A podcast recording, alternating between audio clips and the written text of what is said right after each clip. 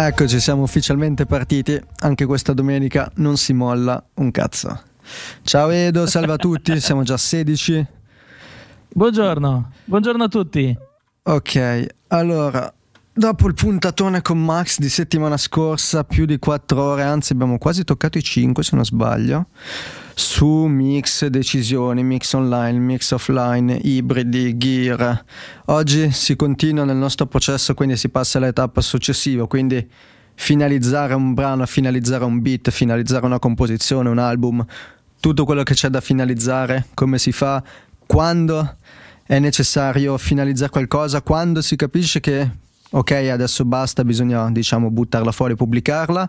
E quindi di conseguenza mastering, cos'è il mastering, cosa si differenzia dal mix, mastering con servizi online tipo Lander, tipo i Mastered, questi siti magici dove tu carichi un mix e in 30 secondi loro ti danno un file pronto per essere sbattuto su Spotify, oppure ti affidi a un mastering engineer esterno, oppure fai tutto te, oppure ci sbatti solo un limiter, lo tira cannone, discuteremo anche di questo.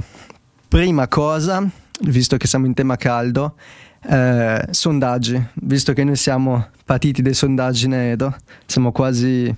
è quasi una malattia direi, quella di fare eh, sondaggi. È un, bel modo, è un bel modo per vedere se effettivamente ci sono delle fondamenta in, in, concezio- in concetti, no? Sì, quindi sta settimana abbiamo fatto un, più che un sondaggio era una specie di quiz. Abbiamo preso un mix, un mio mix di un multitraccio di Cambridge, questi multitraccio gratuiti che ti danno per esercitarti, un mix che avevo fatto otto mesi fa, proprio non aprivo la sessione da mesi, esportato e lo abbiamo inviato a un casino di persone differenti e tutti dovevano fare un master, un master come se poi questo brano fosse andato su un CD o fosse venduto su iTunes. L'abbiamo inviato per la precisione a due riperiani diciamo qualsiasi, nel senso due di noi riperiani, uno tra cui anche qui in chat, quindi se dopo vuoi venire a fare un saluto scrivilo in chat. Eh, uno appunto era un riperiano che non aveva mai fatto un master in vita sua, o almeno non aveva mai fatto un mastering per un cliente, quindi si è buttato nell'impresa. Un altro riperiano che anche non aveva tantissima esperienza col finalizzare brani o lavorare per clienti esterni nell'ambito del mastering. Il nostro buon vecchio Edo si è dilettato a fare il mastering. L'abbiamo sbattuti su Lander e su Emastered, che almeno secondo me sono i due servizi più importanti che hanno più mercato attualmente, che sono appunto questi servizi di mastering online, e l'abbiamo inviato a eh, un mastering engineer professionale con più di 25 anni di carriera nell'industria che ha masterizzato eh, centinaia di dischi e è lui che ha masterizzato l'album di Avisi, Truedo. Eh, chi questo Striki? Striki? È lui? Ha fatto, ha fatto, so che ha fatto due brani però non so quali brani sono e non so se erano i brani che sono finiti nell'album. Ok. Perché è, è, un discorso molto lungo su queste cose, però spesso e volentieri quando ci sono album importanti, grossi, o si hanno più persone che fanno mix o mastering oppure si hanno magari eh, 15 brani pronti e poi quando una volta che hai finito tutto il mix e mastering si dice no questi tre brani non vanno nell'album eccetera eccetera. Dopo ne parliamo. Eh, quindi sì sì sì. Quindi tanti contesti differenti tanti luoghi di mastering differenti passando appunto da studi professionali a gente in camera gente con le cuffie a algoritmi.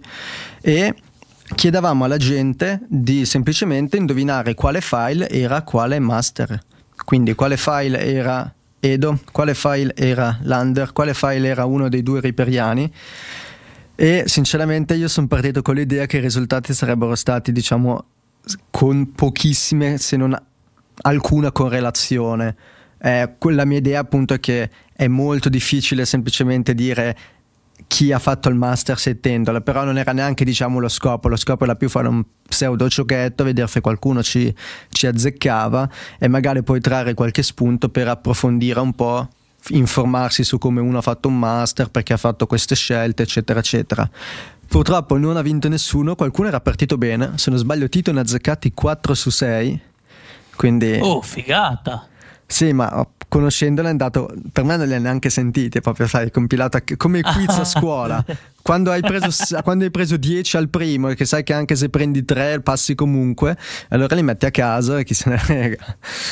Sì, per me è fatta così. Quindi A, B, C, C, A, sì, 1, 2, 3, 4. Poi se c'hai tre volte lo stesso, magari non è vero, magari il terzo quindi fa la C e non B, se no hai tre volte C. Insomma, per me se l'è giocata così. Però appunto eh, i risultati sono pubblici su Discord, eh, appunto c'è gente che li sta vedendo, magari è un po' difficile interpretare, però se dopo abbiamo tempo possiamo anche farci un salto per vedere un po' qualche fun facts, qualche statistica carina che è uscita. Appunto, sì. argomento di oggi, poi ti lascio la parola, Edo. Puntata incentrata sulla finalizzazione dei propri progetti. Primo punto è se dobbiamo finalizzare qualcosa, e con finalizzare vuol dire stampare un file che sia quello che poi finisce nelle orecchie della gente che lo ascolta, non direttamente il file, cioè che sentano quello che abbiamo stampato. La prima domanda è quando capisco che il mio mix è finito, cioè a che punto si termina un mix, quando è che sento il bisogno di finalizzare. Finalizzare è uguale anche mastering, quindi cosa è, cosa non è, i famosi miti comuni, le frasi che pian piano stanno svanendo ma sono comunque ben radicate nella società che forse è bene sradicare. E poi il fenomeno appunto degli ultimi anni, eh, servizi di mastering online, Lander e Mastered, ci possiamo fidare? Conviene la, utilizzarli per il costo che hanno, sono costi piuttosto ridotti e magari quando conviene e quando no. E altro punto, lo studio di mastering perché nonostante il buon orecchio, nonostante il software uguale, i plugin uguali, lo studio di mastering è, è tutt'oggi un ambiente differente dal, dalla mia cameretta, perché lì si possono fare cose che in cameretta non posso fare, perché la gente va comunque a fare mastering in uno studio di mastering professionale dove solo il progetto è costato come la mia macchina, se, se è andata bene, se hai una bella macchina. E dopo c'è anche un piccolo argomento sui supporti di registrazione. Adesso siamo utili- abituati a, ad utilizzare file, utilizzare streaming, magari fare una breve storia dei vari supporti, anche per informazione, da cosa si è partiti, perché c'è stata la necessità di cambiare l'introduzione prima dei supporti elettromagnetici, poi dei supporti eh, digitali fisici e infine appunto dei supporti digitali eh, virtuali, diciamo. E questo è tutto, quindi io lancerei la prima domanda al nostro caro Edo. Quando capisco che il mio mix è finito? Uh, non lo capisci. Prossima domanda. ok, quando capisco che è il momento no. di abbandonare un mix, cioè perché i mix si abbandonano e non si finiscono? Uh, allora, No, facciamo, eh, spieghiamo, spieghiamo, la prima domanda e il motivo per cui dico non, non lo capisci, um, che è legato intrinsecamente alla eh, seconda domanda che hai fatto, cioè perché abbandoni il mix.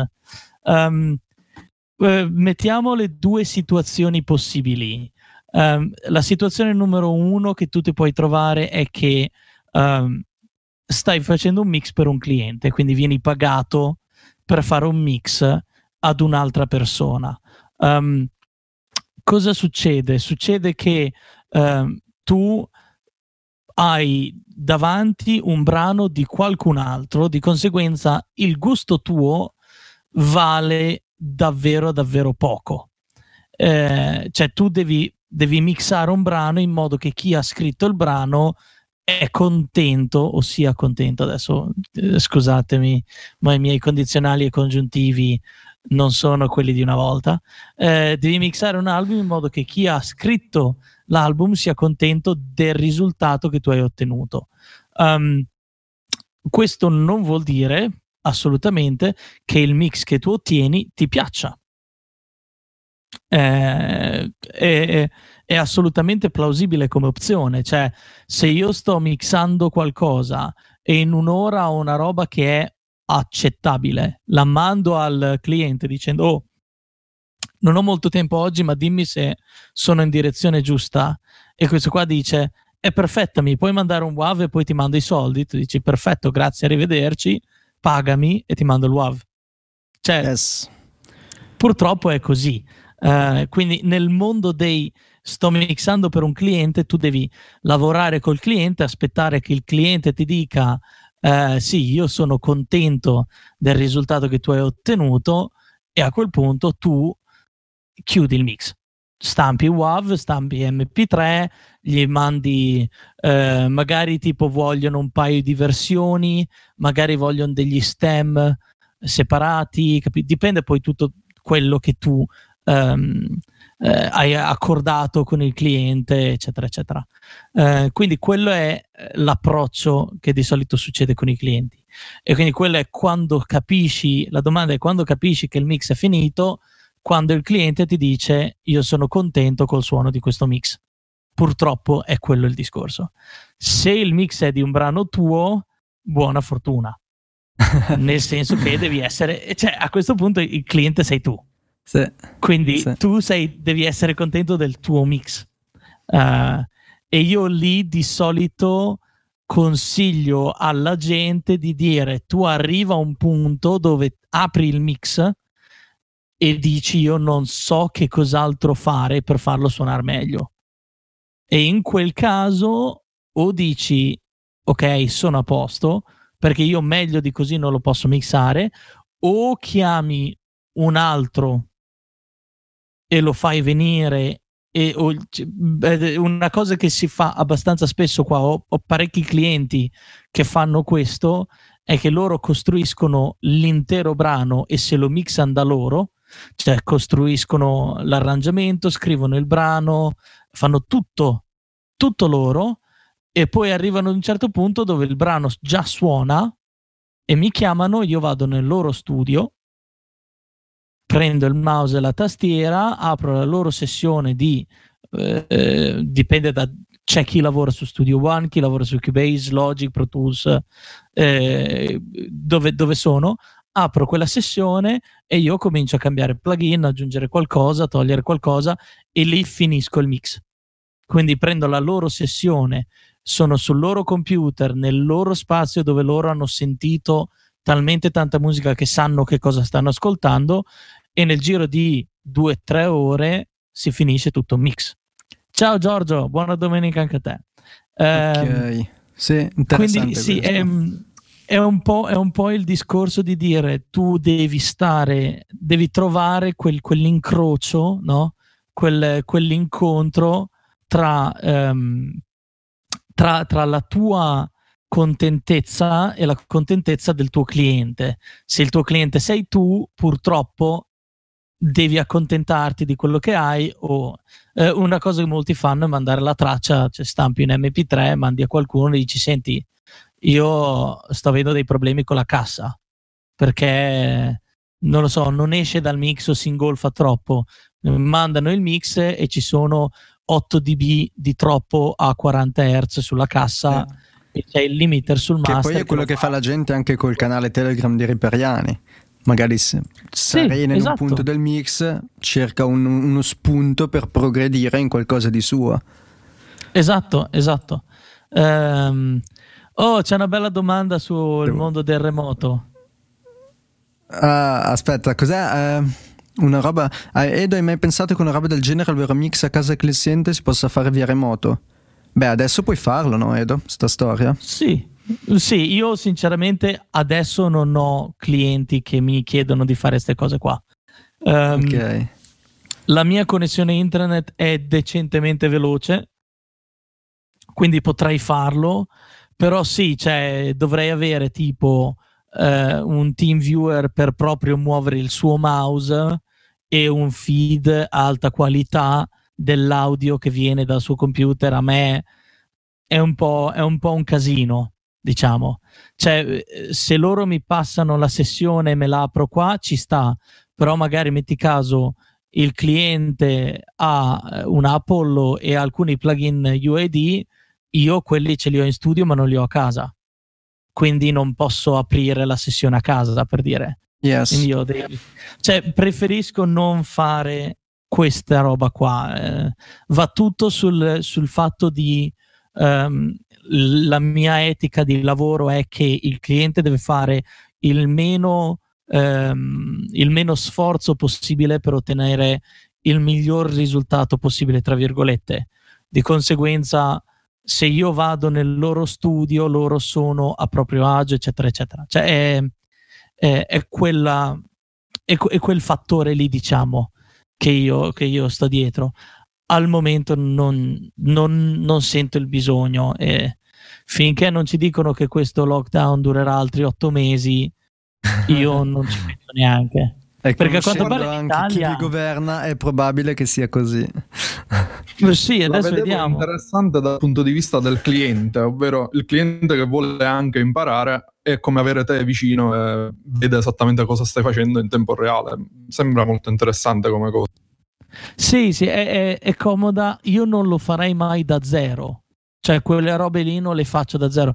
Non faccio venire un cliente in studio da zero, eh, non vado a casa dei clienti a mixare da zero perché si perde tantissimo tempo. Però se hai un mix aperto, io so che bene o male sei il più vicino possibile a quello che vuoi ottenere. È la stessa cosa di quando mi faccio dare i RAF per quando la gente mi manda il mix da fare. Io fa- mi faccio mandare la stampa del loro mix tu stampami il mix migliore che tu puoi avere, cioè che è il mix a cui sei adesso. E poi me lo stampi, mi mandi una mail e mi dici mi piacciono tutte queste cose che io ho fatto, mi fanno cagare tutti questi problemi che io ho che però non so risolvere.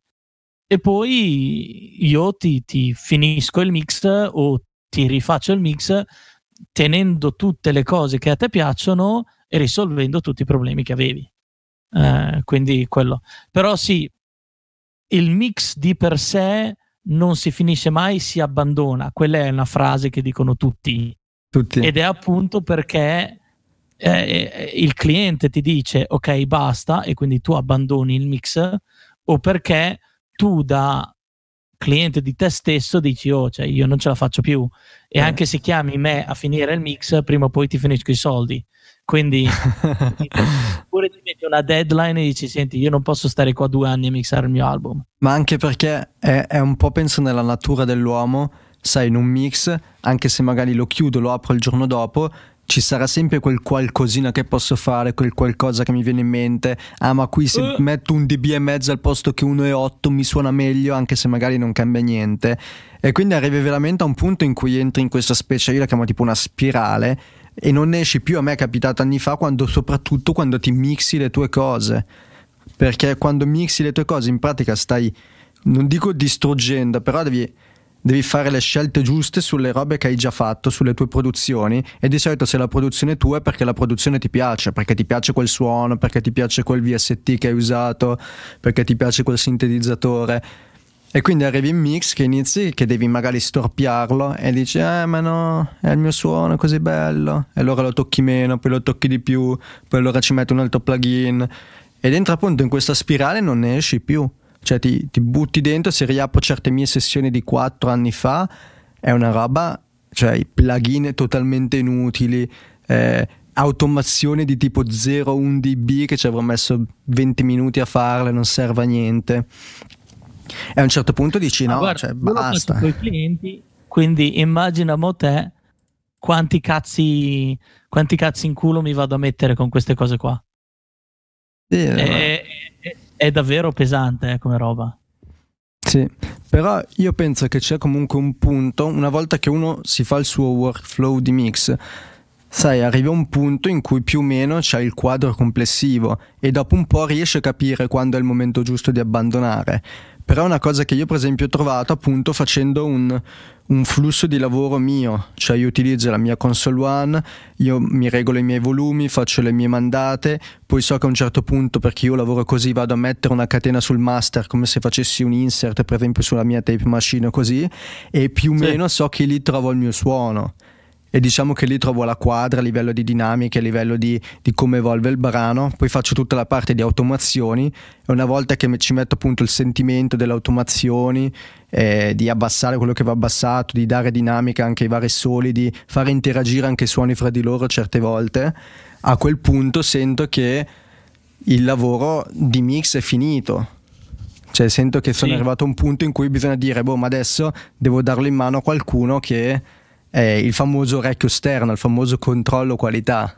C'è uno che mi dice ok, questa roba si può stampare e buttare fuori.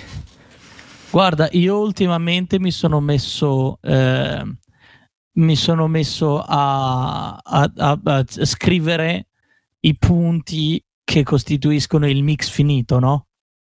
Eh, che devi sentire bene cassa, basso, voce e lo strumento eh, armonico principale. Quindi quelle quattro cose devi sentirle bene. Il resto, cioè, può andare tutto, capito, un po' alla cazzo. Sì.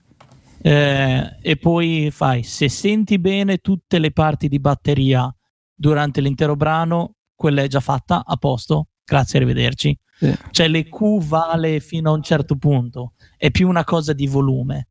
Um, le domande, adesso tipo... vedo che sta arrivando delle domande, queste qua che non sono propriamente inerenti, le ho marcate giù tutte e dopo vi rispondiamo, quindi se avete domande voi scrivetele Grande. che le marchiamo giù tutte. Grandissimo. Um, e, e, poi le altre cose sono tipo ascolta il brano, ogni, ogni tot succede qualcosa, hai dato importanza a queste cose? Ti faccio un esempio, um, l, non lo so, la tastiera suona un, un accordo figo in mezzo alla strofa. Hai alzato, hai fatto un ride su quel punto della tastiera in modo che si senta? Uh, esatto, oppure entra, entra, nella strofa magari dopo una strofa di 8 battute o di 16, dopo 4 battute entra un nuovo strumento.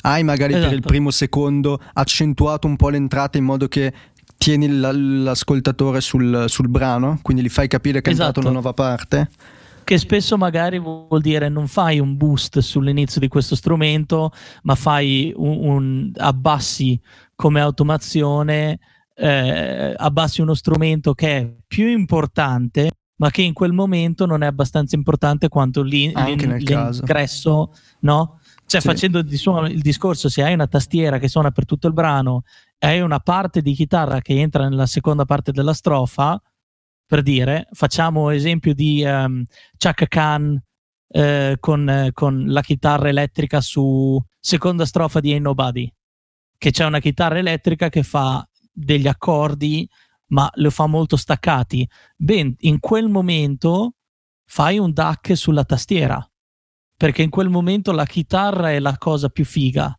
capito? Tanto la tastiera c'è, la, se- la gente la sente e si sì, dimentica sì. che esiste.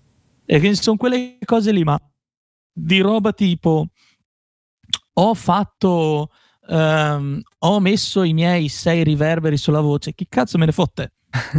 Cioè non ho, ah, non, non c'è ho una, checklist, lista quello no, non, non, c'è una checklist. No, di... no perché ogni, ogni, mix è diverso. Io ho tutto il mio template alla fine finisco per accendere il mondo in parallelo e lo so che sulla voce io avrò sempre due riverberi, uno slap, un delay, eh, un, un, uno spread che è il micro pitch della eh, tipo Eventide, no?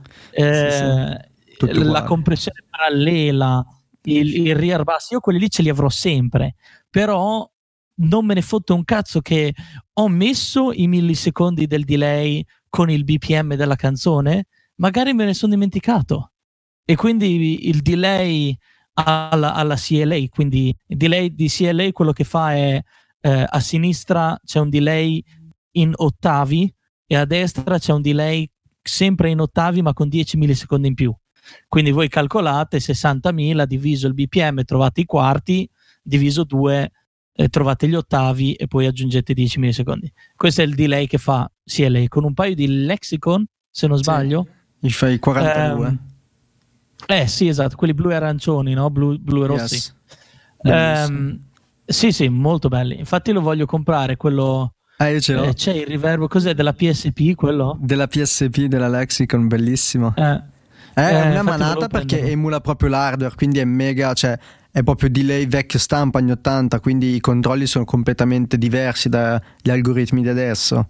Quindi c'hai... Sì, sì, ma a me fotte il cazzo. Però Io se sai usare so... l'hardware, sai usare anche quello, cioè ti spippoli un po' se ti suona bene, a posto.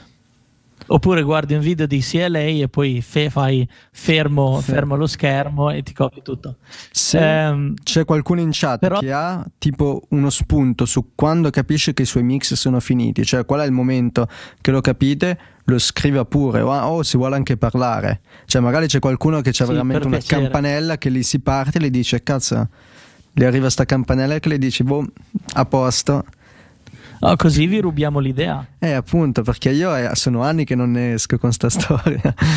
no, eh, cioè, però sì, è, è, appunto è così, no? Dici, io ho un mix, so che voglio fare della roba, però arrivi a un punto dove non ti viene più in mente niente. Quello è, è la prima cosa che mi dice, ok, il mix forse è finito. Sì. Perché è, è, quello è il momento, cioè quando tu dici io non so più che cosa fare, boom, chiudi, cambia, vai a lavorare su un altro brano. Poi magari ci ritorni tra due, tra due giorni, capito? Sì. Però eh, comunque hai, hai fatto un mix e hai provato. E poi sei arrivato a un punto dove ti sei fermato o oh, fermo, dopo 24 ore ricontrollo il mix, se suona ok, cioè se sono di nuovo a quel punto, io mando al cliente mix fatto. Cioè, per quanto riguarda me, il mix è chiuso. Eh. Se io sono contento oggi e sono contento quando lo riascolto tra 24 ore, quindi orecchie fresche, mi sono dimenticato tutti i trucchetti che ho fatto sul mix, mi metto lì, sento tutto, sono contento col suono, posto, fine. Ok. Beh, c'è qualcuno mm. che dice che aspetta anche 4-5 giorni, sicuramente male non Assolutamente. fa. Quello che poi succede esatto, dipende sì, se, se, hai tanti lavori così, se te lo puoi permettere di aspettare così sì. tanto. Esattamente è quello lì, cioè se, se il piano marketing uh, lo permette, più tempo e più sono sicuro. Ok, beh, sicuramente giusto. Nel senso, anche io sì, mi accorgo che un giorno ci sta, però anche tipo due o tre settimane c'hai, c'hai proprio un'altra visione. Cioè, anche rispetto a un Sì, esatto, l'effetto saturazione che entri nel loop, ti si cava e arrivi e, e, veramente se io per esempio non mi accorgo di niente, allora sono contento. Eh, invece mi capita tante volte di sentire anche proprio quelle puntine che mi sono scappate, eccetera, perché comunque dopo un tot di ore che ci lavori sopra è inevitabile. Ok, però comunque sì. una volta che lo fai una volta, poi sai che è finito per non entrare nella famosa spirale, cioè tu ti dai questa deadline. No, esattamente, esattamente. Ok, 4-5 sì, giorni. Fixi quelle cose e poi basta. Sì. sì, sì, diventano delle mix notes che tu ti fai come se fosse un cliente tu arrivi lì, lo guardi, magari io spesso e volentieri mi tiro fuori, ho, dicevo ieri a Max, parlavo con Max ieri, ho, tipo, ho sempre 100, tra i 100 e i 200 fogli pentagrammati di fianco a me, perché sono un musicista, quindi io scrivo a mano prima di scrivere al computer, eh, e io mi metto carta e penna, faccio play, e spesso a volume basso, cioè non basso basso, però nel senso da non disturbare coinquilini, oppure se sono in studio da poter parlare con chiunque quelli di fianco, ascolto il mix e dico ok, riesco a sentire tutto? Perché spesso e volentieri la voce è un pelo troppo alto o un pelo troppo bassa. Eh, oppure tipo il solo è un pelo troppo spinto. Um, capito? Sono quelle cose lì. Oggi ho aperto un mix e i fiati avevano troppo affix in parallelo. Quindi erano troppo, troppo mediosi. È presente quelle medio alte che venivano fuori Harsh. dall'affix, no? Cioè, non so come eh. dirlo in italiano.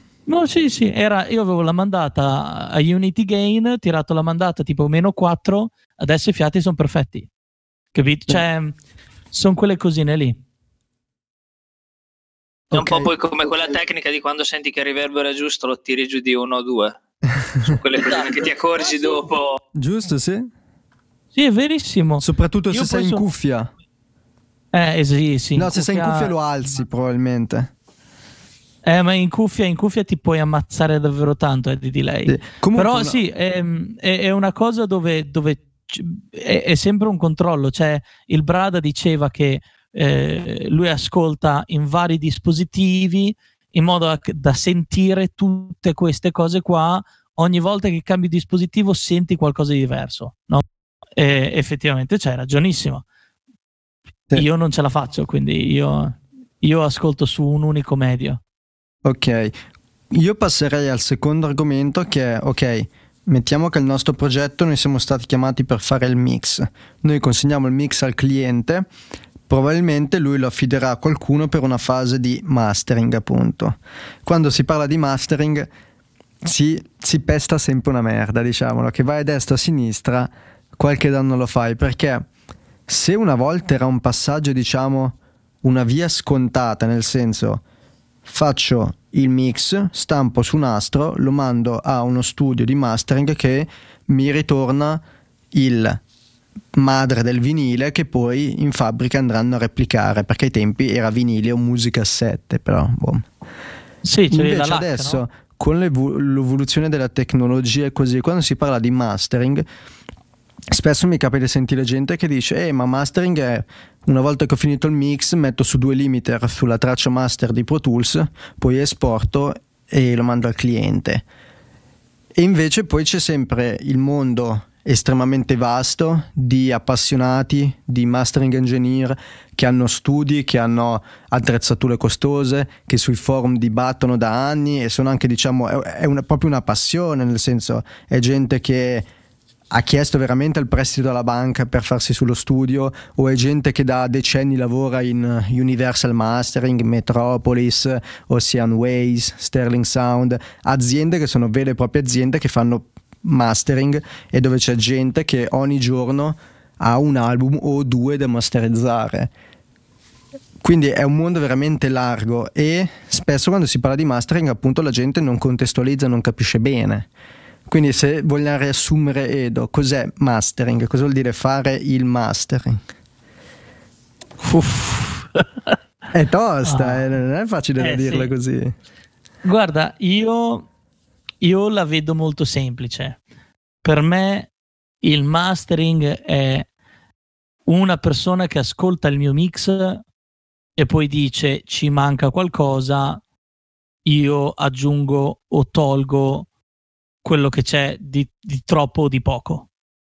E questo è come io vedo mastering in generale. Sì. Ehm, è, è un- è è giusto è uno stadio di controllo dove una persona esterna che non ha ancora sentito il, mas- il mix, quindi che non conosce spesso e volentieri, non conosce il brano, non conosce un cazzo e riceve i, i miei file e dice ok perfetto adesso fammi correggere questa cosa che hai fatto di troppo spesso è semplicemente quello Mi piacciono vabbè, molto le io- parole. Uno, mi piace la parola controllo, perché è una Eh, cosa sì. che non si sente spesso associata. E due, molto importante, mi piace la parola esterno. Qualcuno esterno al progetto, qualcuno che non è dentro il processo compositivo e tecnico del progetto. Per me questi sono Sì. i due punti principali. Però c'è un altro punto che ritengo importante, è che mastering per me è adattamento. Cioè io ho un supporto finale che può essere appunto adesso, può essere un database collegato a un portale come Spotify oppure può essere un file mp3 in un database collegato ad iTunes oppure può essere un vinile, può essere un cd, può essere una musicassetta, se c'è ancora qualcuno che stampa musicassetta e ognuno di questi supporti ha caratteristiche differenti. Poi non bisogna anche dimenticare di adattare rispetto ai sistemi di ascolto. Cioè se vent'anni fa probabilmente poca gente adattava i propri mix per eh, suonare bene, eh, diciamo, a, a banda ristretta perché ai tempi si ascoltava solo su roba hi-fi o si ascoltava su CD player però con le cuffiette o si ascoltava su casse Dolby Digital mentre adesso la gente va in giro con i boombox va in giro con le cassettine della Logitech. Quindi si deve anche adattare per fare in modo che suoni bene appunto su tutti i, su tutti i sistemi di diffusione e poi che suoni bene Sì. anche rispetto a- ai riferimenti di quel genere, di quel mood, di cosa l'artista vuole. Per quello è una cosa che spesso si fa anche in mix, però capisci che se, se mi arriva un mix che è di un brano, eh, che ne so, di un brano alla Queens of the Stone Age, che suona super in linea col genere, però è molto molto molto dinamico, anche se io sono un fan della dinamica, io so che quel mix lì lo devo piallare, perché l'impatto è il fatto di avere la batteria squasciata, è il fatto di avere i transienti super tagliati che dà quel suono che i fan dei Queens of the Stone Age amano. Quindi per me anche la parola adattamento è importante. Cioè il mastering engineer adatta i mix in modo che suonino bene su tutte le piattaforme o sulla piattaforma per cui è predisposto. Sì, sì, ah, no, hai ragionissima, guarda. Io, ehm, io personalmente il mondo del mastering lo vedo molto diverso da tanti altri fonici perché io, io lavoro con dei mastering engineer che io conosco e se io non conosco quei mastering engineer io faccio il mix come voglio io e poi lo mando. Se tu hai dei problemi, sì, va bene, io posso anche cambiare il mio mix, però io voglio comunque che il tuo risultato suoni meglio del mio mix. Quindi, cioè, perché io, io stampo mix a volumi atroci. Cioè, ho stampato un mix funk che è quello tra l'altro di cui ho fatto un video su Patreon, che forse farò un altro video quando finiamo tutto, perché sono due brani, due mix e molta roba. Eh, e, però io ho stampato le, eh, le, i, i, mix da mandare alla band. Sì, sì, Alessandro, il video è quasi già pronto, però ci vuole la, la, la, il mix fatto. Eh, io ho stampato i mix da mandare alla band, uno era meno 7,5 e l'altro era meno 8,6 lufs, per dire. e cioè, a me, a me ha fatto un cazzo. Cioè, non, a me non frega niente. Io li ho mandati alla band sulla chat di WhatsApp e io gli ho caricato i file e il feedback della, della band è l'emoji del, del fuoco per dire è, è, è on fire. Sì, cioè ci sono tutti che dicono ah suona da Dio, suona da Dio sì. e io sono qua che apro il mix ogni tanto e dico ma sai che potrei migliorare questa roba qua, aspetta che posso migliorare quella roba lì.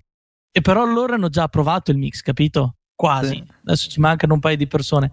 Eh, e io probabilmente questo qua non lo manderò in mastering perché a parte che su questo progetto specifico o trovo uno che mi fa mastering gratis o non c'è il budget per fare mastering. Però cioè, se io ho il mix che è già a meno 7, che cazzo mi serve, capito?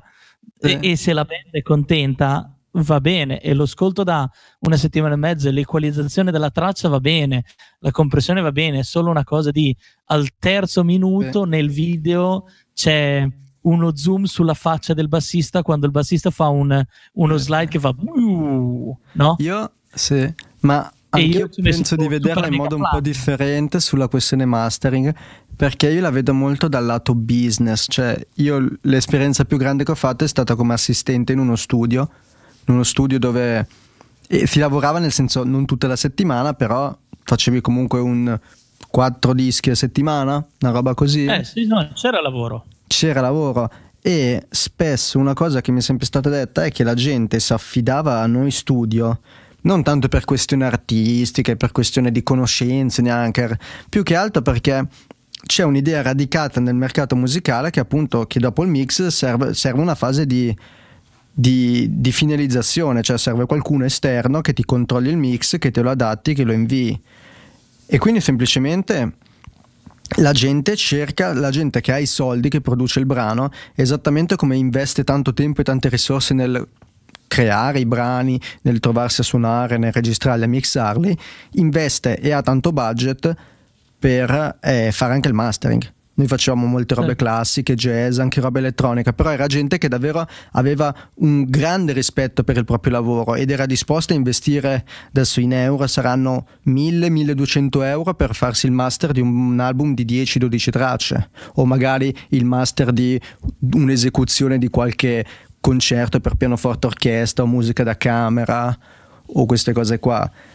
E quindi era il fatto che loro avessero veramente questo rispetto, avessero questi soldi e quindi cercavano uno studio e ovviamente poi lì entra il fattore marketing, il fattore attrezzatura, eh, il fattore ha fatto, per esempio arrivavano dei clienti che arrivavano semplicemente perché glielo consigliava il progettista dello studio. Il progettista dello sì. studio era famosissimo, quello che ha fatto anche Sterling Sound, un vero genio come e lui consigliava appunto gli studi alla gente, la gente, ah guarda mamma ha scritto, ha detto che ha fatto sul vostro, che bello, e venivano da noi. Sì, sì, infatti. E però da, no, cioè, ma guarda, succede, succede spesso. Questo è il lato proprio studio di mastering, è anche vero che io, Teo in cameretta, quando mi capita di fare mastering, non è la stessa cosa. Cioè, sì, si chiama mastering appunto perché è la fase di adattamento, però sono due mondi completamente differenti. Uno che non ha mai lavorato in studio di mastering non sa cosa vuol dire fare mastering in studio, come non lo sapevo io. Non sa cosa vuol dire passare le ore con Isotope RX a, a togliere manualmente i click perché il declicker eh, te lo scordi due volte su tre fa casini nella musica classica. Ti taglia via tipo gli attacchi dei violoncelli, il, il declick sì, sì. se non setti bene il, la banda. E quindi io per esempio penso di aver toccato 10 volte un compressore, 10-15 volte in 6 mesi. Mm. Cioè, io passavo il tempo a editare roba con RX, passavo il tempo a fare la relazione clienti, a fare burocrazia perché lì ti arriva il foglio con i cazzo di metadata, che magari metadata del nostro brano Spotify è io produttore, lui è mixato e così. Lì metadata è l'orchestra, l'arrangiatore, il produttore artistico, il produttore esecutivo, chi l'ha registrati, l'assistente del direttore d'orchestra. Cioè deve mettere una quantità di nomi indicibili sui CD tipo 24 bit. Poi chi è che li compra adesso i CD 24 bit, però boom. Ah, quasi nessuno. C'è tutta la questione Però, no, di, appunto, è, di... Hai, no, hai ragionissima, eh? perché e, e c'è, una, c'è una cosa, la, la, come dice, se possiamo collegarci a quello che dice Morfema, eh, adesso chi, chi ascolta questi, questi, podcast si deve chiedere tipo chi sono questi mistici nomi, no? C'è Morfema, il Brada. Il Branda, abbiamo... mitico. eh, però Morfema dice, vedo il master come brandizzare un brano e prendete questo termine con il, con il pinze, però effettivamente dire che il mastering l'ha fatto cioè in Inghilterra dire che il mastering l'ha fatto Strichi o chi altri eh. c'ha un peso sì sì Ah, l'ha fatto Ted Jensen, quello di... e poi le tiri fuori sì. tutti i crediti. Ah, oh, minchia! Magari l'ha no, fatto il figlio è, dell'assistente sì. di Ted Jensen. no, ma è così. Sì, sì, sì. Cioè, effettivamente, effettivamente hai, no, hai un... Ehm, cioè, se io dico Stuart Hawks per dire inglese, però è quello che ha fatto uh, Multiply di Ed Sheeran. Sì, sì, dico Brian Lussey, è quello che ha fatto Brother eh, esatto. dei, dei, Black Keys, tutti minchia. Eh, Lucy. Lucy, Lucy, Lucy, no? Eh. Brian Lucy, sì. Eh, io vorrei dire che in realtà anche secondo me è una parte di brand. Io mi sento un po' distaccato da voi perché arrivo più dalla parte EDM e dubstep e non so se avete sentito appunto Pretolesi negli ultimi tempi ha, ha creato veramente un impero su questo. E, e, io soprattutto nella scelta di chi ti masterizza eh, aprirei una piccola parentesi che non è stata aperta, nel senso che se comunque mandi il tuo mix al masterizzatore sbagliato, te lo ammazza. Se, se non capisce la, il tuo intento, dove vuoi andare e cosa devi fare. Sì, beh, in quel caso direi che non sa fare mastering. Cioè... Eh, no, io forse mi sono spiegato male io. Eh, se ehm, forse sei tu che sbagli a che mandarlo. Io praticamente ho fatto delle prove, ho mandato lo stesso mix a 5-6 ingegneri e, e, molti ingegneri che lavorano forte in alcuni campi e sono rinomati, come facevate voi adesso gli esempi, in realtà hanno dato un risultato eh, non soddisfacente per quello che erano i miei obiettivi. Ah, ok. Si dice quello che, quello che, stai intendendo è devi sì. scegliere la persona giusta per il file giusto. Esattamente, quindi mi sto sì, attaccando sì, al discorso del brand sì. che in realtà è proprio il master engineer ha, ha, il potere di esaltare come di distruggerti la sì sì no, no infatti assolutamente sì. è, è, è, un però è, una, adesso io non mondo... conosco bene il settore DM però sicuramente figure appunto come Pretolesi hanno quel punto di vista brand nel senso è una marca tu sai che se io invio una roba a Luca Bretolesi mi esce quella roba lì. Cioè lui c'ha quel suono lì. Esattamente, glielo mandi apposta. Però eh, io... È, è, è, è, lo stesso discorso. Sì. Se io mando una roba a mixare a, a Brower, per dire, secondo te mi suonerà come una roba che ha mixato Chris? Cioè, no, capito? Per fortuna. Eh, eh, ma, ma il, discorso, il, discorso, suo è appunto quello. Cioè io dico, metti caso, io ho Ed Sheeran lo vado a mandare a gente tipo Stuart Stricky, John Davis che è quello che fa Dua Lipa, capito? Sì. E tutta quella gentaglia lì perché gli dici io voglio quel suono pop. Sì, no, ma può... ho capito benissimo, è che penso che col mastering forse dovesse arrivare nella zona grigia, perché se vado per esempio a vedere un Ted Jensen cosa ha masterizzato, cioè un giorno gli arriva per esempio, andiamo su Discogs, vediamo sai, un giorno mi arriva, eh, che ne so, T-Rex, il giorno dopo eh, mi arrivano i Sum 41, il giorno dopo mi arrivano i Megadeth, il giorno dopo mi arriva Airborne, cioè Capisci? Ogni, Sì, sì. Noi, noi masterizzavamo una roba di classico un giorno, il giorno dopo c'era un singolo di uno che faceva elettronica. Però Sì, ma ca- quello lì vuol dire che tu hai un fo- cioè sei un fonico che riesce a coprire tutta una gamma e ce ne dico. sono. Sì, sì. Esatto, e lì richiede però anche una diversità di macchine a disposizione e di Ah, conoscenza. sì, sì, sì, non... sì, sì. Però dico, il mastering forse è il punto dove eh, è importante giustamente brandizzare, cioè sono sicuro che se io invio una roba a Striki ed è una roba a Beh, è un po' come la lucidatura della macchina, no? Se sbagli il prodotto per la lucidarla, la rendi, la rendi opaca invece che straesaltarla. Però forse appunto il mastering è. Cioè, io conosco gente che davvero fa un giorno mastering di roba IDM, il giorno dopo fa mastering di pop, il giorno dopo fa mastering di rap e gli escono tutti da Dio. Quindi, se arriva il punto che invia un mastering engineer una roba e non suona eh, come vorrei, può essere sia perché appunto lui non è abituato a fare quello che fa, o magari perché rispetto ad altri mastering engineer non ha quelle qualità, quell'orecchio, quella conoscenza e quelle macchine per riuscire a tirar fuori il meglio da ogni, da ogni produzione. Era un po' quello il senso.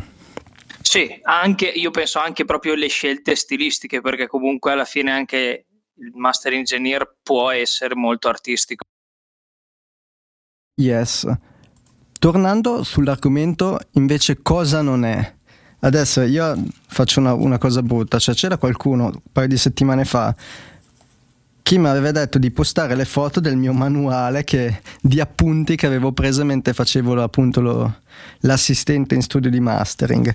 E io non lo posterò perché è pieno di puttanate vaccate che ho scritto quando avevo 17-18 anni. Quindi per rispetto non lo posterò. Però la prima pagina proprio aprendolo di un Teo 17enne c'è la frase cosa non è il mastering con una- un, un elenco numerato che vi vado a leggere Edo preparati a ridere allora, primo punto. Il mastering non è la correzione di un mix cattivo. Che ci sta. Eh.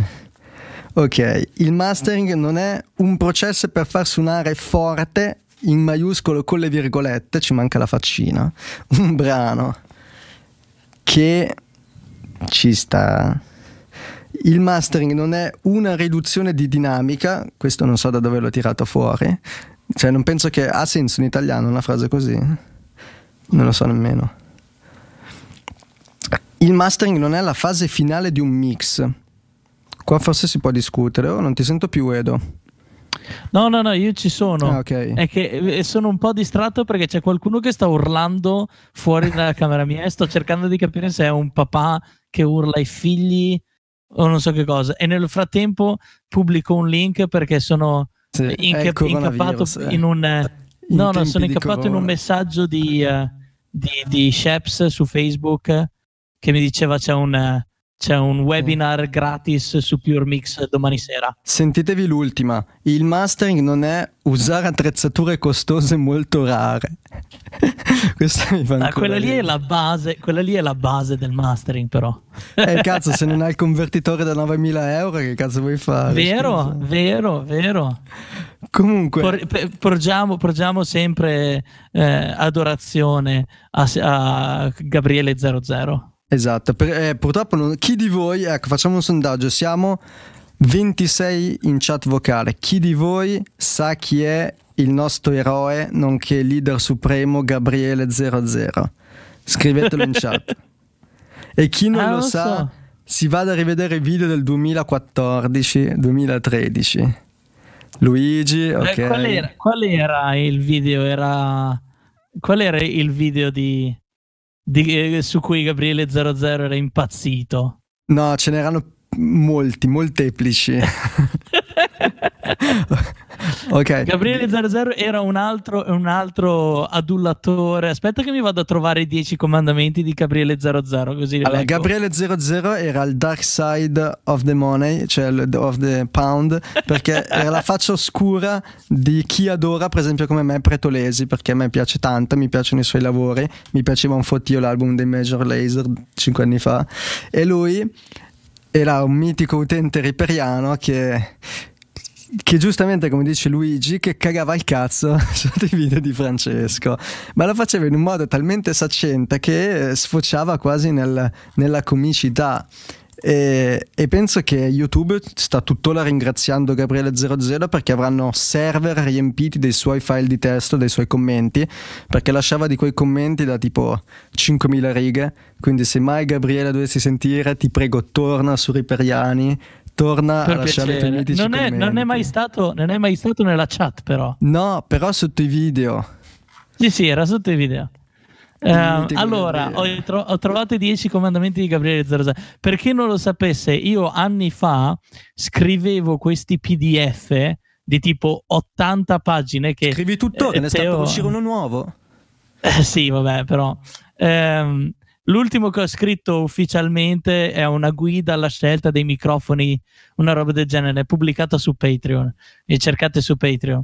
Ehm, eh, e io scrissi questi dieci comandamenti di Gabriele 00 e, e sono rimasti. E infatti sto, li sto rileggendo, sono bellissimi. Eh, cioè la, la, la, lista va che il primo comandamento è... Questo qua era un, un uh, proprio... Ma posta il PDF nella, nella, nella chat, dai. No, no, no, no, lo leggo perché non posso postare dopo vengo bannato da Discord. Okay, eh, okay. Però questo qua era proprio in ginocchio davanti ai pantaloni abbassati di Pretolesi dalla mattina alla sera. Eh, allora, il primo, il primo comandamento è Luca Pretolesi è Dio. Non avrai altro Dio al di fuori di lui. Dove eh, Luca già qui ha vinto, però. Sì, sì, vinto Luca Pretolesi, ha vinto tutto. Dio e, e soprattutto il lui finale sono tutti in stampatello perché mi raccomando, è Luca Pretolesi, è Dio e lui Stampatello, sempre. Um, il secondo è non nominare il, nu- il, nome di Luca Pretolesi in vano. Sì. Uh, il, terzo com- eh, il, terzo comandamento è il 24, la- il 24 maggio non si lavora, è il compleanno di Luca Pretolesi. Questo me l'ho dimenticato. Um, il numero 4 è onora i convertitori, ti permettono di fare mastering outboard e quindi sono vitali. Mastering in the box fa cagare e chiunque valga qualcosa nel mondo dell'audio lo sa, contando che uno dei mastering ingegneri più bravi al mondo è Bob Katz che è in the box dagli anni 90. Um, ehm, numero 5, comprimi, punto. Se hai già compresso, limita, punto. Anche questa è ottima direi. Questa è stupenda. Um, questa è carina. È il mio mantra, eh, numero 6. Sai, Edo. Ah, cioè, io, tu, tu, non so se hai visto di nuovo Mix Funk meno 7. Um, eh. Mix numero Rock 6, meno 5-5 il master. Cazzo, cioè, questo, quello sì che è un bel. No, non master, mix. Eh no, mix era mix. meno 7. Ah, ok, allora ci sta. Um, comandamento numero 6 è non lasciare che un master abbia più di 3 dB di dynamic range. Perché se lo hai, dopo no. Um, poi numero 7, non rubare, ma prenditi crediti che non hai. Tranquillo, finché citi Luca Pretolesi andrà tutto bene. Questo deve essere eh, riferito a qualche commento che lasciava. Eh di... sì, sì. No, era lui che diceva che faceva chissà che cosa e il fra diceva, cazzo, ma è una figata, mi mandi un link? e cambiava sempre il discorso. Cioè, bellissimo. Um, Dice n- numero 8, perché io poi sono andato a guardare i, i proprio i veri comandamenti e ho cercato di, di, di, di no, di copiare un po'. Esatto, eh, il numero 8 è non citare il falso, che è uno dei com- comandamenti, ma per quello basta che non citi niente, puoi dire tutto quello che vuoi. ok. Um, 9 eh, invece che non desiderare donna da altri è de- desidera l'hardware da altri più hardware hai meglio è um, giusto uh, poi c'è aspetta che qua non so quanti zeri sono ok um, de- eh, il numero 10 che è l'ultimo comandamento desidera i convertitori da altri soprattutto se sono convertitori analogici da 300.000 euro come quelli che hai citato nei commenti senza fare nomi questa era l'ultima okay. perché Però credo avesse detto una roba tua... che c'erano dei dei comanda- dei, dei, c'erano dei convertitori da tipo 30.000 euro che io non ho mai visto. Io il più costoso che conosco è l'Avri, costa tipo 6.000, 9.000. Ma sì, ma lì c'è l'Avri, Dream. Ma i Dream costano meno, eh. I Dream costano... No, i Dream usati, i Dream usati costano ancora tipo 5-6.000 euro. Eh beh, 30.000, minchia. Cioè, a meno che no, non aveva tipo senso... 10 in catena. No, però nel senso, se sei a 8.000, 10.000 al massimo? Per una coppia cioè, stereo, sì. Eh, non l'ho mai sentito, però sì, faceva molto ridere. Comunque adesso Edo vogliamo la tua top 3, 5, 10, non so quanti di cosa non è il mastering, cioè tutte le boiate che senti dire, sai tipo mastering... Uh. A me per esempio la più, la, quella che mi capita più spesso anche su Riperiani è faccio il master vuol dire che ho il mio mix e ci metto il limiter e dico faccio master. E io dico ci può anche stare. Però non è fare mastering è mettere un limiter e sperare che tutto va bene. Cioè che non ti esca una boiata sì, cioè, hai fatto quello, non hai fatto altro. Nel senso, non so se si può considerare adattare un brano per un supporto, mettere un limiter e pregare. Fino a che non vedi tipo su Julian Meters che arriva a meno 9 loops, short term neanche. Quindi vai, sì, vai con la tua top 3-5 di cosa non è il mastering. Uh, ma no, c'è molta di quella roba l'hai già detta tu. Eh, le, cose, le, cose, più buffe che io sento ogni tanto è tipo quando la gente dice no, no, non mi mandare il mix, ma io voglio sentire quando è masterizzato. Dico, ma, ma, ma tu sai che cosa... Cioè, no, no, non, non, capisco. È tipo il, come se il mix e il mastering fossero completamente diversi, no? Sì, che... Cioè, che tecnic- tecnicamente se uno fa un bel mix il mastering è stessa, lo stesso identico file Um, sì, ehm, se il mix eh, è già adattato, sì. Cioè. No, cioè se il mix suona bene, eh, il mastering al massimo è la versione più, più forte di volume, cioè non, non, è capito, non è che dici sì. nel mix c'hai la batteria mono, nel master c'hai la batteria stereo, cioè, non ho capito. Però Anche c'è la gente un genio è riuscito a invertire lo stereo nell'ultimo quiz di mastering che abbiamo fatto. È uno dei due riperiani, sono andato a guardare, era il numero uno ed è uno dei due riperiani. Dillo che l'hai fatto apposta, se, se, sei tu Marco, sei sincero.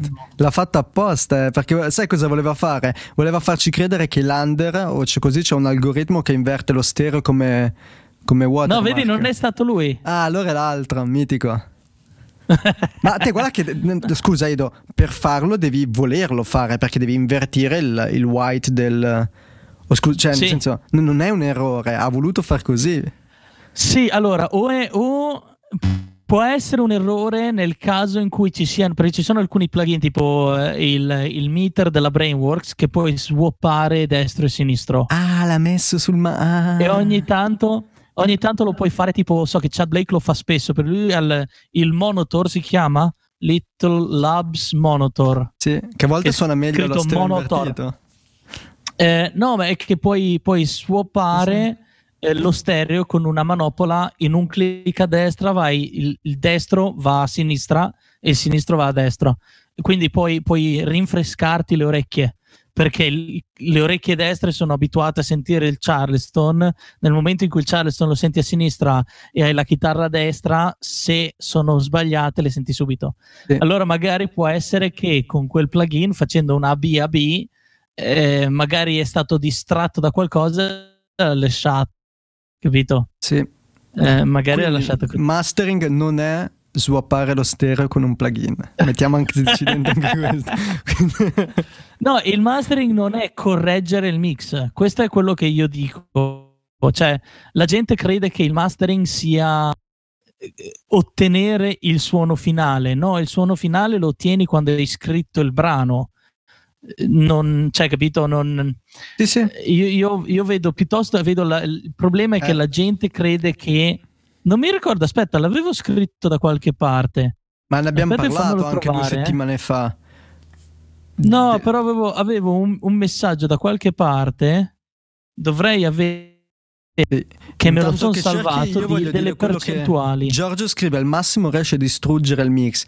Che è una cosa verissima, cioè spesso se voi ascoltate sì. il master e il mix a volume uguale, poi il master ha caratteristiche di degradazione, già il fatto appunto di comprimere e degradare il segnale, il fatto sì. di eh, sì, spesso si satura e degradare il segnale.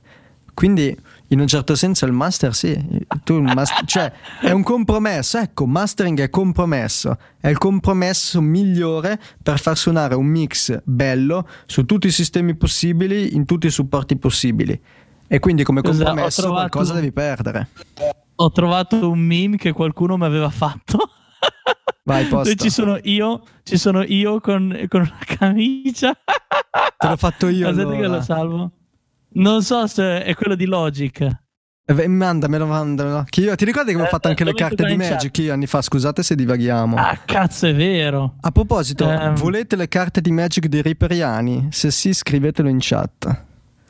Ecco, intanto io metto l'immagine sulla chat che così la no, non vedete. è mia. Eh, Yu-Gi-Oh! Eh. no, perché non c'avevo il programma per farle. Però con le Magic Eh, le ho no, fatte. per, per chi ascolta su Spotify è un meme di una foto di me che dice mi sono trombato di tutto, ma Logic mai.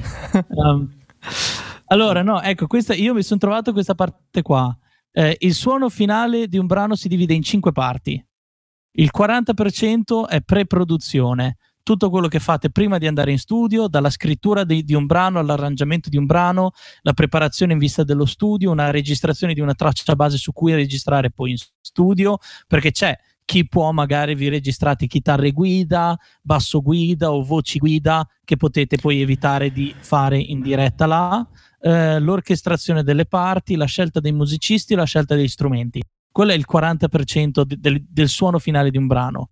Poi c'è un altro 40% che è la registrazione, quindi l'80% del suono finale lo avete prima di cominciare un mix.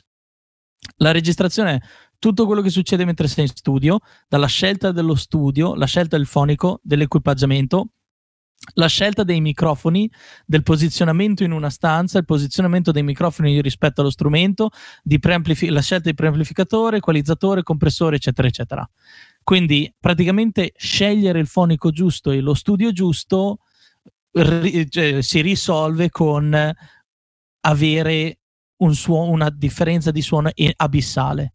Poi abbiamo eh, l'esecuzione e la scelta dei musicisti, Giorgio, e, e io intendevo quello. Ehm, Esecuzione 12%. fondamentale. eh, beh, quella è nella parte di- della pre-produzione, cioè se tu hai la band giusta, devi trovare i musicisti giusti per le parti, eh, gli strumenti giusti per le parti, e poi quando sei in studio il musicista dovrebbe poter avere la stessa performance che aveva prima. Se hai un problema di eh, performance in studio è perché magari il monitoraggio in cuffia non è buono e allora è colpa tua perché hai scelto lo studio sbagliato motivo per cui si parla di scegliere il giusto studio, scegliere il giusto fonico, produttore artistico se c'è. Ehm, poi c'è un 12% che è il mix.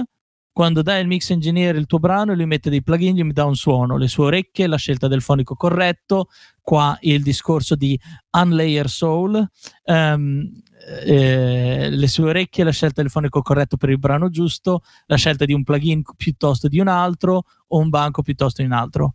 Eh, 5% è mastering, scelta del fonico, solito discorso che faceva prima, eh, scegliere il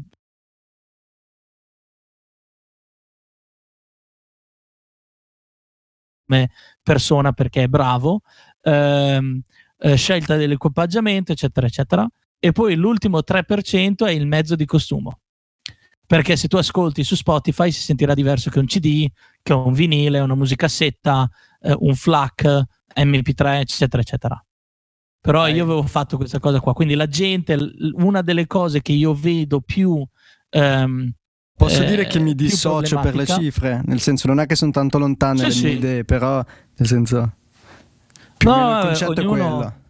ognuno le vede poi, però la mia cosa è che io mi rifiuto di pensare che eh, un brano che vende 250 milioni di copie venda 250 milioni di copie perché è stato mixato da un pro o masterizzato da un pro. Anche perché, perché abbiamo appena visto che nemmeno chi fa il mastering dopo due giorni riconosce qual è il suo di master nel quiz che abbiamo fatto. Sì, cioè a meno che non se lo mettano di fianco, lo sente, appunto. l- sente un master e poi dice: Ah, ci vogliono più basse. O eh, sì, le medie sono confuse, bisogna modificarle. E poi dice: Guarda che l'hai fatto tu l'anno scorso. Ah, davvero? E ci Sì. rimani come un figlio secco. E io vorrei fare una parentesina. Eh, secondo me questa cosa del mastering viene detto spesso perché alle volte sono capitati dei casi dove il master engineer ha totalmente capovolto l'idea del, del brano o ha fatto dei danni. E purtroppo in elettronica LDM, quello che è, succede abbastanza spesso, non avendo appunto, e qui mi collego alla seconda percentuale, tutta la cultura del tracking, perché noi siamo basati su campioni.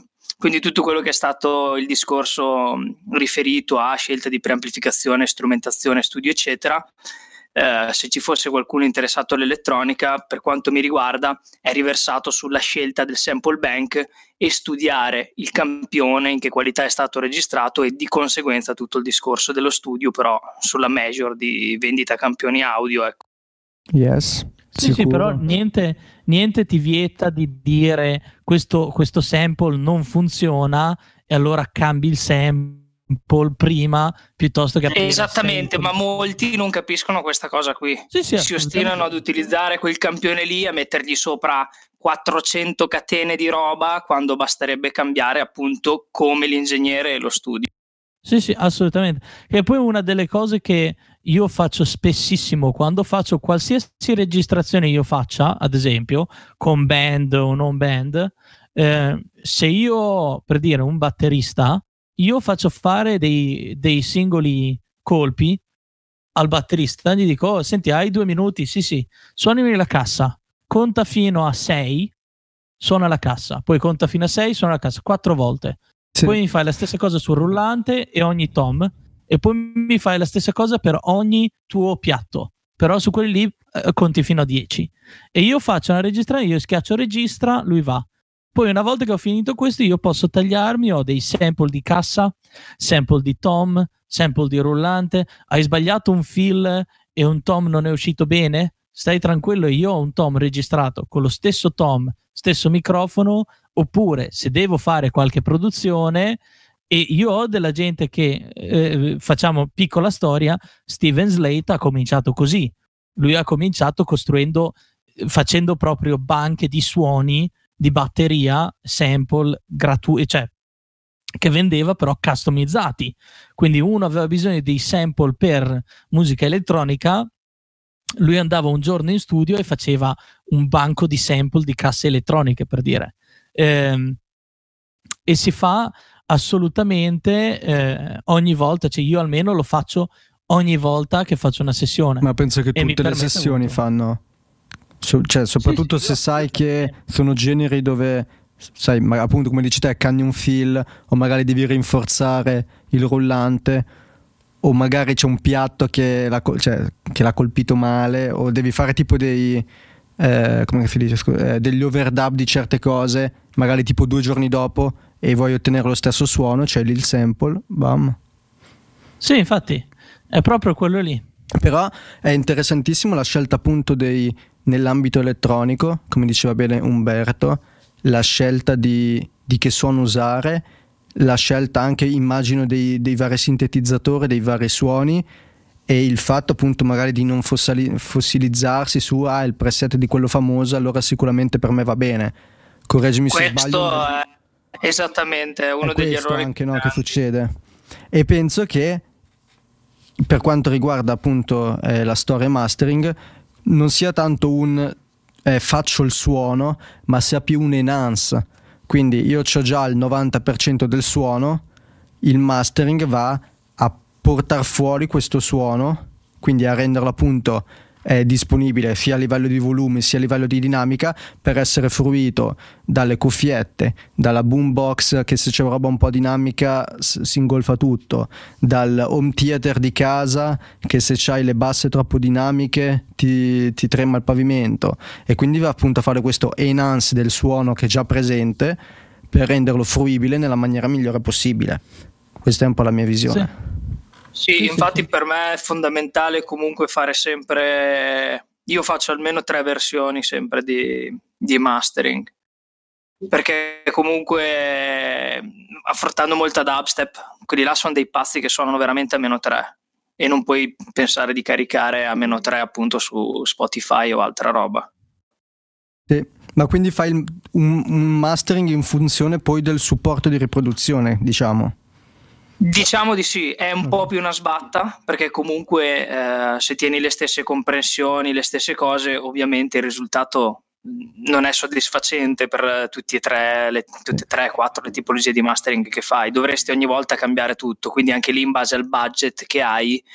Eh, neghi oppure vai incontro all'esigenza del cliente. conta che questo è il principio del mastering, cioè quando era nato il mastering era perché c'era un mix registrato su nastro magnetico che doveva essere traslato su cassetta, che è la stessa cosa, di semplicemente abbassare i volumi, ma traslato anche su vinile. Quindi mastering era produrre le differenti versioni che poi andavano ognuna sul proprio supporto. Quindi per me è fondamentale fare. Un, è chiaro che se uno arriva e mi dice voglio fare, pubblicare il mio brano solo su Spotify, faccio il mix per Spotify. Ma spesso quello che la gente vuole è pubblicare il brano su servizi di streaming, ma anche immagino nella musica elettronica metterlo in vendita su Beatport, su SoundCloud, su questi portali, su YouTube e magari spesso YouTube non metto la normalizzazione perché usano questi scamotaggi canali di mettere intrattenimento e riescono a cavarsela. E quindi immagino che sia fondamentale avere le due versioni in modo di essere competitivi su tutti i sistemi di riproduzione. Esattamente, eh, faccio una piccola parentesi eh, che è quella soprattutto dell'autopromozione che oggigiorno molti artisti fanno, eh, non guardano nemmeno un minimo eh, di queste nozioni tecniche e caricano i loro spezzoni di stracce, vi sarà capitato sulle storie di Instagram o robe e vanno in distorsione completa quindi io molte volte offro anche un, un, servizio di guarda ti faccio i 30 secondi per le storie, sì 30 secondi per di qua, perché altrimenti fai una figuraccia, cioè puoi avere il disco che ti pare, ma se ti promuovi così ab- abbiamo finito. Sì. Edo, invece per passare all'argomento successivo, cioè questi maledetti servizi di mastering online, questi siti super fighi dove carico il mix in 20 secondi e c'è tipo un o un, uno slider che avanza e poi mi dice è pronto, puoi scaricarlo e sotto leggi tipo che Jay-Z dice che è bellissimo, che ha appena fatto il mastering del suo nuovo album, anche se poi cercando nei crediti scopri che in verità il master l'ha fatto Bernie Grundman. Tu li hai provati, sì. cosa ne pensi? Cioè, in che contesti possono essere utili questi servizi qua? Oh, io sono molto contrario a questo mondo di servizi. Um, non nel senso che ehm, non nel senso che non dovremmo usarli, semplicemente per il fatto che ehm, sono molto non so come, come, descriverli, sono molto superficiali. Non snake oil, perché non sono snake oil, cioè fanno quello che devono fare. Eh sì, parliamo di, di YC Studio. Eh, No, ehm, loro, loro fanno quello che devono fare. Cioè, tu, tu immaginati, hai un brano, eh, loro dicono perfetto, che tipo di genere è? C'è un, un algoritmo che guarda la, la velocità del brano, eh, il, eh, il, il, tipo di... Uh, la macrodinamica soprattutto, guardano. Sì, esatto, la macrodinamica e poi dicono perfetto, abbiamo un uh, multibanda a 5 bande, di solito sono tra, dai, o 4 o 5 bande. Abbiamo un equalizzatore dopo il multibanda, abbiamo un, eh, un limiter e un clipper spesso. E poi loro prendono e dicono ok, perfetto, passa. Ed è un, non lo so, cioè, hanno un target di equalizzazione che vogliono raggiungere è un po' come com'è che si chiama quello che fa quello che ha Isotope per la voce? L'isotope, no, sì. no, no, non Ozone, quello no, che ha per la voce. quello che fa tutto. Il, come si eh, chiama? come si chiama? È un altro dell'isotope. Beh, il master match. No, no, no, no. Non è per mastering, è Nectar. Eccolo. Nectar. Nectar. Ah, che ti autocalcola il preset uh, per il voce. Sì, sì, per, per, la voce, per la voce. Tu prendi, hai, hai cantato una roba prendi, apri quello e lui ti dice guarda io farei così, così, così, così. effettivamente cioè, funziona, però di nuovo è una di quelle situazioni dove devi poi saper, cioè devi sapere quando stai facendo una cosa fatta bene, quando stai facendo solo delle boiate, quando quello che hai ottenuto effettivamente vale i soldi che hai speso. Ehm, è, un, è, un, mondo dove io di solito io non, non ci vado semplicemente per quello. Cioè, non lo trovo. In media quanto costano questi? Guarda, te lo dico subito. Intanto, eh, Umberto, tu che sei attivo, tu invece li utilizzi, li hai già testati? Hai qualche cliente che ha provato a utilizzarli? Guarda, Land, intanto che rispondi che io ti cerco i prezzi velocemente, senza problemi. Eh, ma io penso che possano u- aiutare un attimo le produzioni super low budget o chi ha le prime armi, un po' come utilizzare i preset di un uh, CLA o di un uh, insomma uno di quei plugin tutti, tutto fare, nel senso che se non ne hai un'idea ti possono aiutare, però quando cerchi un carattere, una cosa costruita su misura, per esempio ogni volta che, che accetto una commissione cerco di fare il miglior vestito per il cliente, queste cose non le avrai mai, cioè tutto quello che esce di lì è tutto un clone ed è tutto basato, come diceva prima, su un algoritmo. Sì, Quindi cavi l'emozione. L'under si parte da un 4 dollari al mese di base fino a quello pro che è tipo un 25 al mese o 300 se fai annuo. Mentre mm. e-mastered, che oltretutto, maledetti, da quando l'ho utilizzato per fare quel contest, mi tempestano di messaggi. Non iscrivetevi a e-mastered perché hanno un CRM ma il CRM, il Customer Relation Model, cioè come ti contattano, la newsletter, tutte queste boiate, è aggressivissimo, tipo 3 email al giorno. E lui parte da 14 al mese fino a un 39 al mese anche, quindi comunque, cioè sinceramente per remastered mi aspettavo di meno, perché 40 euro al mese vuol dire che lo devi utilizzare veramente tanto. E io no, penso... ma se tu, pensi, se tu pensi una roba tipo uno che fa chiamiamoli beatmaker, no? Eh, e se tu hai clienti e hai, non lo so, vendi già solo 4-5 bit al mese e tu li vendi a quanto si vende un beat fatto bene? Facciamo... Ci sono delle cose assurde su internet, addirittura costano 20 dollari, quindi... Eh, vabbè, ma anche se ti costa 20 dollari, cioè se tu ne vendi 10 al mese ti sei fatto 200 dollari se tu eh, fai eh, l'under, no, era l'under che costa 35 al mese? No, è mastered. Eh, e mastered costa 35 al mese. E come abbiamo visto, cioè, non sono malissimo adesso. Qual era i mastered tra i, um, tra i 5? Uh. Eh. Sì, però io penso che se giri attorno a un'economia sostenibile sono prezzi assurdi. E mastered era il 3, ti dico, il mio era voce un po' troppo dentro, basso un pelo eccessivo. Però capito, cioè, non era niente di oh cazzo se suona male.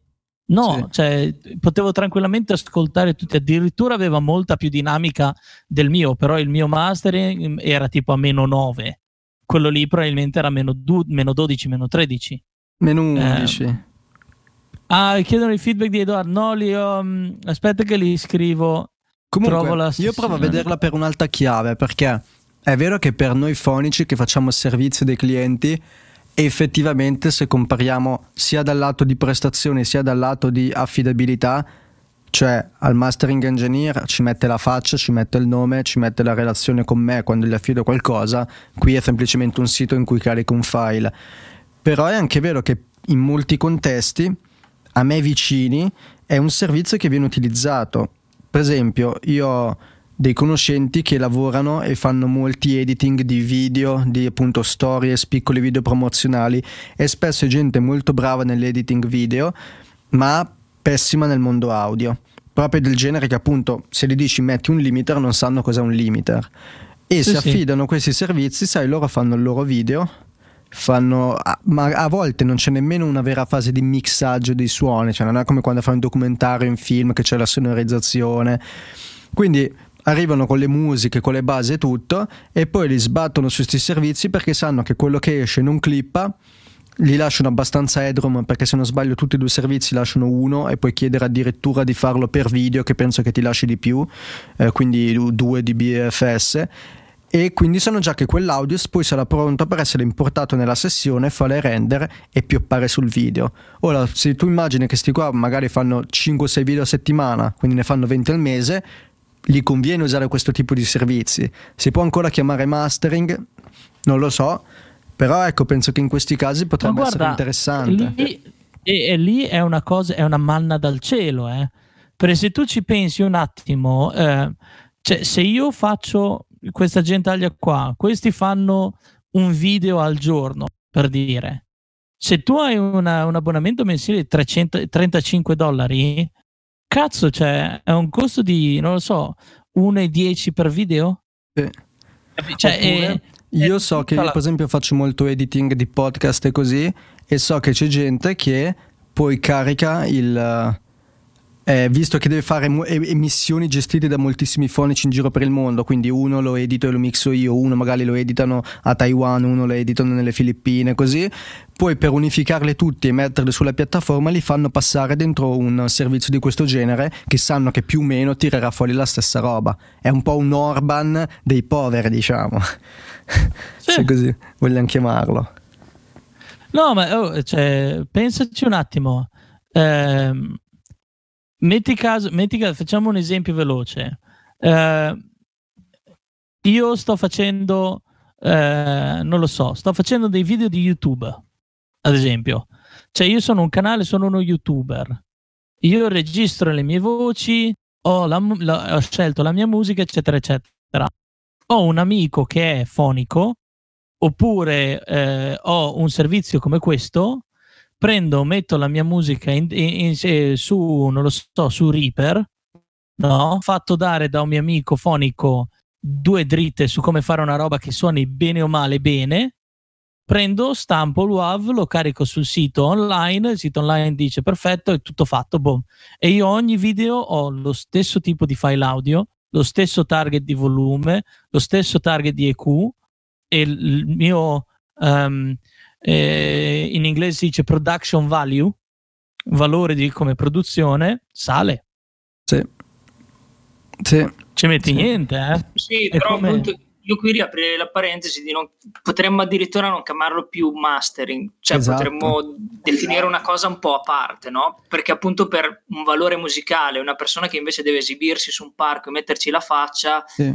Cambia un po' la Sai, e io quello che chiamo è un'ottimizzazione non controllata, cioè è vero che ti ottimizza comunque perché sai che non clippa, sai che viene trimmato il file all'inizio e alla fine, sai che non ci sono distorsioni, sai che hanno diciamo un algoritmo che ti fa in modo di non avere le troppe basse, di non avere alte troppo frizzanti, però appunto è una cosa molto poco controllata. Quindi ti può andare bene una volta su 10, ti può andare bene 9 volte su 10, ti può andare bene 0 volte su 10. È un po'... Sai vi- qual, è, sai qual è il problema che se non lo chiami mastering non vendi Eh sì, Vabbè, ma lì infatti è Eh, marketing. Cioè, il problema è che la gente, senza offesa che la definiamo ignorante, cioè che non, non- non se ne intende del settore, purtroppo si fa Sì. infinocchiare. Sì, perché infatti Sì, mettiamoci nei panni di un artista, se cerco su internet come produrre un brano da zero, sicuramente l'ultima fase sarà fai il mastering. Io non so cosa sia, quindi cerco mastering online, primo sito, Lander.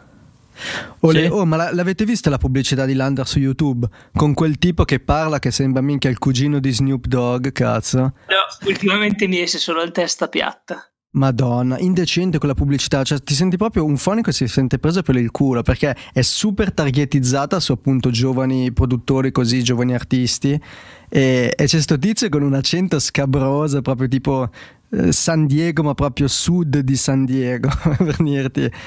No, d- davvero una roba... Cioè non riesco a capire come fanno a fare milioni con quella roba lì. Non lo so. Eh, prendono tutta quella nicchia che non ha mai approfondito il mercato, perché io alla fine penso che chiunque si immerga un minimo veramente nell'audio per passione o per Lo so. professione, dopo poche ore comincia a capire che non, cioè, quelle cose lì non possono stare in piedi sotto certi aspetti. Eh, non riesco a trovarla. Ok, invece adesso mi piacerebbe avere un parere, anche se c'è qualcun altro in chat, sul lato opposto, cioè questi servizi super low cost, super rapidi, eh, che noi dalla nostra cameretta possiamo farlo, l'artista può farlo. Dall'altro lato ci sono invece gli studi, quelli dove un- una PMC o un- una BEV del- di Metropolis Mastering ti costa come appunto un'utilitaria o un'auto di famiglia. Cioè, ancora senso utilizzare uno studio di mastering di quel tipo nel 2020 e poi magari facciamo un escurso su come funzionano quegli studi, cioè com'è il mondo lì dentro. Edo, cosa puoi dirci? Uff. Oggi è tutto uh, ah, eh, ci sono Eh, proprio... no, eh, cazzo, eh, cioè, non è mica facile Eh sì, Cioè, eh beh, se se- fosse facile stiamo, mica stiamo parlando, stiamo parlando di, di forse l'argomento più snake oil mai esistito nel mondo dell'audio. Cioè, non Sicuro. è, capito? È tra questo qua e tipo comprare quale scheda audio comprare. Sono tipo le due cose più snake oil al no, mondo. penso anche Mac e PC e Waves Isotope, quelle due. Esatto. No, cioè, è, è, è, capito? È come dire, ah, Edoardo, quale plugin devi comprare per primo? Mamma mia. Eh, non hai visto come te l'ho chiesto, se non mica te lo chiedevo. Eh. No, eh, guarda, secondo me l'esistenza di questi posti ha assolutamente senso do- devi usarli tu? Dipende. Um, il cliente di uh, Abbey Road Mastering Online è il tipo che fa la canzone dice io la voglio masterizzata da Abbey Road perché, peccato che il mastering online di Abbey Road costa tipo 60 dollari è l'assistente e lo fanno gli assistenti esatto lo fa il runner non neanche l'assistente lo fa il runner Okay. Um, Tra un tè, un caffè e un piegare cavi. Sì, la, l'idea, l'idea, del runner è il runner è quello che va ecco, a bravo, prendere. Spiega chi è il no, tipo di runner. E, allora, il runner tecnicamente non è neanche quello che fa il caffè. Quello il runner è quello che. Esatto, esatto. Eh, o, o, tipo l'assistente o l'intern, l'intern, uh, intern italiano, come si chiama? Stagista? Stagista, tipo. sì, stagista. Um, le, il runner è colui che la mattina si apre e si è rotta una roba. Il runner è quello che prende, tira fuori la roba rotta dal rack, sale in macchina e la va a portare dal tipo che la mette a posto e poi torna. Per quello che si chiama runner, cioè vai, come dice Giorgia, è quello che va a fare le commissioni. Quindi il runner non ha un cazzo a che vedere con l'audio. Poi sì, sono tutti fonici, però il runner è proprio l'ultimo è l'ultimo gradino, è più basso del T-boy, è più basso del, eh, dello stagista, del, dell'assistente, più basso di tutti. Eh, quindi sì, non è, non è la persona da affidarsi. Ogni tanto ti capitano qualche ti capita qualche assistente su Abbey Road Online, um, però è raro. Uh, mastering su Metropolis Online, non so neanche se c'è. Metropolis Online Mastering, c'è ancora il sito online? Sì, Online Audio Mastering. Questo qua lo fanno gli assistenti. Quindi qua effettivamente è della gente che tutto il giorno sta in studio di mastering. Ma per curiosità meno? qualcuno ha avuto esperienze con questi qui invece? Sì. Sì, sì, sì, sì no, sono bravi. Com'è andata? No, ma parlo di quelli dei runner tipo. No, cioè non ti fidare. cioè, no, tu okay, ti fideresti, allora, tu ti fideresti è tornato. Oh, Guarda, tu ti fideresti dove... con il guarda che io no, quello eh... che smontava gli SPL Iron in studio. Eh ho capito ho capito però sicuramente eh, eh, allora tu stavi dentro lo studio effettivamente tu eri a contatto. Un Aspetta, dico una cosa. Road. Umberto, ti ricordi le cagate che ho detto prima di cosa non è il mastering scritto 17 anni? Ecco, tu ti fideresti di uno che dice quelle robe lì? ecco. Eh beh, quella ci sono passati in abbastanza. ok, persone. però quindi non fidarti dei runner. ok. No, cioè tu conta, eh, eh, conta che il runner è, per dire, l'autista del furgone facevo, della compagnia edile che ti sta rifacendo casa. Ok, perfetto. No, cioè, è che avendo capito? detto che comunque sono fonici, magari comunque hanno comunque un Ma grado. Sì. No, no, sono fonici nel senso che nel loro tempo tirano fuori un paio di cuffie, il loro portatile MacBook e fanno qualcosa. Ah, e ci sta. E magari hanno di orecchie e sono effettivamente più bravi. No, che magari dandogli a disposizione quelle macchine, anche uno che magari scavicchia riesce a fare qualcosina di decente. No, io... Perché in quei 60... è, è, più strano perché con quelle macchine lì, se non le sai usare, tu mandi a fanculo tu. Cioè, è più eh. facile fare mix mastering con dei plugin che mastering con roba analogica. Comunque, sì, sì, dipende appunto dal livello in cui si eh, non so chi ha mai appunto utilizzato questi servizi del appunto mastering online negli studi, ma di solito un artista, almeno quello che succedeva da noi in studio, è che gli artisti famosi spesso inviano il mix a 5-6 studi, si fanno fare 5-6 preview e poi scelgono se sono indecisi. Esatto. E quindi a noi Esatto. capitava di sentire anche le preview degli altri e molto spesso di solito gli studi grandi sono più o meno sempre gli stessi, tra Sterling Sound, tra gli Ocean Waves, tra gli Electric Lady Mastering, Universal Mastering. E io ero giovane, però mi ricordo che certi rispetto ad, ad altri, proprio anche fra di loro, certi suonavano proprio male. Cioè, Sì. Quindi posso immaginare che è un po' una lotteria, cioè, anche lì è un po' una Ma è lotteria. così, cioè, è così.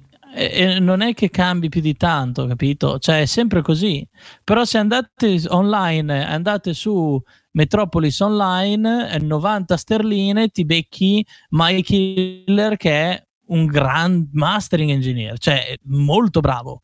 E però lui non ha multiply di, di Ed Sheeran nella, nella sua roba, quindi ti costa 90. Se invece volete che ti ve- faccia Stewart, che ha fatto, eh, no, ha fatto Divide, scusa, non Multiplied. Eh. Ha fatto Divide. Quello blu, no? e lui costa, sì, quello blu. Lui costa 150. Però lui ha fatto anche Rudimental, Disclosure, capito? Quindi ha fatto anche roba elettronica, ha fatto Amy Winehouse nei tempi, ha, cioè, ha un bordello di roba che fa.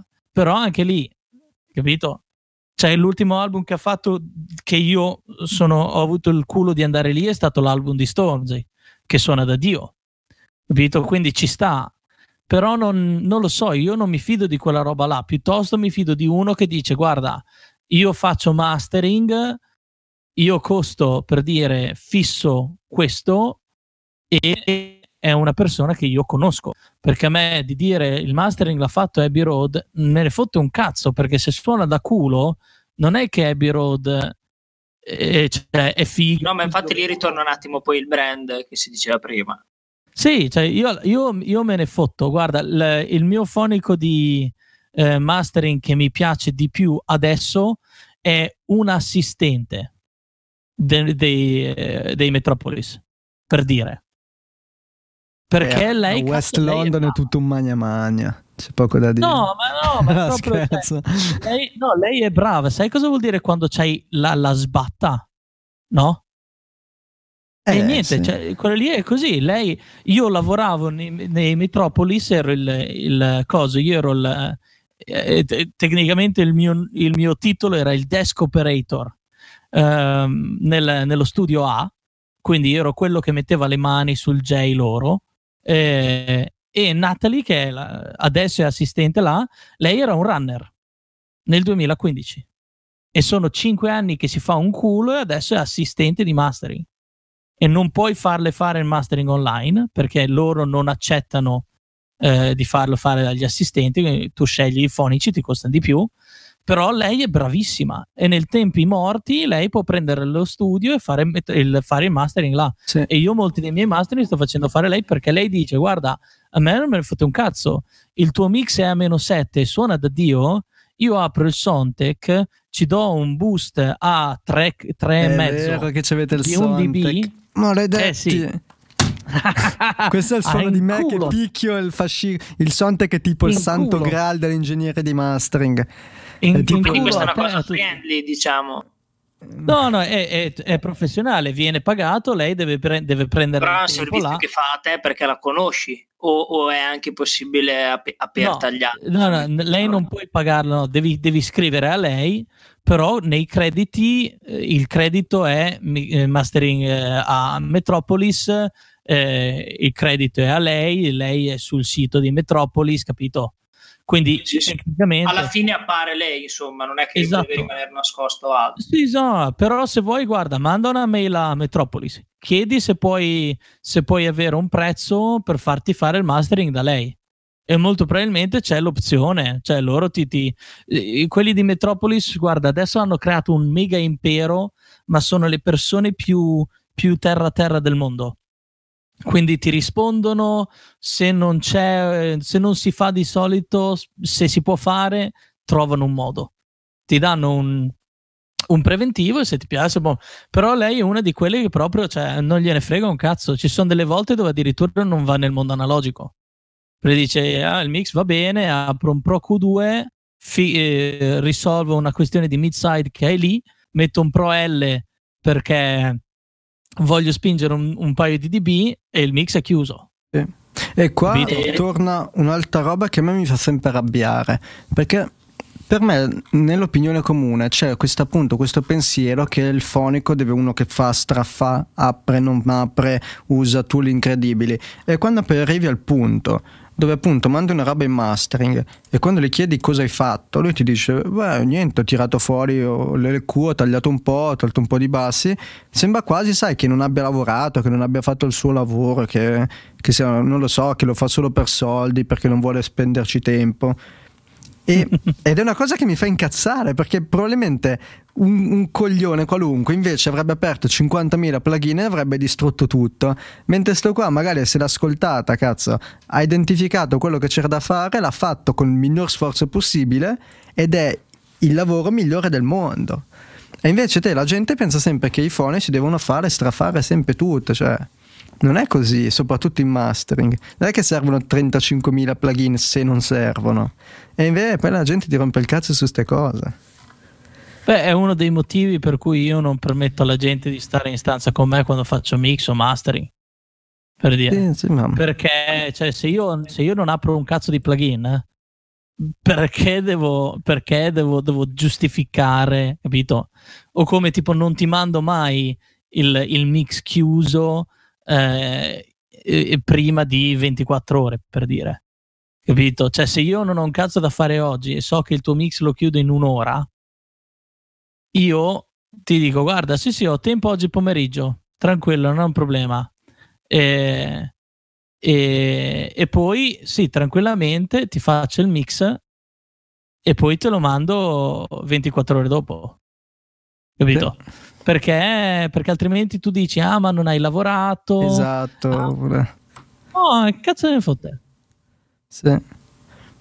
Invece, parlando un po' anche la chat, chi di voi è già stato in uno studio di mastering, diciamo, che lavora, che è adattato per fare solo quello? Penso appunto a un Metropolis Mastering o così. Chi è che sei già stato? Magari è andato a fare una visita agli studi così, mi interesserebbe saperlo. Perché boh, Edo tu sì, Umberto tu sei già stato a visitare così a lavorare? Allora, io nel mio piccolo sono stato qui in Italia eh, da Federico Pelle, non so se lo conoscete, a Vicenza. No, ma cerco subito. Eh, lui ha, ha, fatto una, chiamiamola una masterclass un po' interattiva, dove comunque la, la prima parte l'ha gestita lui e la seconda invece l'ha creata in base a un questionario che ha fatto appunto... Ehm, compilare a noi richiedenti masterclass.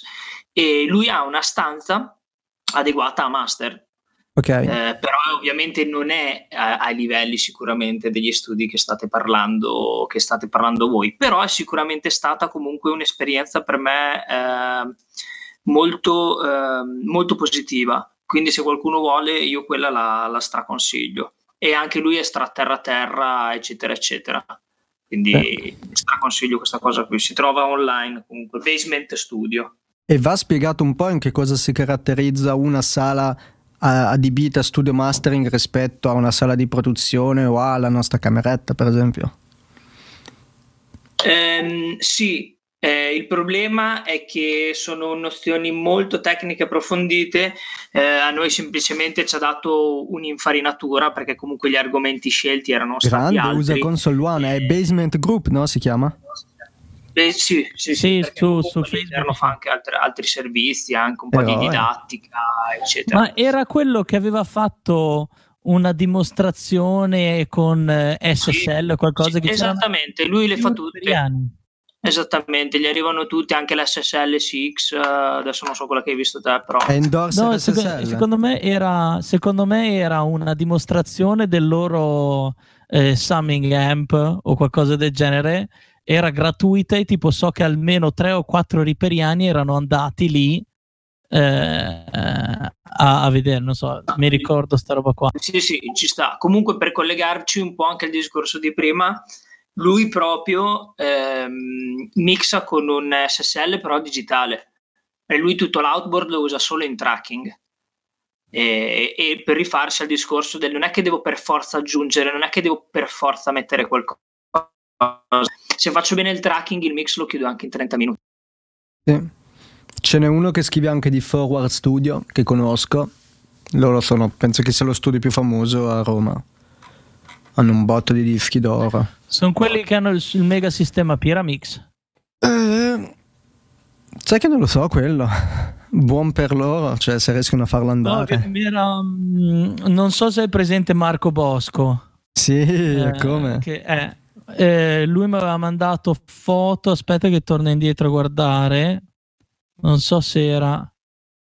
E una Eh. piccola curiosità a me che mi ha colpito molto per quanto riguarda la Mastering Room era eh, la console eh, di comparison che utilizzavano tutta analogica, adesso non mi ricordo come si chiama, però delle foto ehm, che ti fa fare l'A e B totalmente in analogico senza ripassare in conversione Sì, digitale. è la mastering console, tipo le Eh, Crockwood. esattamente. Sarò magari- Quella lì è una cosa che Sì. capendo come funziona in realtà secondo me ti dà quel, quel di più di trasparenza che altrimenti non puoi proprio avere oltre a tutte le macchine. Quella penso che sia proprio l'emblema di macchina che appunto che è pensata per fare mastering. Cioè stereo, ha degli insert, eh, diciamo la terra terra radiocomandati, nel senso che posso inserire a tipo inserisco prima uno, uno a digitale, poi uno analogico, poi un analogico, poi un altro digitale e lui è automaticamente patchato con il convertitore in modo che mi crea quella catena.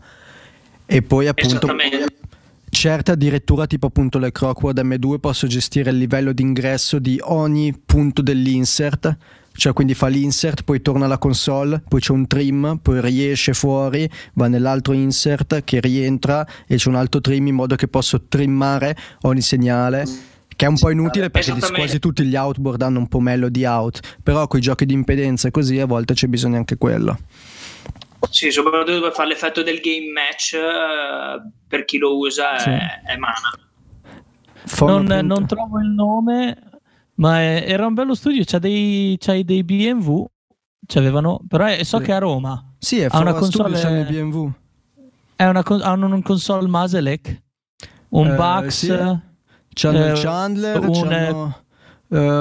eh, sì, sì. Lavrigord. C'hanno il, l'Avri, non lo vedo qua. In, eh, c'hanno il, eh, il Shadowville. C'hanno due pulte che Guarda, io, ti mando, io ti mando la foto di quello che mi ha girato lui. Sì, sì, sono quelli. Ah no, Giorgio poi- si manda, sì. Comunque, io direi, pre- mi prendo io 5 minuti per spiegare proprio terra a terra differenze studio di mastering da studio di mix, un po' le linee guida. Poi se dico vaccate o se avete altri esempi, correggetemi. Eh, no, non è questo, Edo. Ah sì sì che questo non Oh, sono cambiato. Sì, adesso c'hanno lo Shadowville al posto dei Lavri, li avevano spostati. Comunque, Eh, io avevo- io avevo studio di quello. mastering di solito, anche se non si dovrebbe, è più piccolo. Cioè, tecnicamente più è grande la sala, meglio suona per questioni acustiche di solito. Però spesso, visto che uno studio di mastering per stor- storicamente non aveva console enormi, non aveva se- diciamo speaker nei muri giganteschi, non aveva outboard incredibilmente grandi, o si tendeva a fare delle stanze leggermente più piccole. Poi un'altra cosa è che spesso hanno uno, massimo due sistemi di diffusione. Di solito hanno dei midfield, quindi delle casse non, eh, non come i nostri monitor da casa, come si dice? Eh, distanza ravvicinata, sono un po' più messi più lo- lontani e poi magari hanno un secondo paio tipo dell'avantone, soprattutto negli ultimi anni. Una volta si usava addirittura un solo paio perché appunto non esistevano queste piccole cassette, la gente ascoltava solo dagli hi-fi o dai Dolby Digital o dal cinema quindi non c'era la necessità. Adesso che c'è appunto la necessità di fare un check per le piccole radioline così, si hanno di solito questi due sistemi. Altra cosa è che appunto di solito si lavora per eh, canali stereo, cioè si fanno anche stem mastering, ma di solito le apparecchiature, tipo un compressore appunto Shadowville, ha due canali. È difficile trovare uno studio di mastering che abbia 5 Shadowville per fare lo stem mastering analogico. E poi si lavora, diciamo, eh, cercando, visto che si lavora su file eh, molto sensibili perché in mix posso gestire livelli, posso applicare noise reduction, gate, qualsiasi altro, in mastering è molto più difficile. Quindi tutti i tuoi componenti devono essere fatti in modo di deteriorare il meno possibile, se non lo voglio, il suono. Quindi per esempio è una cosa banalissima, per esempio tutti i controlli da mastering sono a scatti non esiste il potenziometro. Perché? Perché sennò sarebbe impossibile fare un recall perfettamente. E se io ho un potenziometro, anche se sto lì a settarlo esattamente sulla tacchetta, non sarà mai uguale. E fidatevi che in certi casi quel mai uguale si sente. Quindi tutti i controlli sono a scatti, in modo che lo scatto so che è quel valore resistivo. Anche se Daniele non è in chat, no, lui è ingegnere elettronico, ci direbbe che eh no. Poi eh, sì, perché così è, non sempre è uguale. Poi altra cosa, eh, il fatto di eh, del monitoring, cioè di solito c'è un circuito di monitoring che è molto calibrato secondo il, il mastering engineer cioè uno si costruisce il suo circuito di monitoring perché sa che gli suona giusto così, in modo che poi sarà il più possibile fedele. Per esempio noi provavamo a cambiare semplicemente il convertitore che dalla console buttava fuori nel circuito di monitoring e ti cambia ovviamente il suono e tu questo non lo sì, vuoi. Spesso si, usa, spesso si usano diversi convertitori e tu cambi il convertitore a seconda del tipo di musica o del tipo di, di, compressione che vuoi ottenere. Anche perché magari sai che quel convertitore ti dà una risposta in più, però magari quello anche proprio come convertitore del segnale, non tanto in monitoring, cioè non tanto quello che ascolti, ma appunto magari in catena quando sono sì. uscito in analogico, poi per rientrare in digitale, so che quel convertitore, che faccio un esempio, il Dream, è molto liscio e allora lo uso perché è un brano dove non voglio che mi accentui certe cose. Se magari volevo un po' più di pasta, usavo un API della merging, per esempio. Sì, sì. Se no, a parte l'acustica che mi sembra scontata, sono studi che spesso eh, sono super flat, ma anche non necessariamente super dead. Cioè, di solito non si cerca un suono morto perché in mastering appunto eh, si cerca di tirare fuori il massimo del brano, quindi voglio sentire il brano al 100% del suo potenziale, quindi non so se avete mai ascoltato qualcosa in una camera anecoica, se riuscite a non vomitare è proprio sgradevole, mentre invece avere il giusto riverbero, la giusta diffusione è fondamentale per poter percepire al meglio il brano. Per questo che molti studi di mastering hanno tanti diffusori. Anche ai Metropolis no, siete pieni di diffusori dietro, no? Sì, sì tutto. Ma in Metropolis nessuna delle stanze è effettivamente morta, anche negli studi grandi. Sì. L'unica stanza morta, quasi morta, è eh, la, la dead room che c'è nello studio A, che praticamente se tu sei nella control room hai la live room di fronte e hai due modi per arrivare alla live room, cioè una porta a sinistra e una porta a destra. La porta a destra è quella che ti, va, ti manda fuori e c'è uno, praticamente uno stanzetto tra il corridoio d'ingresso e la live room che è pieno di vetrate, c'è un botto di luce, non è assolutamente trattato, e quello di solito è storage, no? Mentre a sinistra c'è una dead room dove di solito si mettono, spesso si mettono le batterie. Quando fai una band intera, metti la batteria lì, così è isolazione e poi puoi mettere gli ampli nell'altra stanzetta, oppure c'è una, una stanza per ampli eh, incasinata dove magari ci metti l'ampli del basso, l'ampli della chitarra la metti nella stanza che non è trattata, intanto che cazzo te ne fotte, e poi hai praticamente silenzio nella stanza grande per fare voce o pianoforte, quello che vuoi. Però sì, sì ehm, non, non, è, non, è, gradevole andare in, in, stanze dove non ci sono assolutamente ehm, un minimo eh, di diffusione di ambiente. Sì, sì, no, no, vuoi comunque del suono. Sì. E se no, io potrei raccontare di quello che era appunto il workflow da noi, però penso che cambi da studio a studio. È che ci sono veramente tante cose. Posso sono... chiederti una, co- una, cosa tecnica? Sì, vai, vai. Le casse, eh, questi qui che si utilizzano negli studi di mastering, mi è stato detto che devono toccare per terra, appunto, ma poi non ho approfondito tecnicamente. Se sì. sai dirmi il perché. Allora, c'è una ragione, però lo studio dove lavoro io effettivamente le casse non toccavano per terra proprio perché il progettista ha fatto tutto un sistema di molle, di cose strane. Ma di solito si, di, cioè per esempio le BMW toccano a terra, uno perché sono state costruite per essere così e due perché appunto il fatto di avere per terra ti permette di avere il Twitter quando sei seduto nella tua postazione di lavoro ad altezza orecchio. Se per esempio ti vai a vedere delle ATC, o delle PMC che sono altre casse le ATC non hanno casse da terra però non hanno casse da terra No. In quel caso puoi utilizzare o degli stand o appunto dei sistemi di molle, spesso addirittura negli studi da mastering hanno le casse che sono tipo in, non so come dirlo in italiano, in un baffle, cioè sono, sono incementate nel muro, però sono tipo sospese da delle mini molle che fanno in modo che siano disaccoppiate proprio fisicamente. Sì, sì. Però in generale sì, per esempio le, le, nello studio dove sei stato, se non sbaglio, aveva le BMW e lì vanno per forza messe a terra perché sono state calibrate così. Poi anche loro, se non sbaglio, le BMW hanno il loro sistema di molle per evitare trasmissioni di onde. Eh, sì, di onde. ma appunto alla fine è perché loro... Interessato. No, vai, dove vai? No, io sono interessato. Quello del Basement Group ha delle Dantec, cioè almeno mi sembrano delle Dantec che sono eh, tra le casse più belle aspetta. al mondo. Ah, sì, scusa, stavo guardando quello di Roma io. no, il Basement Group, eh, il, la costruzione di quelle casse con i due woofer e poi incassato ci sono le medie, poi incassato in mezzo c'è il Twitter. L'ho visto solo nelle Dantec e sono casse che io adoro, solo che non ho i soldi perché sono tipo 30.000 per una coppia, però sono bellissime c'è uno studio dove vado ogni tanto a lavorare che è nel top 2% delle migliori stanze al mondo ed è tipo a due minuti a piedi dal mio studio. E ogni tanto vado là semplicemente perché tipo lo sweet spot è largo 3 metri e mezzo. È ecco, cosa... Spiega un po' questa storia dello sweet spot, eh, sweet spot, che è un'altra cosa che differenzia per esempio lo studio dalla nostra, da una, per esempio una cameretta.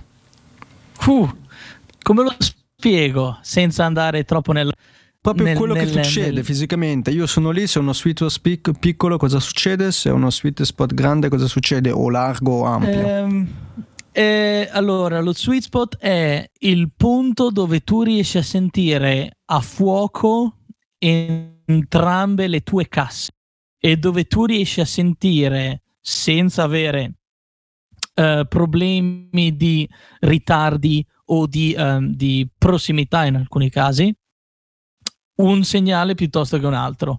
Quindi ci sono delle casse che hanno una dispersione orizzontale, si chiama, eh, più ampia, alcune che hanno meno dispersione orizzontale e questo ehm, risulta in uno sweet spot più largo o più stretto, oppure le casse vanno settate in un certo modo, tipo le Dante che sono fatte per delle stanze di certe dimensioni, ci sono vari modelli, credo siano quasi praticamente tutte custom addirittura.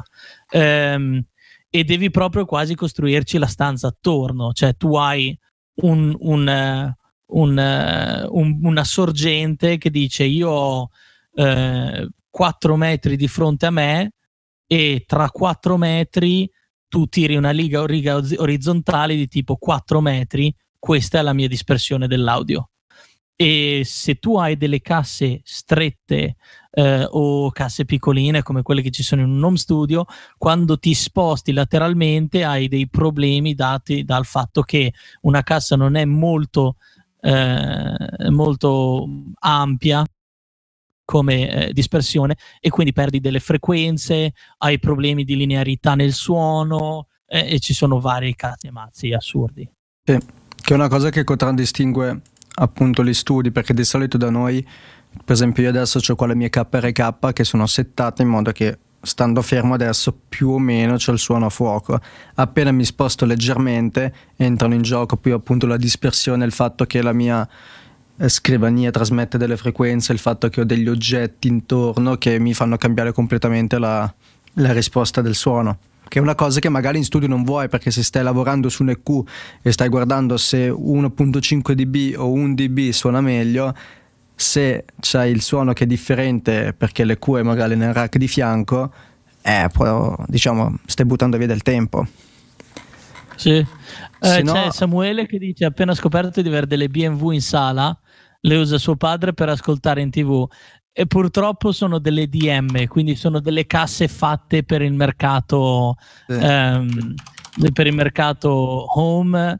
Beh, e non è che... comunque dai per la tv sì però cioè, usate, usate tipo le compri a 200 euro ecco una roba del sì, genere sì, sì. se vai a vedere invece una copia di Nautilus parliamo di 40.000 quindi è un po', un po diverso Prendi, se prendi delle, delle, 802, ad esempio, che sono quelle che secondo me hanno in quello studio là dove ho messo la foto, quelle te la gavi con 10.000 euro, più o meno circa. C'è il migliore. Sì. Io voglio, voglio fare una piccola, pre, una piccola, parentesi, però, sulla cosa del, delle casse che stanno a terra. Sì.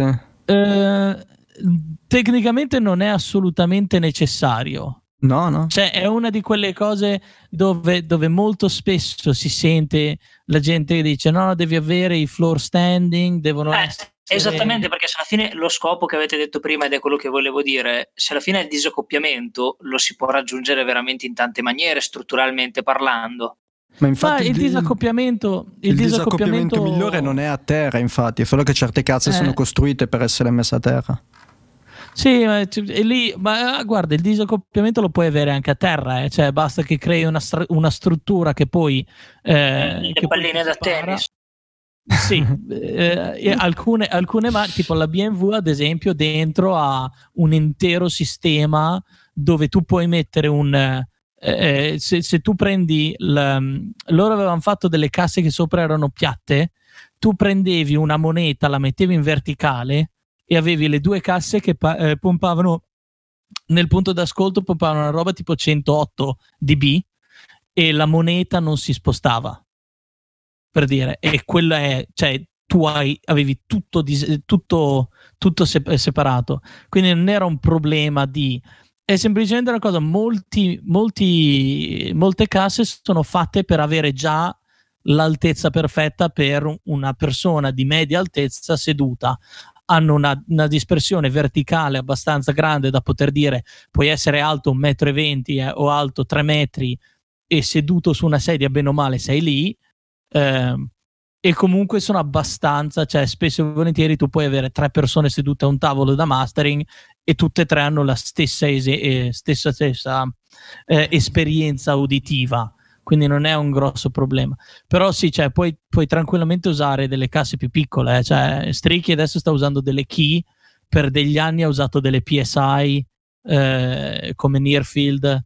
I main a, a, Metropoli sono sempre PMC, quindi c'hai sempre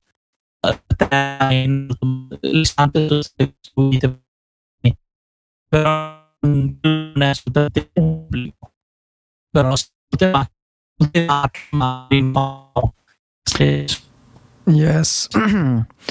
non so voi se mi sentite perché vedo che la connessione sta ballonzolando da me. Però io sgancerei la bomba atomica, cioè dopo tutte queste appunto snake oil e mi sentite male. Aspettate.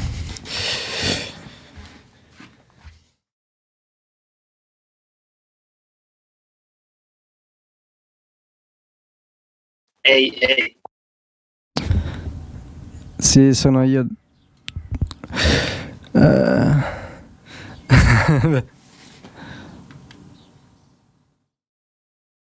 oh, sembra che sia tornato. È ripreso, ripreso. Sarebbe la prima volta in quattro chiacchierate. È eh, il bello della diretta. No, no, sono Ma non io, eri tu. No, no, non eri tu perché la mia, la mia, connessione è scesa a una barra in rosso. Anche la mia? Ah, ok. Eh, ah, vabbè, no, me... tagliamo quarantena. Era, sì. era, Discord che sta, staranno facendo qualche cazzo di, um, di, di, problemi, staranno facendo dei problemi con, con i server. Eh, comunque io sgancerei la bomba atomica perché devo andare a farmi un drink. Eh, la bomba atomica Loudness War. Abbiamo parlato di tutte eh, le snake del mondo abbiamo, abbiamo, perso, abbiamo perso. Ha vinto Sheps, grazie, arrivederci. Prossima domanda. No, no, no, allora, quelli in chat pronti. Allora, prima di tutto, allora io lo so che quando si dice loudness war e poi si parla di storia della loudness war, tutti tirano fuori i soliti due o tre concetti, perché nessuno è tanto vecchio da ricordarsi com'è veramente andata. Quindi se c'è qualcuno tanto vecchio che c'era nel 75 e ascoltava musica nel 75, dica com'è andata sta cazzo di guerra. Vogliamo tutto un resoconto alla Game of Thrones. Nove stagioni, cazzo. Io sono nato nel 97 quando gli Oasis pompavano fuori di quelle merdate saturate di brutto e quindi non ho voce in capitolo. Se c'è qualcuno vecchio parli ora o taccio per sempre. Max, Max, Max è un uomo vissuto, però non so se riesce a parlare. Max, eh, mi sa che non sa come fa perché ci vuole il push to talk. Comunque, ah, può essere quello. Loudness War, Edo, dici le tue due lire storiche su cosa sia, come è nata, come si è evoluta e io vado a farmi un negrone. Perché ho finito lo sciroppo di zucchero, non posso fare tanto altro. Aia, aia, malissimo. Deve, cioè, domani devi andare a fare eh, la, la, spesa. Faccio una caipirinha. Um... C'è lo zucchero in canna. che, che, ignorantate che ti fai. Um, guarda, Ehm, da quello che io so uh, come, come, storia, la loudness war è entrata quando si parlava di, cioè quando è entrato il mondo digitale, eh, dove non, hai, non avevi più il problema di uh, questo mezzo di trasporto audio non può reggere un certo tipo di pressione, eccetera, eccetera. Quindi finché, finché scusatemi, ho mangiato pesante pranzo, eh, finché avevate dei, uh, dei picchi che stavano sotto il limite massimo del clip digitale, potevi tranquillamente spingere in RMS quanto cazzo volevi perché i lettori potevano, potevano fare play, tutte queste cose qua. Mentre se tu sei ad esempio su un, eh, su un di un dynamic range molto diverso, perché il vinile non può sparare fuori un mix a meno 5. Um, ehm, e quindi questa era l'origine. Il problema qual è? È che l'uomo è stupido e come dice il Fra in una, eh, in una chiacchierata su YouTube di anni fa, che però non mi ricordo come si chiama, partiamo dal presupposto che il cervello è una puttana. Eh, ed è effettivamente vero, cioè il cervello ci, um, ci mente ogni due giorni e ogni volta che voi avete un, uh, un, una sorgente audio sì, sì, tranquillo, Teo, tranquillo. Ogni volta che avete una sorgente audio che è più alta come volume rispetto alla sorgente originale, voi avete il vostro cervello che dice questo suona meglio. Cioè, se suona più alto, suona meglio. Motivo per cui spesso e volentieri i chitarristi spingono gli amplificatori molto più forte di quanto gli serve, è appunto perché loro sono, sono vittimi eh, di questa, di questa eh, di questo scherzone che fa il nostro cervello. Io sono vittima dello scherzo ogni volta perché ho un botto di roba parallela che io eh, ho eh, organizzato nelle mie sessioni e poi vado dentro, accendo una parallela, suona meglio e poi mi, asco- mi accorgo che il plugin è in bypass. Quindi magari il plugin è acceso, però tipo dentro il plugin è in bypass e quindi io non ho fatto altro che prendere e, e alzare il volume della sorgente e automaticamente il mio cervello dice cazzo suona bene, non, non devi andarlo a toccare. Um, quindi nel momento in cui tu avevi tutto il mondo praticamente che era vittima di questo bello scherzone, eh, cosa facevi? Do- devi battere gli altri.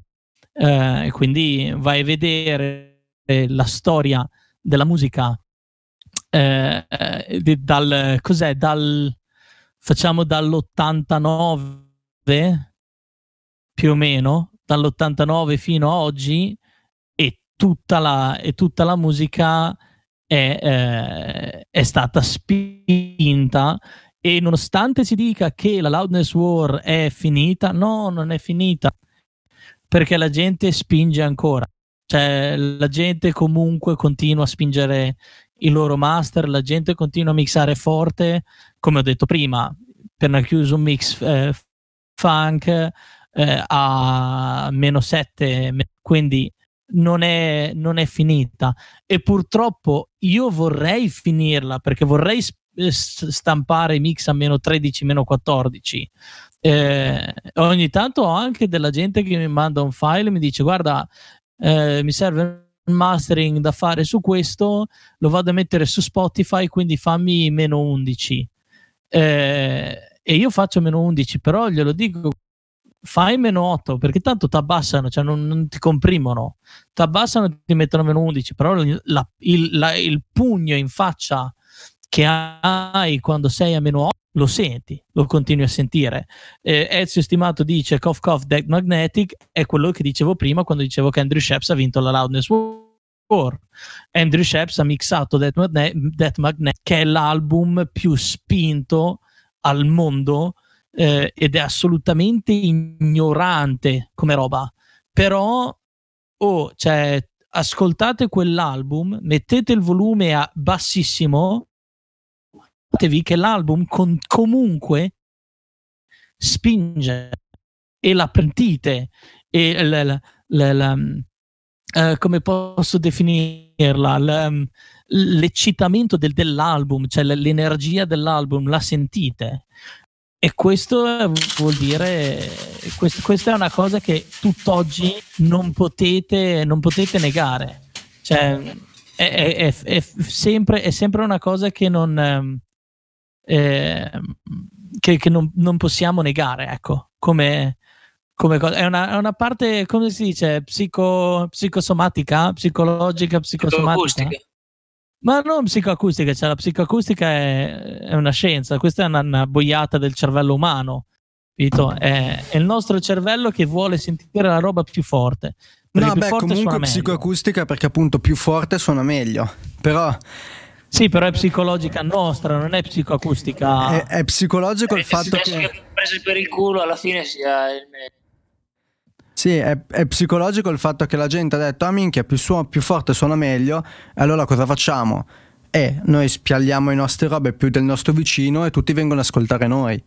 Perché alla fine è nato un po' dalle radio è nato dal broadcasting, dalla diffusione in radio del broadcasting, dei, scusi, in auto, quindi c'erano le radioline sì. in auto e loro hanno detto, eh guarda, noi pompiamo più alto e il tizio sente più alto. Ma no, lì, lì era, lì è, no aspetta, allora, lì, l, perché questo è stato un casino che si è aggiunto, la radio per mandare un segnale più salutare deve spingere volume. Ed è lo stesso discorso che si ha nel mondo, digi- nel mondo delle, dei, dei radiomicrofoni o nel mondo degli in-ear monitor dal vivo. Se tu hai un in-ear monitor dal vivo e vuoi mandare, probabilmente credo Enrico Ornelli sia un fonico live, quindi probabilmente può, eh, può, può darmi ragione su questo. Se tu hai un sistema di, di trasmissione su un eh, tipo in-ear monitor e tu ci vai dentro più forte, avrai un segnale più salutare rispetto a un segnale più debole, perché l'antenna eh, cazzi sì, e mazzi di radio. L'indice di eh, modulazione eh, a quei tempi FM. Esatto, sì, sì adesso per evitare di andare enormi su. Eh, vedi infatti quando eh, il Fra parla della radio che dice lui è stereo in questa zona e poi in quel raggio là siamo tutti mono. Perché sei mono? Perché non ce la fai, non hai abbastanza potenza, devi andare talmente lontano che l'antenna non ce la fa. E quindi l'antenna part, part, manda fuori un segnale mono che vuol dire hai metà della roba che deve arrivare e quindi quella lì ti arriva. Ma quello Se che dicevo io, Edo, perché lì, qui si parla però, di... No, questo, questa è una cosa che però è successa. Sì, Quando però... tu hai un brano che è schiacciato come un coglione, l'Orban in radio lavora meno perché l'Orban riceve già il segnale che sta cercando di arrivare, capito? Quindi se tu mandi un segnale che è già compresso, senti meno l'Orban che lavora in radio. Se tu mandi un segnale a meno 13 in radio oggi, suona da culo in macchina dei, dei, sì, della gente. Aspetta che ti capito? spiego. Allora, fino agli anni, adesso io non mi ricordo quando sono arrivati i primi modelli di autoradio decenti, ma fino agli anni 70, inizio anni 80 la radio la si ascoltava principalmente in casa, nei bar e così. Quando ha iniziato a diffondersi l'autoradio, ci si è ritrovati a dover fare un'emissione radio in un ambiente con rumori, in un ambiente dove non si ha una buona stereofonia perché non hai le casse stereofoniche in radio, c'è cioè una cassa vicino a te e l'altra cassa vicino all'altro passeggero. E quindi sì. hanno scoperto che aumentando il volume l'ascoltatore non dovendo cambiare il volume perché lui stava guidando, ai tempi non c'era il volume sul volante, dovevi proprio muovere la manovella, percepiva meglio la musica a alto più volume perché si distanziava dai rumori, dal rumore dell'auto, era, si percepiva meglio e quindi si sono accorti proprio statistiche di marketing che le radio che pompavano di più avevano più ascolti perché la gente rimaneva su di esse. Capisci? Beh, ovvio. Ed è da lì, quindi immagina che io sono eh, Radio 105 nell'83 appena nata, che pompo il volume di brutto, vedo che tanti stanno su di me, e allora dico dai, così ci sta. Arriva Radio DJ a due isolati più di fianco e dice: Eh, cazzo, hai visto quei bastardi di Radio 105? Tiriamolo su anche noi. E lo tirano su di più. E allora la gente inizia a stare su Radio DJ perché è andata proprio così. E si è arrivati a un punto. Beh, cosa dice il Fra sempre? Che il, tu sei in radio, stai. E quella è la stupidata del radio. Eh, ma sei, sei, in competizione con il prossimo brano, il brano che c'era sì, prima. Ma se nell'83 se forte, avessero detto, boh, troviamo uno standard, chi supera questi range eh, multona, probabilmente non avremmo avuto niente di tutto ciò che è successo. È stata lì il vero, diciamo, psicosi, il fatto di farsi prendere la mano e dire no, continuiamo ad alzare al posto di standardizzare come invece ha fatto Spotify. Se tu mettevi una legge che tutte le radio, come adesso c'è però, sono delle finte leggi, diciamocelo, cioè... No, ma c'è la gente che paga, la gente paga, paga un botto di, di, di, di multe sì. Però hanno più ascolti, quindi se lo possono Però per me lì è venuto 105? il... 105 ancora 105 sopra, devi chiedere no, al Fra. 102,5 la, è la più seguita in Italia. No, però te lo dice quali sono le, le, ah, le radio alte. che pagano multe ogni ah, mese. Multe. Sì, sì, ogni mese. Sì, sì, tipo eh, Radio Maria è uguale, eh, Radio Maria paga multe ogni mese. Eh sì, per pompare fuori. Però appunto eh, oh, cioè, si è passati Radio Maria la copertura più bella d'Italia. Si è passati dal broadcasting a il CD, cioè hanno scoperto che i CD col volume più alto vendevano di più.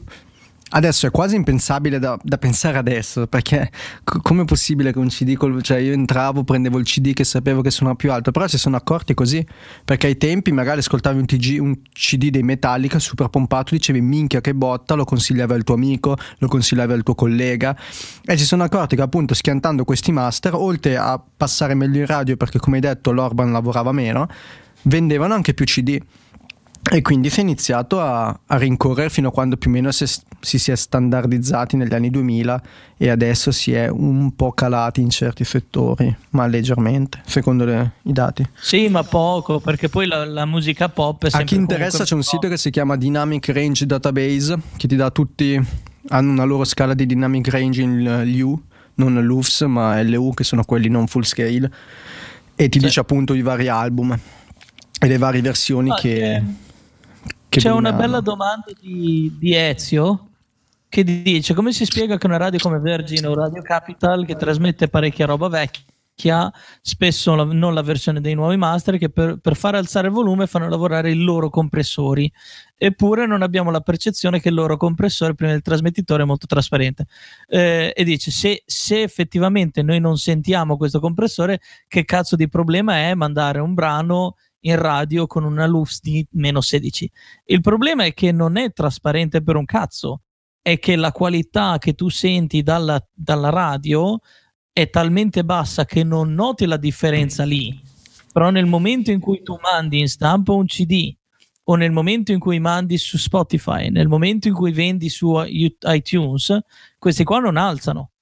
Capito? Quindi il problema è che eh, l'unico che alza è la radio e tu lì non lo senti più di tanto perché magari senti male perché l'antenna non è molto vicina.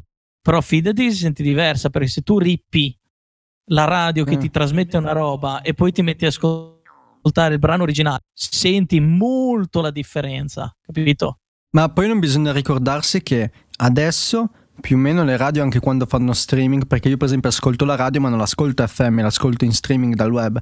Adesso lo streaming sì. è di buona qualità. Se pensiamo sì. anche solo a dieci anni fa, io vi ricordo che le, le, radio hanno più o meno iniziato a streamare a inizio anni 2000 e lì c'erano qualità del tipo 32 kilobyte al secondo, stereo.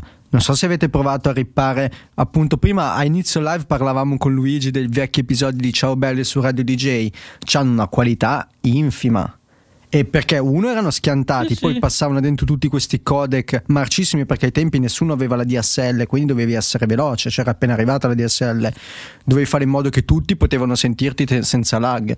Adesso siamo un po' migliorati, però già solo 10-15 anni fa la qualità della radio era una roba veramente scabrosa. No, Se prendi, l'ascoltiamo adesso, prendi una monitor. radio. Scusa, prendi una radio No, una qualsiasi radiolina, prendi l'uscita delle radio, non quella per le case se c'è un'uscita left e right di linea, registrala su, registra un brano qualsiasi.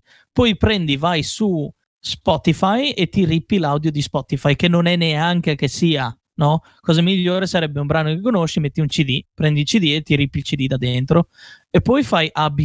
Cioè la, la qualità di una radio cos'è? 128 kB al secondo? Senza contare, ma non è tanto la qualità, il, il fatto è che la FM 1 taglia sopra i 10.000 per questione di banda, Sì, perché sì. la FM ha un indice di modulazione che non può superare e quindi è così. 2 c'ha la enfasi ed enfasi, quindi c'hai un filtro che in trasmissione ti alza gli alti di eh, 10-15 dB e poi te li abbassa in ricezione e anche lì Sì. è comunque degradazione e tre perché questi Orban hanno dei cazzo di compressori multibanda soprattutto nelle alte che ti piallano veramente qualsiasi cosa. Non tanto per la musica ma per il fatto che eh, in- soprattutto in piccole radioline dove non hai bassi se hai delle alte troppo dinamiche sembra super acido anche se magari non lo è. E quindi per evitare questo problema di psicoacustica, perché se non ho basse sembra acido, eh, piallano di brutto le alte in modo che siano sempre costanti e che appunto non, non ti faccia male ascoltare la radio, nonostante sia brillante per eh, superare tutti i vari rumori della casa, così. Quindi è super brillante ma super compressa. Però anche lì c'è è un... eh, Esatto, eh sì, bravo può Giorgio, sei grande. Bravissimo. Eh sì già, perché non so, spiegalo, perché appunto c'è un tono pilota per, per la, la decodificare lo stereo in FM. Esatto, se, se non sbaglio la larghezza Bravissimo. è 19 kHz, no? E a 15 c'è il tono. Eh, così. lui dice 15, secondo me sì, può essere che sia da lì a in su. 15 c'è il tono, però poi arriva fino a 19 per un canale, se non sbaglio. Ah, beh, può essere benissimo. Non mi ricordo più, sono passati talmente tanti anni. Oh, guarda, il discorso qual è? Che gli Orban che ci sono in radio adesso, cioè che quelli nuovi costano davvero l'ira di Dio. Ok? Cioè davvero, davvero tanti soldi. E comprare una di queste cose qua, oh, sono bellissimi.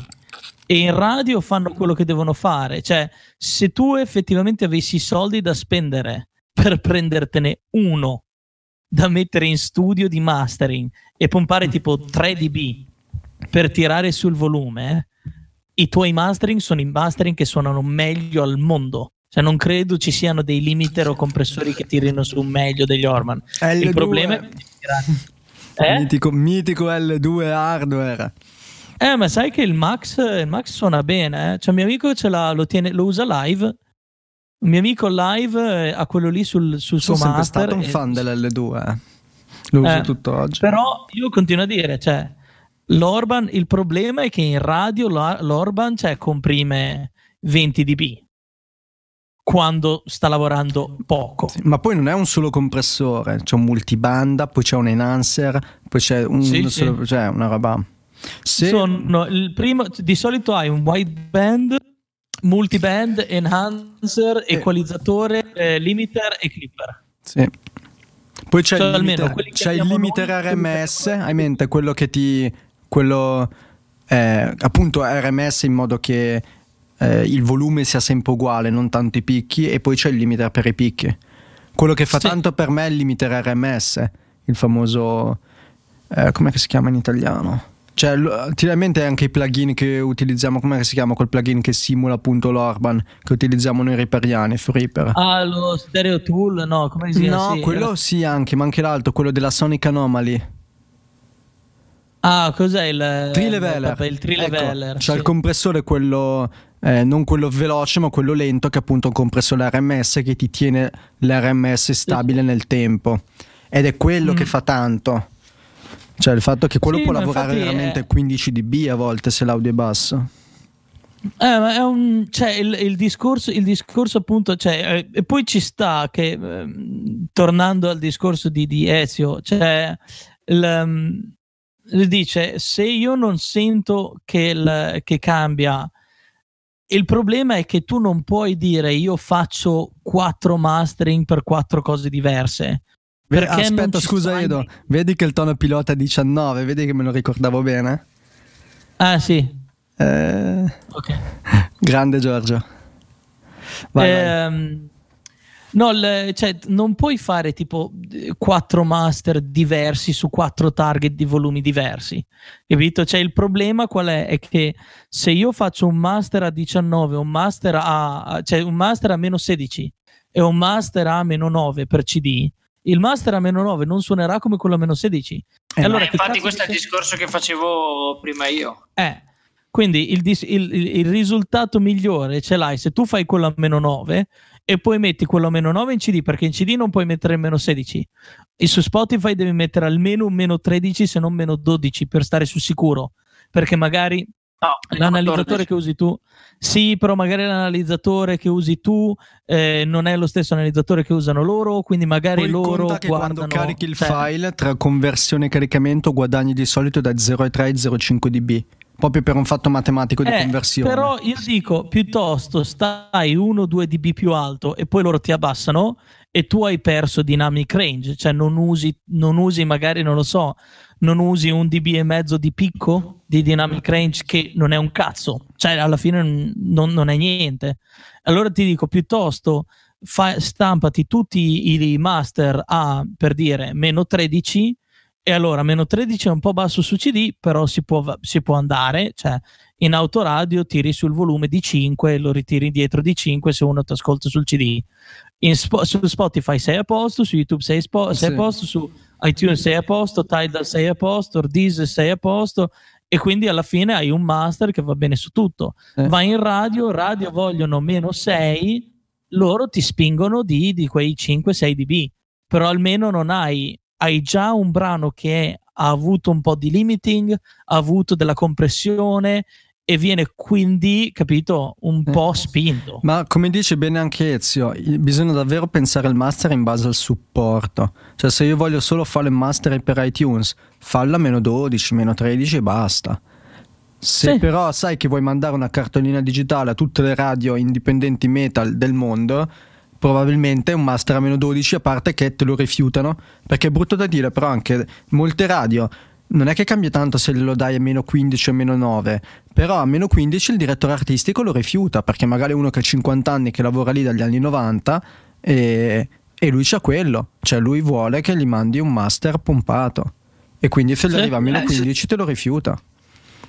Sì quindi, sì no il Fra, il Fra l'ha detto anche più volte. Pensate sempre in funzione del mezzo. Una cosa che volevo aggiungere, che dico sempre, ma penso che sia importante dirlo, è un piccolo trick per fare i master su Spotify, su Tidal, su questi servizi che hanno la, la normalizzazione perché spesso appunto si dice questi famosi meno 14 loops integrated, però bisogna anche pensare che all'interno di questi meno 14, che sono appunto dati calcolati su tutta la lunghezza del brano, si può giocare molto per dare un impatto più forte al tuo brano.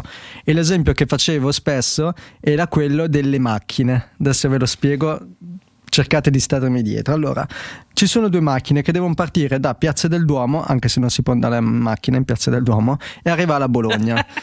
Bell'esempio. Allora, l'esempio del cazzo. Teo. Allora, la prima macchina parte e si fa gli hanno detto tu devi farmi Piazza del Duomo Bologna ma la velocità media di tutto il tuo tragitto. Scusa non... scusa. Ezio, Ezio è partito ma ce l'hai l'autocertificazione. Stai zitto che devo fare l'ultimo corso e non potrò farlo per il coronavirus. Ma la, lascia perdere ma comunque allora facciamo così. Eh, stadio di San Siro Bologna così siamo tutti contenti.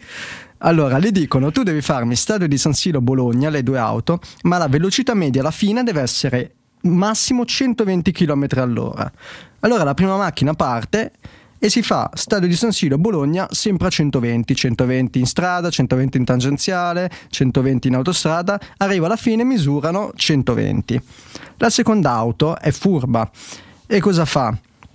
Parte si fa San Siro tangenziale ovest di Milano a 40 all'ora poi la tangenziale la fa a 90 e però in autostrada va a 160, arriva a 160 a Bologna e da Bologna, dalla tangenziale Bologna al centro, va a 40 all'ora.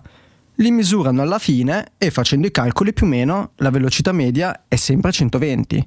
Però tutte le persone che guardano queste due auto che passino in autostrada vedono che in autostrada ce n'è una che va a 120 e l'altra che va a 160 e dicono ah che figa l'auto che va a 160 qual è il trucco? il trucco è che in un brano spesso ho dei punti dove eh, ho meno energia e magari penso soprattutto anche a musica elettronica come fa anche Umberto, ci sono dei punti tipo il drop o così dove invece l'energia deve essere massima.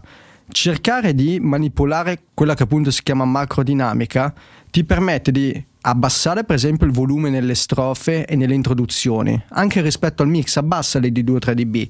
In questo modo quelle suoneranno basse, ma tanto chi se ne frega perché tutti si aspettano solo il build up per poi ballare nel drop. E quando arriva il drop invece lo pompo molto di più, quindi il drop suonerà magari a meno 8, meno 7, ma chi se ne frega perché le strofe suonano più basse e quindi per Spotify suonerà comunque meno 14 integrated. Però quando io nella mia playlist mi ascolto il brano di Pretolesi e il mio brano, sento che il mio brano suona a meno 14 nel drop e a meno 14 nella strofa, mentre quello di Pretolesi suona molto molto più forte nel drop e più basso nella strofa. E quindi funziona meglio. Quindi il trucco è anche quello, cioè giocateci dentro, questo meno 14 è integrato su tutta la durata del brano, ma nulla vi vieta di avere le parti più forti pompate molto di più e magari il finale o così pompate un po' di meno, in modo di dare anche più energia al pezzo.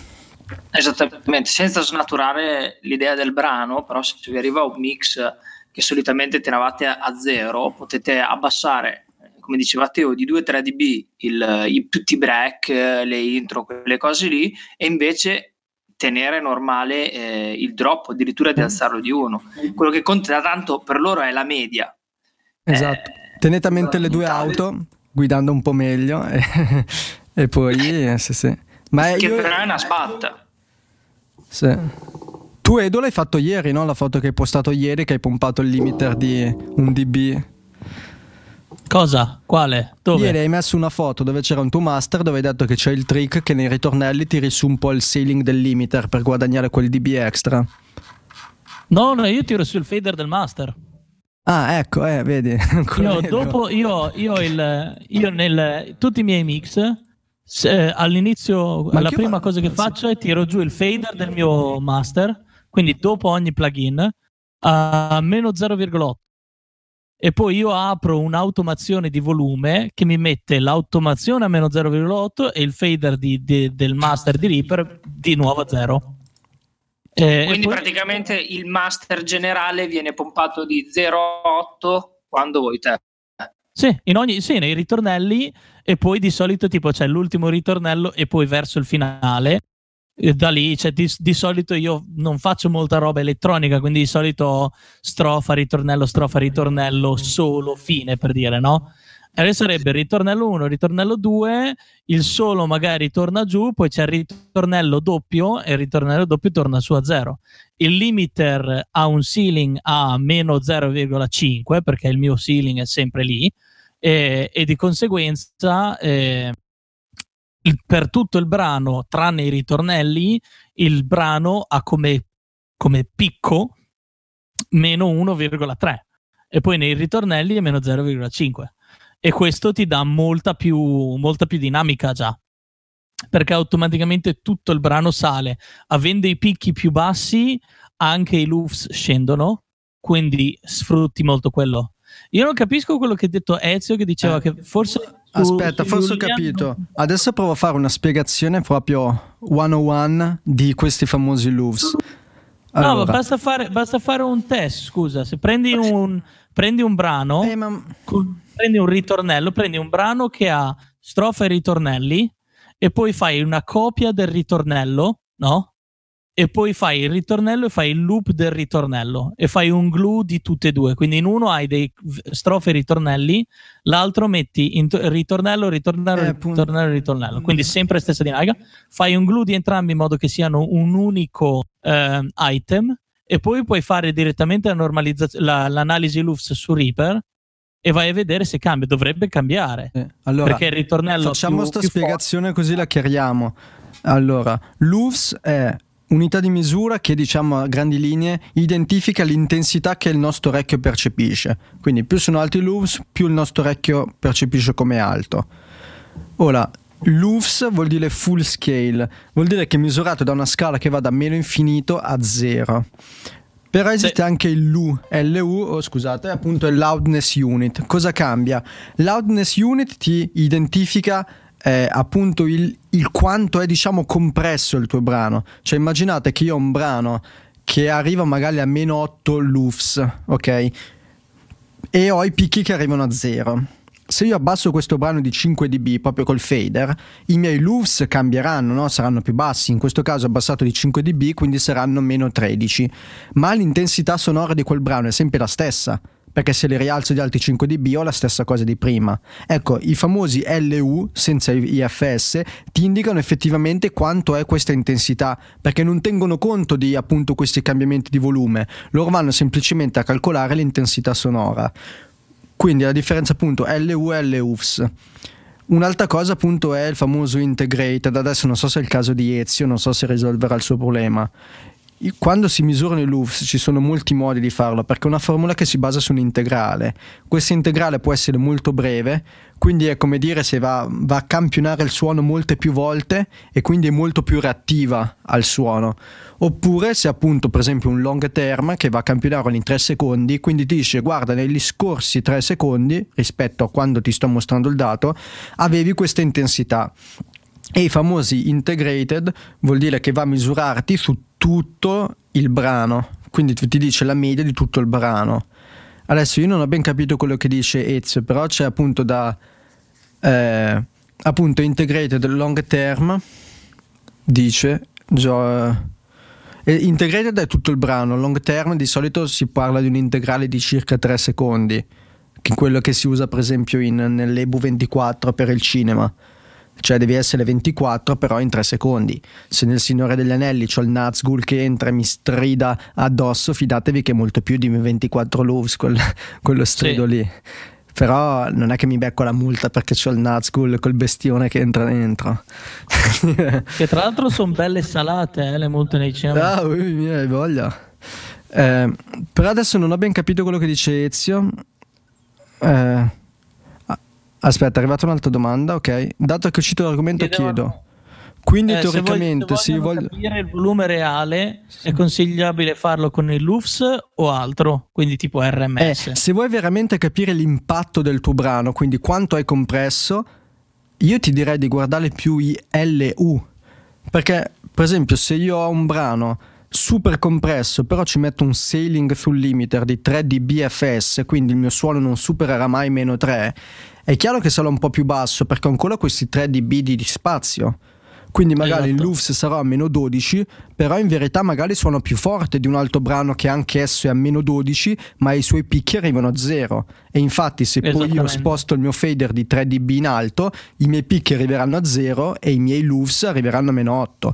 Quindi se proprio vuoi vedere il tuo impatto, quanto è compresso, quanto non cambia mai il volume, guarda su Julian e gli LU o anche quando utilizzate che è il, le... motivo, è il motivo per cui io faccio quel trucchettino nelle strofe. Eh. perché abbassando il picco totale dato che non siamo più in full scale quindi non andiamo più a guardare cioè io non arrivo allo zero però il software che va a guardare tutto arriva allo zero vede che io sono più basso e quindi me lo conta come più basso come media di volume. Però io sono comunque pompa- sto comunque pompando più di più Capito? È che di solito si fa ragionamento, ormai nei master odierni più o meno tutti tocchiamo sul meno 1, meno 0,5, quindi anche sì, il LUVS va bene. Però se per esempio... Eh, però guarda, fa... se io prendo il mio limiter e lo metto a meno 0,1, eh, fidati che i miei LUVS salgono. Eh, eh sì, sì. sì. Eh da, sì. No, sì, punto 6, punto 7 dB in LUVS li guadagno. In ogni caso LUVS è proprio la percezione del tuo orecchio mentre LU è l'analisi di quanto è compresso il brano, vedila così. Quindi puoi farti tutti i tuoi test, puoi cercare, ci sono molti articoli che ne parlano. In generale, appunto, quando di solito si parla di LUVs, però anche lì poca gente utilizza tipo integ- spesso su Riperiano arrivano eh, domande di tipo eh ho un master a meno 14 LUVs ma Spotify me lo abbassa perché? E alla fine vai a capire che quel meno 14 sono i meno 14 short term del, dell'introduzione che magari si è misurato. E invece bisogna guardare l'integrated perché è chiaro che se c'è un'introduzione a meno 14 e poi il drop è a meno 8 è ovvio che il totale integrale sarà più alto di meno 14 e quindi Spotify me lo abbassa.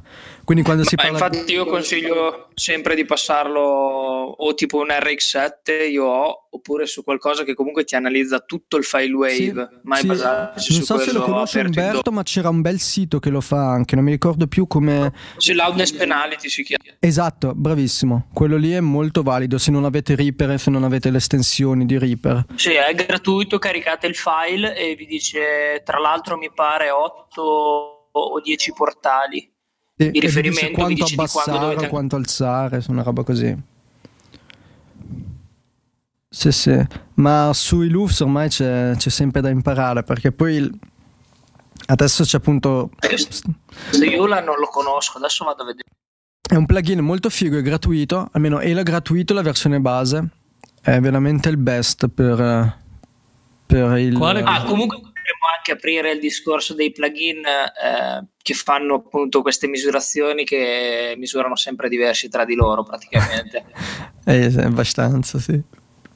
Però lì servirebbe un matematico perché si entra in... sì, no, ma era più che altro per spiegare a loro che comunque non è, non è dettato legge, alle volte ci sono alcuni metering che sballano, quindi comunque anche il, il Sì. modo in cui lo si misura è importante. Sì. Un'altra cosa che mi piacerebbe parlare, visto che comunque siamo qua già da un bel po', complimenti, siamo a 2 ore e 30, siamo ancora 20 collegati, grandi, era sui supporti di registrazione, perché è una cosa che mi ha sempre affascinato e adesso io sono, uno, sì, sono ancora uno dei pochi che compra i CD, neanche i vinili, perché i vinili non li compro perché non ho, il- ho, ho fottuto il giradischi di mio padre, però i CD li compro ancora. E spesso non, non sento mai più nessuno che parla dei supporti di registrazione. Mi interesserebbe se c'è qualcuno in chat, appunto un po' più vecchio, che ci parlasse di quanto era importante il CD negli anni 2000, di quanto era visto anche scusa, negli anni 90, eh, di quanto era visto come una roba rivoluzionaria e di quanto poi ha rivoluzionato. Perché adesso siamo tutti abituati ai nostri robe su Spotify, le nostre robe su Tidal, su iTunes e poi si perde un po' la, la bellezza di quello che era una volta il fruire della musica. Per esempio, tu Edo che sei del 90, no? Sì, Li ascoltavi i CD da bambino? Dai, le compilation di Sanremo di Festival Bar 2005, ce l'avrà qualcuno le oltre a ho me? Tutte. Hitmania Grande! Dance. Applauso No, ragazzi, finto! qua entro io che sono dell'88. Io, ragazzi, c'era tipo un giro di dischi piratati quando andavo alle, alle medie che non ne avete idea. Quello che Fatevi ti doveva sentire! portare- Sì. Cioè, ti dovevi. eh, ti- c'era il, il compagno che aveva quell'ultimo Hitmania uscito con proprio le hit del, eh, di quel periodo e ti portava i CD alle feste. Io i, i miei dischi, i miei CD di quel periodo sono tutti distrutti perché me li portavo in giro letteralmente. Io mi ero comprato una serie di lettori CD perché poi si rompevano e, e cercavo quello che avesse eh, la funzione eh, di come si chiama di anti-shock perché me lo potevo mettere a tracolla in verticale e non mi saltava la testina. E avevi Grande. tipo, e l'antishock era tipo il nuovo modello a 3 secondi di antishock e poi l'anno dopo usciva quello che aveva 4 secondi di antishock. Era una figata atomica. Sì. E poi la, la cosa più bella era quando andavi in spiaggia e c'erano quelli che vendevano i- tipo eh, il cocco bello, però del- il CD bello, no? Si chiama. Eh, e, e ti vendevano, non lo so, tipo io il mio primo album degli Elio e le storie tese l'ho trovato perché ho comprato un album di credo fosse un album di Justin Timberlake, però era un album degli Elio e le storie tese. Sì, cioè, Rispondo ovviamente- giusto veloce a Marco Luceri. Chiede: A proposito di vinili, essendo che prima di venire inciso sul vinile il suono oggi viene campionato in digitale, hanno senso? Nessuno te lo Sì. dirà, ma io ti dico sì. Cazzo, perché il bello del vinile è proprio il fatto di avere un cazzo di disco che metto su e già se sei tipo un 2003 fai fatica a mettere la testina nel posto giusto, perché mia cugina non riesce a mettere la testina su un vinile. E poi te lo ascolti dall'inizio alla fine, non è che puoi saltare al brano 2 perché devi trovarlo il brano 2.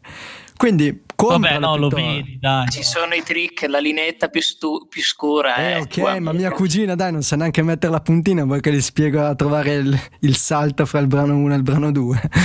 Comunque, compratelo e soprattutto goditelo, cioè mettitelo su tipo adesso, in quarantena, quando non hai niente da fare, con una tazza di tè E chi se ne frega del suono e di tutte le altre boiate? È il fatto di ascoltare il vinile, di viverlo come un supporto che fa. Beh, facciamo, facciamo la cosa figa, scusa.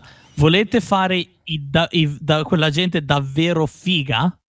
Compratevi il vinile di Stadium Arcadium dei Red Hot Chili Peppers. mixato beh, da Sheps. Allora, mixato no, da no, Sheps. no, mi ha fatto un cazzo che è mixata da Sheps. Allora, eh, Stadium Arcadium è stata in- registrata interamente su un nastro. Non è stato usato nessun tipo di computer per registrare l'album, a parte il computer che era il computer del NIV che usavano per registrare, però tutto interamente su nastro. È stato poi mixato su nastro nella serie che ogni volta, tipo in un brano, volevano fare il, il flange sul brano. Eh, e Come hanno chiamato Kramer di, per fare le chitarre di sì, Dan hanno- hanno California. chiamato- Madonna, che eh, tipo, hanno cambiato, han han- han chiamato eh, Kramer a flangiare tutto il mix e tipo eh, Kramer ha flangiato tipo 6 o 7 versioni, no? E poi tipo ne avevano trovata una e ogni volta che Sheps stavano mi- stava mixando quel brano lì doveva finire di mixare il brano, tagliare il, il- il- il nastro e metterci sopra la versione flangiata. Posso spiegare come faceva mix? Kramer a flangiare, che magari non lo sanno. Aspetta, tra un attimo, tra un attimo, però la figata atomica è che il, il master è stato fatto su nastro, quindi tape che è arrivato, stampato su mezzo pollice, da lì è stato passato in mastering, stampato su un altro mezzo pollice e dopo quello lì è stato messo in digitale per il CD, ma il vinile è stato stampato dal mezzo pollice. Quindi se voi comprate Stadium Arcadium, Stadium Arcadium è stato analogico dal momento in cui hanno suonato il, ehm, lo strumento al momento in cui tu fai play dal tuo, eh, dal tuo vinile, interamente 100% analogico. Non ce n'è stata nessuna conversione digitale, niente.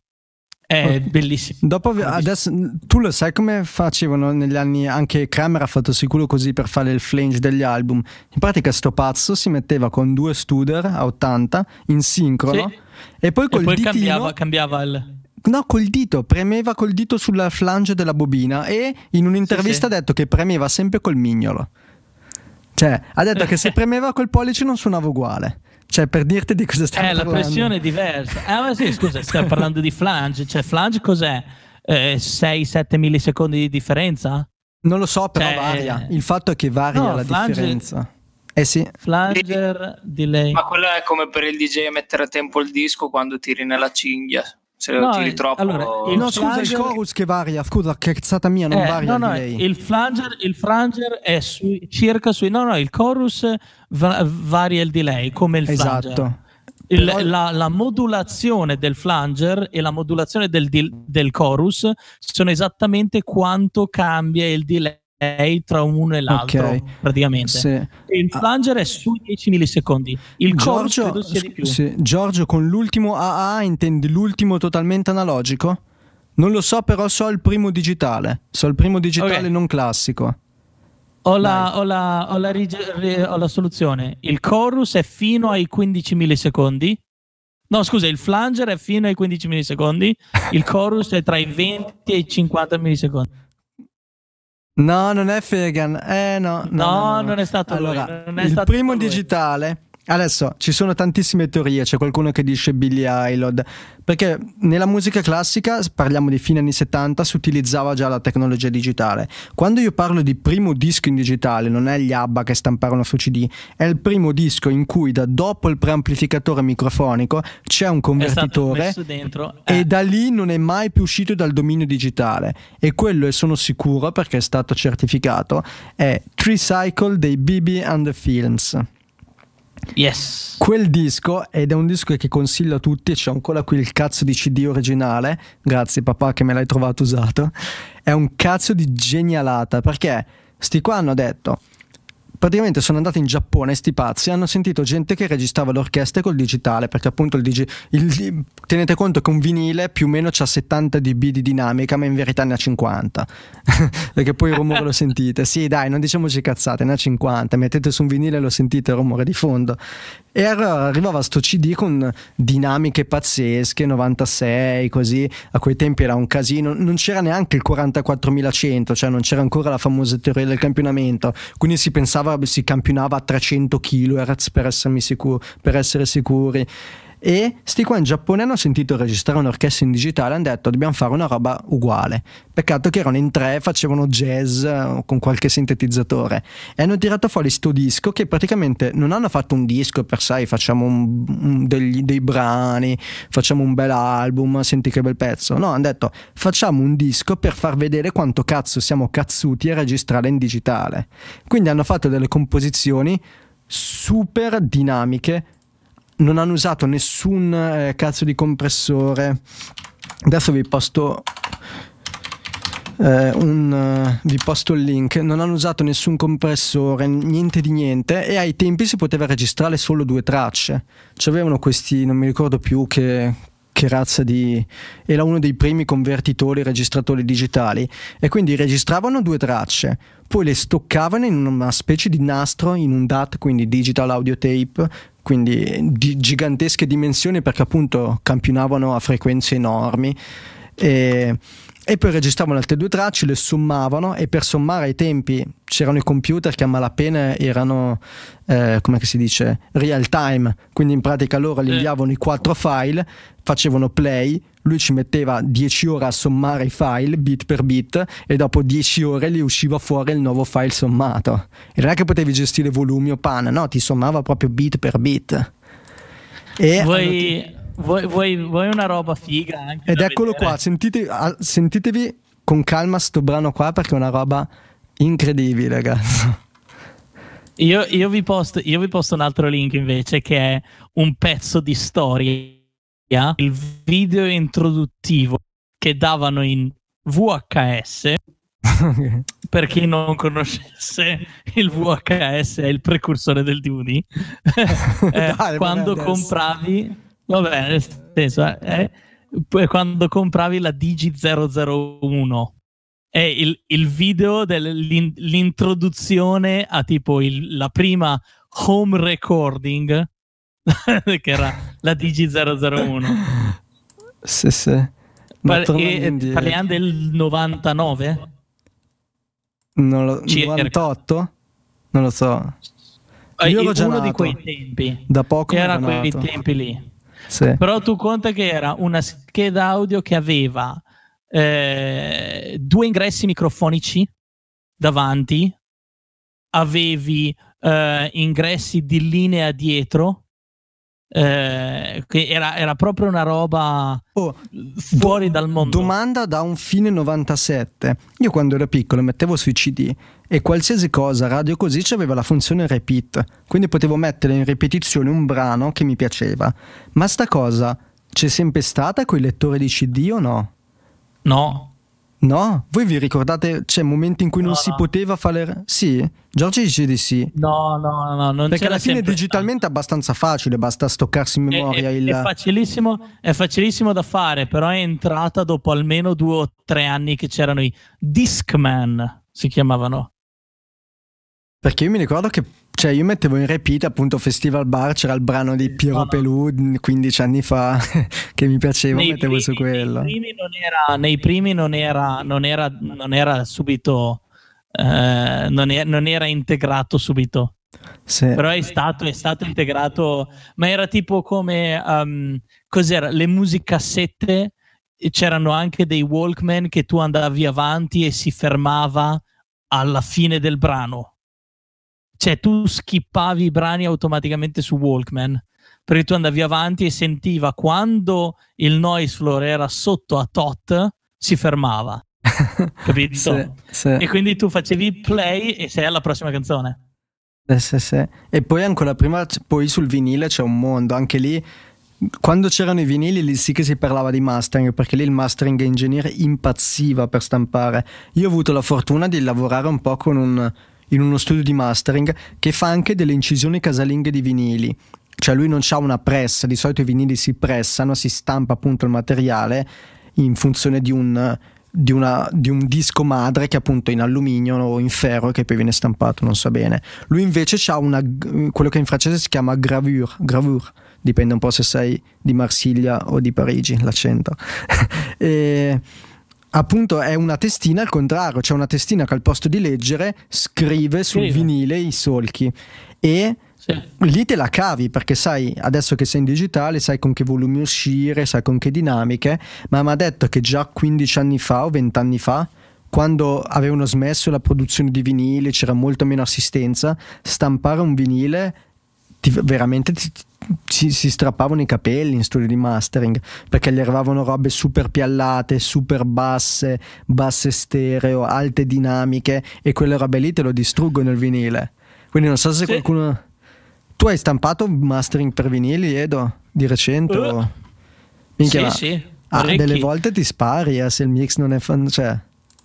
La cosa più bella è quando c'è una persona che arriva in studio e non hanno mai stampato, tu devi met- metti, una, metti una, un blank sul... Adesso non so come... Eh, non è la lacca la prima cosa che metti, è... Ah, vabbè, metti il, il, disco su cui farai la prima incisione, che non è, è il migliore su cui incidere, però non è quello che poi mandi. Quello è il padre, poi dal padre fai la madre.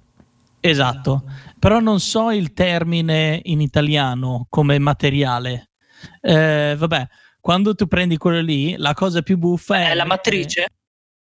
Sì, non lo so. Sì, però la, proprio il materiale con cui però... si fa non lo so nemmeno io.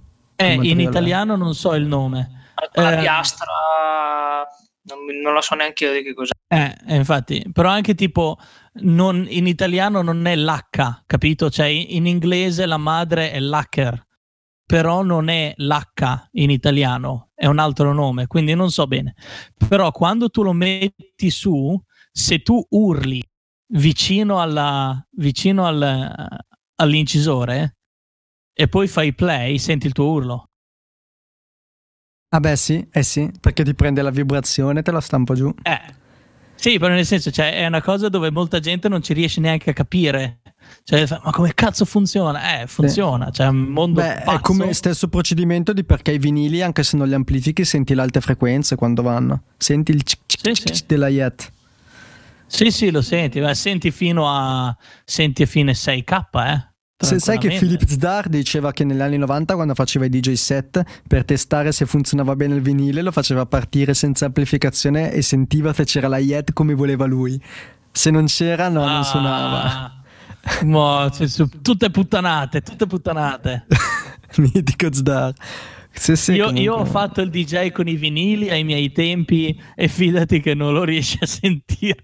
Lui lo dice sul, sul tutorial, lo dice. Sì, ma lo sentiva a casa forse, al silenzio. Perché fidati che non lo senti. Ah no, boh, non so dove lo... Però per testare i vinili faceva così. Ah, può essere, sì. Poi non lo so dove no, lo faceva. Oppure lo fai ancora a dance floor chiuso. Quando arrivi e ci sei solo. Sì, vabbè, però non ti metti ad ascoltare tutti i vinili che hai prima di cominciare. Comunque, no, no, ma io penso che lui facesse per capire se la piastra era messa bene, perché ogni volta quando io sono nato come DJ, arrivi in discoteca e ti trovavi delle piastre che tipo giravano quasi all'incontrario. Ah beh, no, sì, quello sì. Eh, penso che lui intendesse proprio testare i vinili quando gli passavano i vinili da ah, suonare. Beh, quello lo fai quando lo compri e ci sta. Eh, ma immagina che lui, sai, andava in giro a fare il DJ set, a quei tempi gli davano là i vinili nuovi, il suo socio così faceva parte dei Cassius, dei Motorbase, e per capire se era un vinile di buona qualità, se valesse la pena di essere suonato, ma poi appunto probabilmente una cagata, però l'ha detto, ha detto che lui lo metteva su... Un, un brano non ha quelle frequenze così spiccate e eh, boh, dai, faceva quella roba lì. Comunque, eh, aspe- ah, il mio CD di riferimento è Tutu di Miles Davis. Ah, buono sapersi, eh, Max. Super, super, super album quello, tra l'altro. Esatto. Se volessimo dare un consiglio a quelli in chat, caso mai dovessero masterizzare un vinile, le cose da fare attenzione, cosa diresti? Uh, basso in mono sotto i 100 Hz. E anche di più. Mm, se, eh, guarda, sopra i 100, se fai, una, se fai una pressa a 180 grammi non è un problema. Se, se vai cheap e usi vinili che pesano eh, molto meno, allora fai cagare. eh, o se fai 75 giri o 45 giri, qualcosa. No, 72, scusa. 45 No, più 78. qualità. Cazzo, 78. 78. Eh. Chi li fai 78? Vai che c'è, un botto di... Io a casa ce li ho, eh. di- di Sai che ho una n'ha compilation ancora, eh. di sonate di Prokofiev a 78. Datemi dalla mia ex maestra di pianoforte che l'aveva in soffitta della... Bellissime. No, guarda, c'è, ho, dei, eh, ho visto addirittura dei DJ che usavano dei 78. Eh. Altra cosa, io direi... Ehm, eh, L- occhio allo stereo, eh, niente sotto i 40 Hz, proprio brick wall sotto i 40 Hz, cioè fatelo voi in mix. Eh, fate un passabasso sui 18 circa. Eh, anche... Tanto quelli che stampano... Eh, sì, 17, 18. Ma anche Sì, perché loro mettono, loro mettono un taglio a 20, però è a 20 e a meno 6 di solito. Cioè, almeno quando ho fatto io, tutti i tagli erano meno 6 a 20. Quindi cominciano a scendere che già sei sui. cominciano a scendere sui, mm, sui 15.000, 16.000. Ehm, eh, Max, se vuoi fare una domanda, scrivi, poi tra un attimo apriamo tutte le domande da- che abbiamo avuto. Ehm, poi cosa, cos'altro facciamo? Io Eh, direi che una loudness- cosa spesso che arriva è alte frequenze troppo dinamiche. E quella ti fa sì, vabbè, saltare. c'è un, Quindi un multibanda, un multibanda sopra i 10.000 lo dovete mettere Esatto. e dovete comprimere perché non devono essere troppo E poi dinamiche. di tener conto una cosa che spesso, per esempio, mi è capitato adesso stiamo discutendo per mandare in stampa un vinile di un album e bisogna capire perché sai, in funzione del volume che li mandi fuori della quantità di basse, la durata suoni facce del vinile cambia. Se hai tante basse Sì. frequenze avrai meno durata perché i solchi saranno più profondi e quindi prenderanno più spazio. che è quindi- il motivo per, per il RIA. Esatto, quindi di non ritrovarsi ad avere alla fine dei mix con troppe basse o troppo alti di volume o troppo poco dinamici e quindi appunto pompati troppo di volume e poi magari scopri che per stampare il tuo vinile te ne servono due, quindi una volta e mezzo il costo, perché succede anche Esatto. quello. E dopo l'artista Sì, si sì. lamenta, il produttore si lamenta, quindi tenete occhio anche appunto ai, ai volumi e alla quantità di basse frequenze. Sì, contate che tipo se state facendo un vinile, eh, a meno che non sia roba elettronica, allora in quel caso si, si parla sempre di singoli, due brani al massimo a lato e non è un problema. Ehm, perché io, cioè, io quando facevo DJ facevo eh, techno elettronica, quindi di frequenze basse ce ne sono parecchie. E sì, due brani a lato e via. 9 Ehm, minuti aveva un 45 giri a 12, no? 9 No, 10 io minuti. tre- tre- ah, sì, ero 45 giri, però sempre su, su 12 pollici io. E allora 9 minuti più o meno, 8-9 minuti se non Sì. sbaglio. Sì, sì, sì. Alcuni erano 33 giri, altri erano 45 giri, però bene o male a lato, sì, in 9 fino a 12 minuti potevi avere circa. Ehm, eh, poi devi contare, l'altra cosa che devi contare è, ehm, cazzo mi è, mi- mi è sfuggito un pelo. Ehm, la- la- la- la- se state facendo roba su vinile, quindi tipo un album o quelle cose lì, contate che frequenze basse avete spazio per una cosa al massimo. Quindi se volete una cassa grossa, boom, la cassa sta sotto i 120, il basso sta sopra i 120. Quindi il basso tra i 120 e i 250, per dire. Quindi non potete avere eh, molta roba in mezzo eh, su quello. Io ad esempio l'album che sto facendo di cui uno dei mix è su Patreon, l'ultimo video che ho fatto di Patreon eh, è della stessa band che sto mixando adesso, però live, e il loro album sarà un EP a quattro tracce che esce, eh, uscirà in vinile e io ho la cassa che è praticamente un pelo di 100 Hz, ma praticamente quasi tutta fino a 200 e il basso è quello che sta sotto, perché non puoi avere non puoi avere niente di troppo grosso là sotto, appunto perché? Yes. problemi, di, problemi di tempistiche. Sì. Um, attenti alle S, occhio, occhio ai DSR, eh, troppe S male, eh, occhio ai transienti, soprattutto se sono transienti bassi. Cioè, se sono tante frequenze basse, tipo una plosiva, tipo p, p, quelle cose lì, eh, salta, salta lago. Sì. Quindi bisogna stare attenti. Ottimo, quindi se mai vi capiterà, piccoli consigli vi possono salvare la reputazione. Volevo fare un'altra roba prima di dare spazio alle domande. Umberto, ci sei ancora? Yes. Ok, so che anche tu come me sei fan di Pretolesi, immagino che tu sappia vita, morti, miracoli di come lavora quel mezzo dio, diciamo che siede alla destra di Edo, visto che...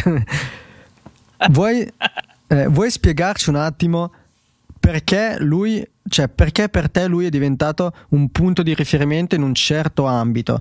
Perché io adesso vado a vedermi i crediti ed è passato da fare il DJ a inizio anni 2000 veramente a fare il produttore, fare il produttore artistico, fare mix e mastering di tantissimi album che hanno segnato gli ultimi anni. Io penso a Linon dei Major Laser, che è stata probabilmente la hit elettronica che ha svoltato il suono a metà degli anni 10, quindi 5 anni fa.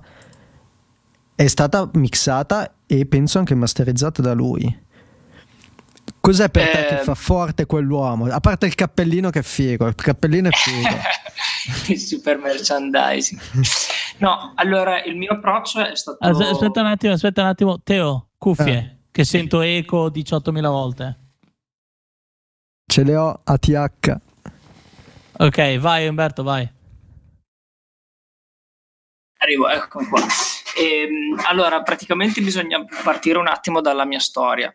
Eh, ed è molto simile a quella di Luca e mi pare di aver capito anche dove io ho cominciato a mettere i dischi come DJ e ancora col vinile. Eh, ho sempre rifiutato i CD perché per me quello non era cioè non sentivo la musica non era il vinile non l'avevo sotto mano. E poi è arrivato il computer il DJ ha perso il suo vero eh, valore e ho cominciato con la produzione. E negli ultimi, negli ultimi anni, eh, siccome comunque il lavoro del producer doveva portare sempre più ehm, a, a, fine il brano, insomma, dovevi anche fare da te mix e master, mi sono avvicinato a quel mondo e fino a che l'anno scorso ho conosciuto proprio Enrico, Enrico Ornielli, eh, che mi ha invitato qui oggi ed è la prima volta che sono venuto e assieme abbiamo fatto il corso come eh, ingegnere del suono europeo eccetera eccetera e cosa ha fatto Luca in tutto questo? Eh, io l'ho sempre seguito eh, principalmente dai suoi QA, i video che ha fatto in giro, tutorial, eccetera. È stata quella persona che mi ha fatto fare la svolta eh, per quanto riguarda il metodo di lavoro. Ovvero lui mi ha fatto capire che non è la macchina che utilizzi eh, a, a farti guadagnare ciò che è, mm, che è il tuo passo successivo, ma è il filo logico, è il perché lo fai e il come lo fai. Quindi questo è il motivo principale per il quale lui è diventato il mio mentore. Che sembra poco, ma in realtà il mix e master per me è tutto. Yes, e ci sono delle produzioni che ci consiglia, a parte appunto i grandi singoli. Ha fatto anche qualcosa con Diplo, no? Quello di Skrillex non eh, sì beh in realtà lui ha, ha, ha, fatto veramente tanti artisti anche come Kid e altri. Um, però secondo me ripeto non è tanto l'ascoltare um, di Pertolesi i lavori che ha fatto. Quello sicuramente è un curriculum. Um, però io invito tutti quanti a cercare di capire il suo modo di lavorare. Cioè lui è stato il primo ingegnere che mi ha fatto capire un po' come dicevamo prima, qual è la mossa giusta e se serve. Perché invece quando guardavi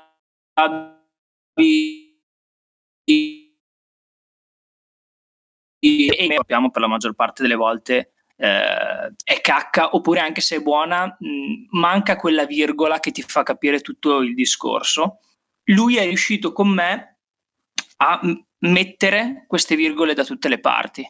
Di conseguenza il suo modo di mixare mi piace, ma poi negli ultimi anni mi sono eh, studiato anche altri ingegneri che non sono del mio, del mio campo, appunto come magari CLA, Swaps eh, ed altri, e, e ho scoperto il suono dell'analogico, eccetera, lavorando in uno studio analogico nel quale prima non avevo mai avuto l'opportunità. Eh, quindi i brani ci sono, però ecco io ammiro molto il suo modo e il suo perché fa le cose. Sì. L'unica cosa che non mi piace, per dire anche il negativo, è mm, il troppo endorsing palese. eh, deve pur campare anche lui bellamente. Diciamo. Eh, lo so, io, io amo acustica audio, eh, ho tutte quelle macchine, Sì. eh, però non mi puoi parlare di continuo solo di tre cose, acustica, dangerous e focal, perché dopo un po' è, è esagerato. Sì, sì, sì, sì. Però appunto ne abbiamo parlato anche settimana scorsa, dicevamo che spesso gli artisti e i produttori, le case disco, cioè le case che producono queste cose pagano veramente tanto per fare l'endorser e appunto visto che Luca come strategia cioè non importa tanto quello che faccio ma come lo faccio se c'è qualcuno che mi paga mi piace il suo prodotto non vedo perché però è vero Eh, che- ma lo farei anch'io, eh. eh, però immagino che molta gente che magari non ha la tua esperienza e si approccia possa veramente Eh, quello è il essere- problema, perché dopo dicono, Eh, sì. ah, ma ho bisogno di quella macchina per fare quella cosa lì, esatto, è cosa che invece non è vera. Che è, esatto. una- è la cosa che a me sta sul cazzo. Cioè, lui è bravissimo a fare i lavori, però a me sta proprio sul cazzo per il fatto che non spiega abbastanza bene quanto effettivamente non ti serve sta roba. Eh, ma proprio è quel filo di trasparenza che infatti ti ho detto anch'io che è l'unica cosa negativa. E Eh. però anche lui se gli manda un incoming non indifferente, come diceva Teo, alla fine del mese, giustamente comunque da tanto anche le sue masterclass, anche i miei colleghi che ci sono andati, comunque sono stati contenti. Quindi, Sappiamo che non costano eh, poco quelle masterclass, ne Edo? Ah no, cinque- 500, Cazzo. 600 bombe qua da noi mi pare. Sì. Sì, sì, No, sì. ma infatti, ma infatti no, c'ha, c'ha- c'ha ragionissima. A me, a me sta sul cazzo. C'è gente che mi sta ben più sul cazzo rispetto a, a lui, tipo Fab Dupont. Io non riesco a, a Steven. Slate. Steven Slate, vabbè, ma Steven Slate è la personalità che mi sta sul cazzo. Quello Cioè, di Mix Bus con la TV. ML1 Fab nonostante Dupont è il fatto che lui sia pagato dall'Universal Audio, ma palesemente, e lui continua a, parlare come Sì, ma se. dai, cosa parliamo come di se- un francese canadese che cerca di parlare in... Dai, lascia Ma perdere, va. Ma che però, tipo, lui è super ma Fabio. Hai visto i video di cucina? Li hai visti i suoi video di cucina? No, aspetta, parliamoci Fa chiaro. Fab Dupont a spiegare a- didatticamente io lo trovo bravissimo. Quei video che ti fa Sì. sulla compressione all'inizio, anni fa, ha veramente un metodo bello di spiegare. È che poi Ma ovviamente anche lì è bravissimo. esagerato l'endorsing e tutte queste cose qua. Guarda, io mi sono ultimamente mi sono guardato due video. eh, qua parliamo di Pure Mix, ragazzi. PureMix.net, super mega piattaforma. Se non volete fare, perché se non sbaglio, Mix with the Masters non puoi comprare video singoli, devi fare la subscription, giusto? Eh, sì, penso, sì, sì, devi fare la subscription. Credo ci, sia, eh, credo ci siano dei casini. Però Pure Mix potete fare un account free, ci sono dei video gratis, potete fare il pro mensilmente, sono tipo 25, 25 dollari, 25 euro al mese e avete tutti i video loro e sono davvero tanti. Ehm, eh, oppure potete comprare i video. E la, la maggior parte di quelli due costano 29, 25, quelli che costano tanto costano 49 dollari. Hanno ma sono tanti video free su YouTube. Quelli gratuiti sono su Hanno- YouTube. E poi hanno tanti tipo, loro li chiamano ex, excerpt, eh, eh, eh, vabbè, ehm, eh, spezzettini di video a pagamento, e ce ne sono molto carino.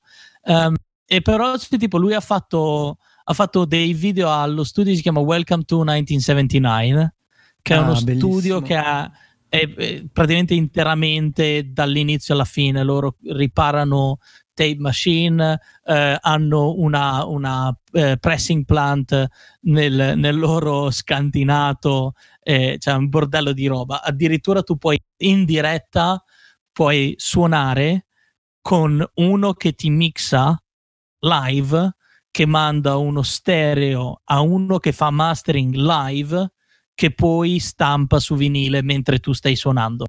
Quindi quello che si faceva all'epoca lo puoi fare lì oggi, è bellissimo. E poi se vuoi puoi tir- tirare fuori Pro Tools, no problema.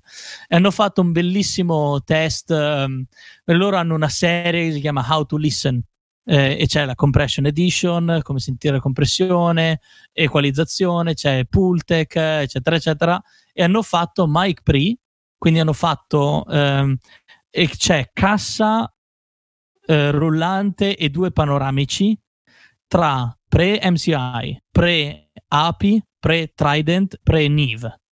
e puoi scaricare i, i file a alta qualità e praticamente lo stesso batterista che suona lo stesso groove non è tutto splittato su quattro, quindi è quattro performance diverse, però senti comunque il tono che cambia e non è il batterista perché i microfoni sono esattamente uguali, semplicemente cambiano le patch.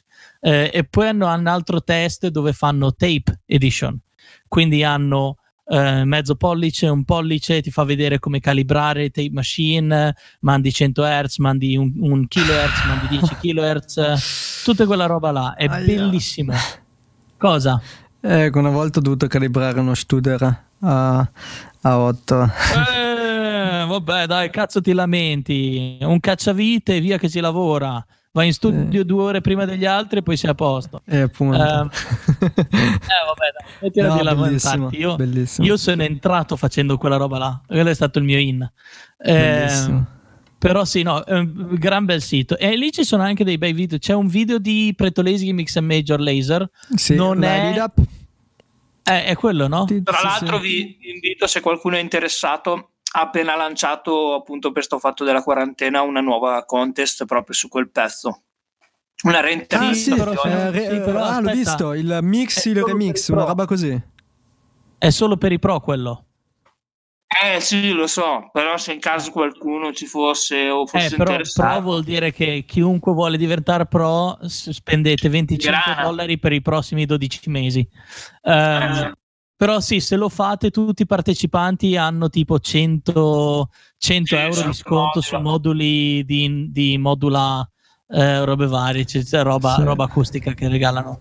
Però sì, è, è bravo come, come, fonico anche lui. A me sta sul cazzo il fatto che Fab Dupont non, non, è, non è chiaro dicendo oh questi qua mi stanno dando dei soldi o mi stanno dando roba gratis capito anche perché non è una cosa di cui vergognarsene cioè se tu ti trovi ah, bene sì. con quelle macchine e te le danno, ben vengano. Cioè. Esatto. Ma, infa- ma io, io, sono un super fan di, della, della, de, della, roba di Slate, della roba di Mac DSP, della roba di Sound Toys, della roba di eh, cioè, un bordello di, di, di, di cose, SE Electronics, Aston, Antelope. Dai, dimmi miei, dai, dimmi miei, no? Edo. Eh? Eh, ma hai citato no, tutti, no, non mi citi i miei adorati. No, no, i tuoi non te li dico. Li no. dici tu se vuoi. Svedesi. Eh fanno una roba, fanno una roba che finisce con one.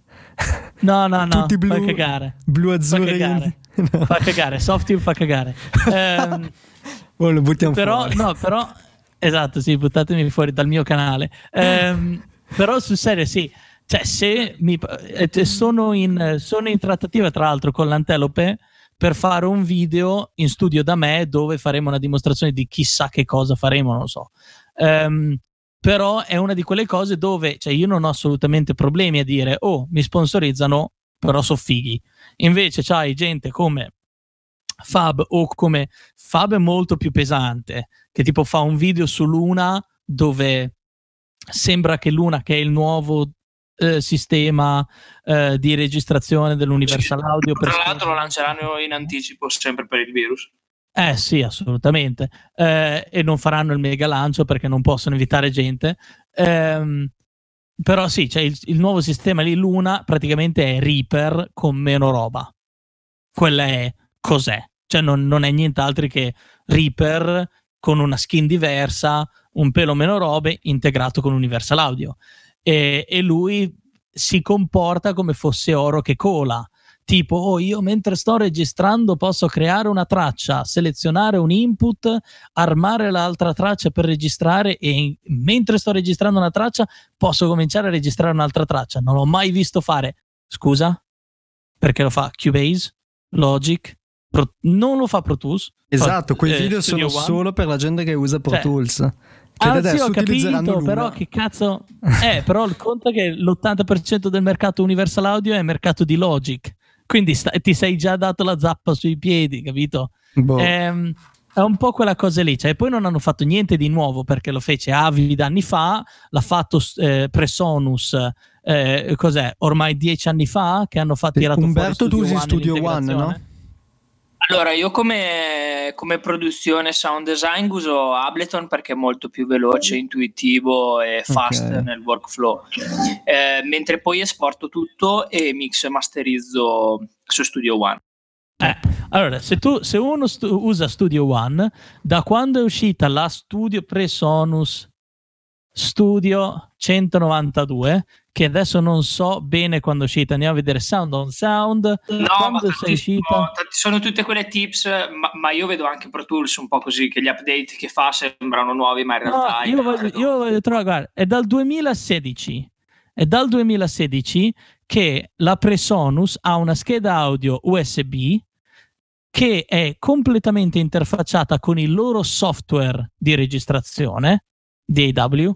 Gentleman, devi lasciare. Lascia un voto da 1 a 10 quanto è stata oh, importante dai. questa chiacchierata o quanto è stata interessante. E ciao, ci vediamo la prossima settimana. Ciao, gentleman. Eh, però è quindi è dal 2016 che se tu hai, eh, se tu hai una scheda audio Presonus USB con il software Presonus, eh, quindi la 192 o roba più nuova, ehm, e hai Studio One tu puoi monitorare dentro Studio One cambiando i fader da Studio One e stai monitorando zero latenza usando il DSP loro. Puoi usare plugin mentre stai registrando in monitoring, puoi fare le cuffie da Studio One, puoi fare tutto. L'una è esattamente la stessa cosa, ma per Universal Audio. E poi ti dicono True Zero Latency Monitoring, ma vaffanculo. Cioè, scusa, però nel senso eh, cioè non hanno inventato niente e c'hai della gente tipo Fab.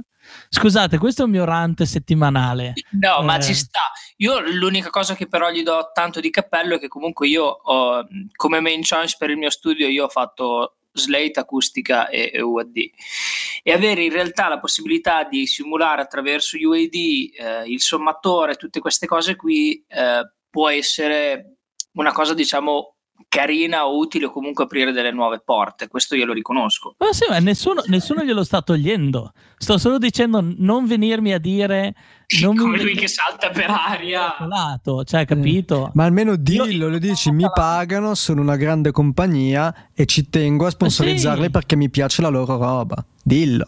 Ma sì, ma poi tipo l'altra cosa che hanno fatto loro, una cosa che a me fa incazzare tantissimo, i plugin nella console sono a latenza molto inferiore che i plugin che metti dentro al tuo software, perché sono fatti in modo da il plugin quando apri il plugin nella console usa più DSP e hai meno sample di latenza. È un po' tipo il vecchio discorso di Pro Tools e TDM. Facevo ieri con Max questo, o due giorni fa. Ehm, praticamente eh, Avid, compagnia che ha creato Pro Tools, quando ha detto noi facciamo le nostre schede DSP, quello che oggi ha la Universal Audio, la Avid ce l'ha dal 2000. Eh, da, anzi dal 99 quando è uscita la Digi 001 vedete no? Eh, le, loro hanno fatto queste schede tu puoi aprire i plugin sul DSP della scheda in modo che così non pesa sul computer e hai latenza zero o quasi no? Eh, Universal Audio ha fatto i plugin che li apri sulla console e usa, usano più potenza per fare più calcolazioni e quindi eh, più calcoli e quindi la latenza è inferiore. Se prendi quello stesso identico plugin e lo metti nel software, quindi su Logic, Pro Tools, Reaper, eccetera, eccetera, ti prende più, ti prende meno DSP, ma ha più latenza. Adesso me la puoi mettere un'opzione nel setting della scheda audio che dice che io posso mettere il plugin dentro al software con la stessa latenza che mi metti nella console? Non lo fanno perché vogliono, for, eh, for, eh, vogliono, fare in modo che la gente usi la console, così loro possono garantire la performance e dopo la gente non si lamenta perché magari hanno dei problemi di performance. Oh, cioè, eh, questo dal lato loro, però eh, glielo difendo. Nel senso no, no, ma hanno ragionissima. Eh, hanno ragionissima. Infatti hanno ragionissima. Semplicemente è, è, proprio se uno va a guardare il loro modo di, di fare market è uno dei, dei, modi peggiori al mondo, però è uno dei modi più efficaci al mondo. È la Apple dei plugin, UAD. Sì, sì, sì, è eh esattamente sì. quella. È quella, cioè, ma è per quello che funziona, se no chi li comprerebbe quelle robe lì? Eh, cioè spendo Beh, 500 vogliamo parlare- euro per il satellite, ne spendo 300 per lo Shadowville, mi prende il 20% di CPU. Un plugin. Eh, esatto. Eh, con soldi No, vogliamo parlare, del, vogliamo parlare del fatto che la roba USB della, UA della Universal Audio non, non funziona su Mac? Boh, ma lì guarda, dovremmo farci tipo una puntata No, intitolata eh, cioè- Al Rogo UAD. No, ma no, eh, però vedi, cioè, a me, a me il, il discorso è che a me non dispiace UAD.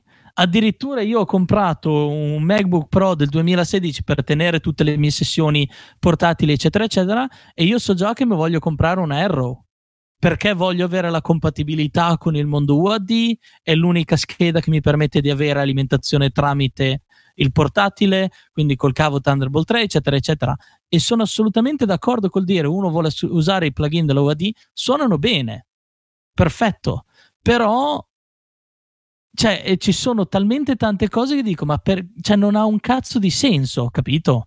Ha senso se vuoi inculare la gente in modo che così continuano a darti dei soldi. Quello è l'unico senso. E effettivamente ci sta, cioè io gli capisco e gli dico tanto di cappello, se avessi potuto cominciare, a- cioè se avessi potuto essere io il fondatore di UAD, probabilmente avrei fatto esattamente ogni cosa come l'ho fatta, come l'hanno fatta fino ad oggi. Io fa- farei esattamente la stessa cosa, perché hanno ragione. Yes. Top. Allora, c'erano giusto Eh, due... fai, eh, fai le domande, va che così. No, c'erano giusto due o tre domande. Una che da inizio, poi mi sa che quello che l'ha fatta è già uscito. Però eh, ha scritto: Ho una domanda che può sembrare anche banale. Come fai a pubblicizzare la tua attività? Cioè, come fai a farti conoscere con quello che fai? Prima cosa, abbiamo fatto una puntata, se ci stai sentendo, è tipo la seconda, se non sbaglio, la prima. Quindi te le puoi andare a cercare cercando Riperiani su Spotify, su Anchor, su Google Podcast, qualsiasi servizio di podcast trovi. E mi sembra che la prima o la seconda puntata abbiamo parlato di quello. Eh, se vuoi fare un riassuntino qualcosa, non c'è più. Però, però sì. perché è una domanda molto varia. Tu hai dovuto dire qualcosa, se no gli do giusto due o tre consigli nel caso ci sentisse. Ma eh, no, no, non è più, non è più nel, non è più qua, però magari ci sentirà nell'altro pod. Dubito che si metterà a sentire Spotify. Ehm, no, eh, pubblicitare la tua attività dipende, devi andare a guardare dove sono i tuoi clienti e andare a farti, a farti conoscere eh, da quella gente lì. Eh, se i tuoi clienti sono tutti su Instagram, benvenuto al mondo di oggi, fai un canale Instagram per lo studio impara dai migliori, copia e spamma il mondo su Instagram. Esatto. Se i tuoi clienti sono, non lo so, cioè se i clienti sono come i miei che sono musicisti, devi andare in giro a conoscere gente, stringere delle mani, parlare e poi gli dici, oh dai, vieni nello studio, eh, fai una sera dove chiami una band a suonare nello studio e chiami, non so, 30 persone e fate un aperitivo in studio, sono quelle boiate lì, cioè bisogna far così. Dipende, dalle- dalla, dipende dalla tua clientela. Yes. Sì, anche lì è un mondo super vasto. Se no, siamo a quanto? Siamo anche a già quasi tre ore e mezza anche oggi, oh madonna.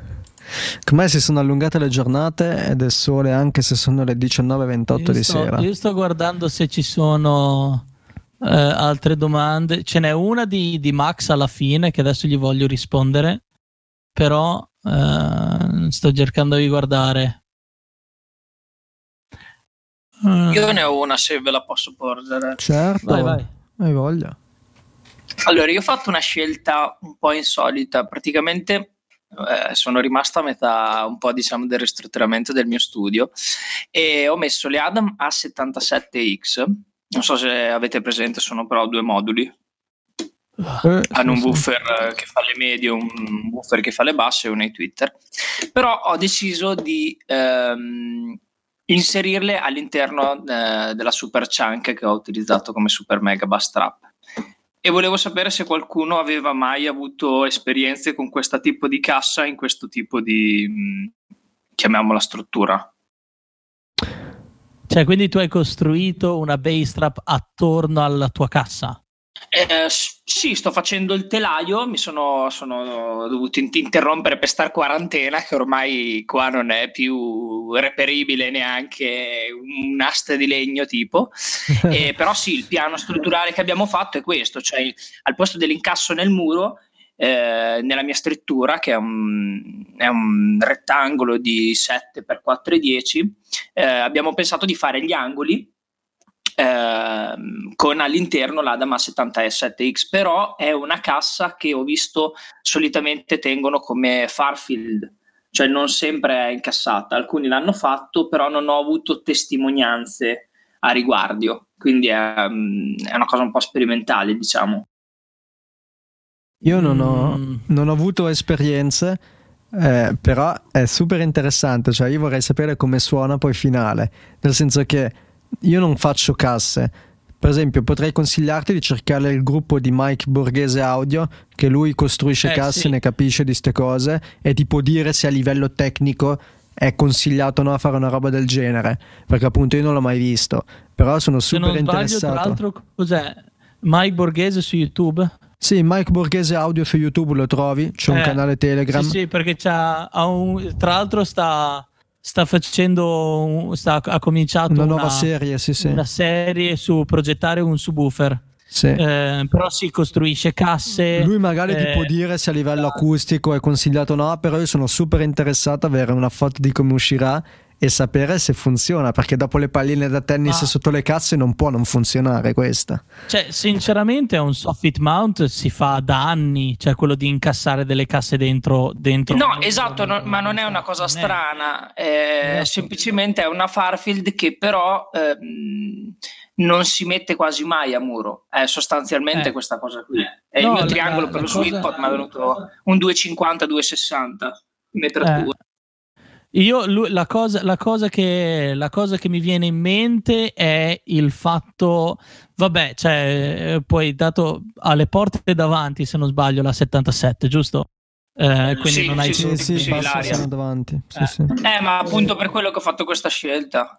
Sì, sì, no, io guarda, sinceramente io non le ho viste poi chissà quante volte come Farfield, cioè io le ho sempre viste montate come Nearfield. Sono Nearfield, tanto... Midfield, anch'io. Sì, neanche. Loro um, dicono anche midfield, però io non l'ho mai quasi mai visto usare come io, io l'ho sempre viste massimo un metro e mezzo dall'ascoltatore, proprio massimo, massimo. Quindi l'ho viste sempre molto vicine. Eh, e dipende molto da quanto le spingerai. Cioè, è ovvio che se tu le metti a due metri da te, le spingi tre volte quanto le metteresti se, sono, se fossero a un metro da te. Quindi hai tre volte la vibrazione, devi vedere come le isoli Uh, se chiudi assolutamente a filo con la cassa, dopo hai problemi di risonanze date dalla vi- vibrazione, bisogna vedere che tipo di, di, di, um, di materiale tocca la cassa per, per, vedere quanto isola in vibrazione dal supporto in legno o dallo scheletro della bass trap, cioè dipende molto da quello. Però come io dico sempre, cioè alla fine le regole sono zero. Eh? Cioè, tu prendi, accendi, se ti suona bene, ok, se ti suona male, correggi. Cioè, sì, sì, certo, quello prendi, è sempre lo spirito di adattamento che uno deve lavorare bene Anzi, nella propria Umberto, stanza. Una volta che avrai finito, ti invito a, a, lasciare una foto sul canale Telegram di Riperiani, così uno ti riempiranno di insulti, ma noi ci facciamo due risate sì. Eh, Perché se certo. suona bene, suona io, bene, io c'è poco da fare. Io ti insulterò per, per, la marca e il modello delle casse, però sì. tranquillo, non è un problema, non è niente contro di te. Però io sono curioso di vedere cosa, cosa, salta fuori perché è una cosa figa. C'è una, un'idea che ci, eh, ci no, vuole. Beh, guarda, fai, fai, una bella cosa, però c'è il, il, canale Tecnica Audio qua su Discord. Quando hai finito, fai un bel, fai un bel resoconto di, di come hai lavorato, progetti, eccetera, eccetera. Ti senti con, eh, con Teo e magari fate un bel post per tecnica audio. Cioè, sì, come sì. montare le casse dentro una bass trap. Ma anche lo stato del lavoro attuale, adesso che siamo in quarantena, magari abbiamo meno impegni. Molto sì, esatto. ben accettate queste iniziative. Sì, tra, tra l'altro il progetto comunque è stato fatto da, da quello che ha progettato il Basement Studio sì. eh, che mi ha passato proprio lui il contatto e, e, la ragazza di Enrico che comunque ha un minimo di esperienza che hanno fatto loro assieme, quindi c'è comunque anche qualcuno dietro che me l'ha appoggiata come idea, non è una roba che mi sono sì, fatto no, no, ma guarda, è molto interessante. Io sinceramente ti dico, la mia filosofia è quella di Bob Katz, che lui si è preso i down, Dyn Audio a 12 vie da 50.000 euro a, a, a lato e ha chiamato il tipo della Dyn Audio a settargli le casse in casa, eh, spostato tutta la Due volte stanza, l'ha chiamata perché non gli tutto. andavano bene. Sì, sì, due volte e poi la- la- dopo la seconda volta che l'ha spostato tutto, dopo tipo due o tre giorni si è messo a sedere, a ascoltare della musica e ha detto no, no, continuano a non piacermi, se l'è spostato in, ca- in casa da, da solo e adesso gli suonano bene. E non, non sono assolutamente simili come setup a niente che dai il, ma- il manuale, niente che consiglia la Dyn Audio, niente che consiglia qualsiasi libro di acustica eh, su spazi, cioè capito? Neanche il suo fotte- libro. Sì, quello certo, quello, quello rimane sempre il punto fondamentale. Alla Sì, fine sì. l'ingegnere che c'è dentro che ci deve lavorare bene. Guarda, la- ha scritto un articolo, cioè poi lui f- fa tutti i suoi rant su Facebook e a fine del coso di Facebook ha detto mi sa che dovrò scrivere un nuovo libro perché ho, sbagli- ho- ho fatto una roba che nel mio libro ho detto non- che non devi Infatti, fare. non c'era neanche nel Quindi- suo libro. Cioè, è, è il mondo, io guarda, ti dico, a casa mia io ho due Presonus, eh, sono delle Eris 5 a casa mia che praticamente ormai non sto usando più, però quella di destra non so come mai tutte le casse che io monto alla mia destra hanno tipo 6 dB in meno, secondo me non è, ca- non è il cavo perché ho cambiato i cavi, e- secondo me c'è un problema con l'alimentazione o qualcosa del genere e l'ampli non spinge. Quindi io tipo la cassa di destra ogni, ogni settimana circa piazzo la mano dietro e comincio a girare il trim del volume dell'ingresso della cassa, per dire, a mano, finché non mi suona in mezzo. Perché ho dei cazzi, però se mi suona in mezzo, io metto in mono, mi suona in mezzo, tutto mi suona in mezzo, ascolto la musica, mi suona bene, perfetto, io faccio i miei mix, mi suoneranno bene, capito? Certo, Quindi certo. vai, vai a cambiare quello che vuoi. Addirittura dietro che ci sono tutti i trim sulle Adam. Cioè, se vuoi mettere più basse e meno alte, fai tu. Io ho fatto così, le KRK, chi ha delle KRK e non vuole fare produzione di finta musica EDM, tolga le alte e le basse, suonano molto meglio. Un dB in meno alle Sì, alte, esatto, un dB in meno perché alle basse. togli- Almeno da me, nella mia stanza suona molto meglio. Eh, togli il pulteccone che hanno di loro. Il Eh, eh, sono- Io nelle Adam ho abbassato un po' gli alti perché hanno quei Twitter che cinghiano le orecchie. Eh. No, ma infatti eh, è il motivo per cui io non uso le Adam, però uso le Eve. Quando ci sono le Eve, le Eve suonano 10 volte meglio. Ehm, però sì, è sempre la stessa cosa. Tu vedi tu, eh, se, se funziona, cazzo, cioè abbiamo, abbiamo una nuova cosa, capito? E poi c'è un botto di gente che ha problemi di casse Ma e sì. di distanza, eccetera, Ma poi eccetera. terra gli a dici, terra, "Ah, ragazzi. Cioè, il Fra ha fatto un video dove mette delle palline da tennis sotto e adesso in 50.000 lo fanno. Se sta roba fu- suona bene, vedrai che si- tutti inizieranno a acquistare le bass trap solo per Sì, metterle ma dietro guarda, le casse. Immaginati questo, immaginati questo le cali LP6 che suonano da Dio, Sì. hanno la bass trap davanti. Cioè, hai capito? Cioè, che modello è? Cali audio. LP6. LP6. Cali audio LP6. Costano tipo 150 euro l'una, eh? Una roba del genere. Sono uscite le Costano un LP8 cazzo. adesso. Eh, sono anche uscite le- il nuovo modello. L'hai visto? Le IN. Eh, no, no, no, le, Le IN 8 sono, sono spettacolari. No, non le ho provate. Eh, no, perché hanno è, a tre vie. Hanno il, ehm, il- Ah, le aspetta. medie e il Twitter Ah, queste qui nere. Però Sì, sono, sì, solo, allora visto sono su- solo 8 pollici. Sì, sì, le ho viste, le ho viste allora. Sì, sì, le, le Ci in sono 8. le, L- le LP6, LP adesso aspetta che devo spostarmi in italiano, vediamo Toman come mette i prezzi. 175 euro per le LP6, 179 se le volete bianche, LP8 sono 300 euro, 400 euro per le in 8 che sono le tre vie. Bellissime, molto belle. Eh, HSM 80, oh cazzo no, aspetta, sono quelle che penso io. HSM 80 sono quelle con il coso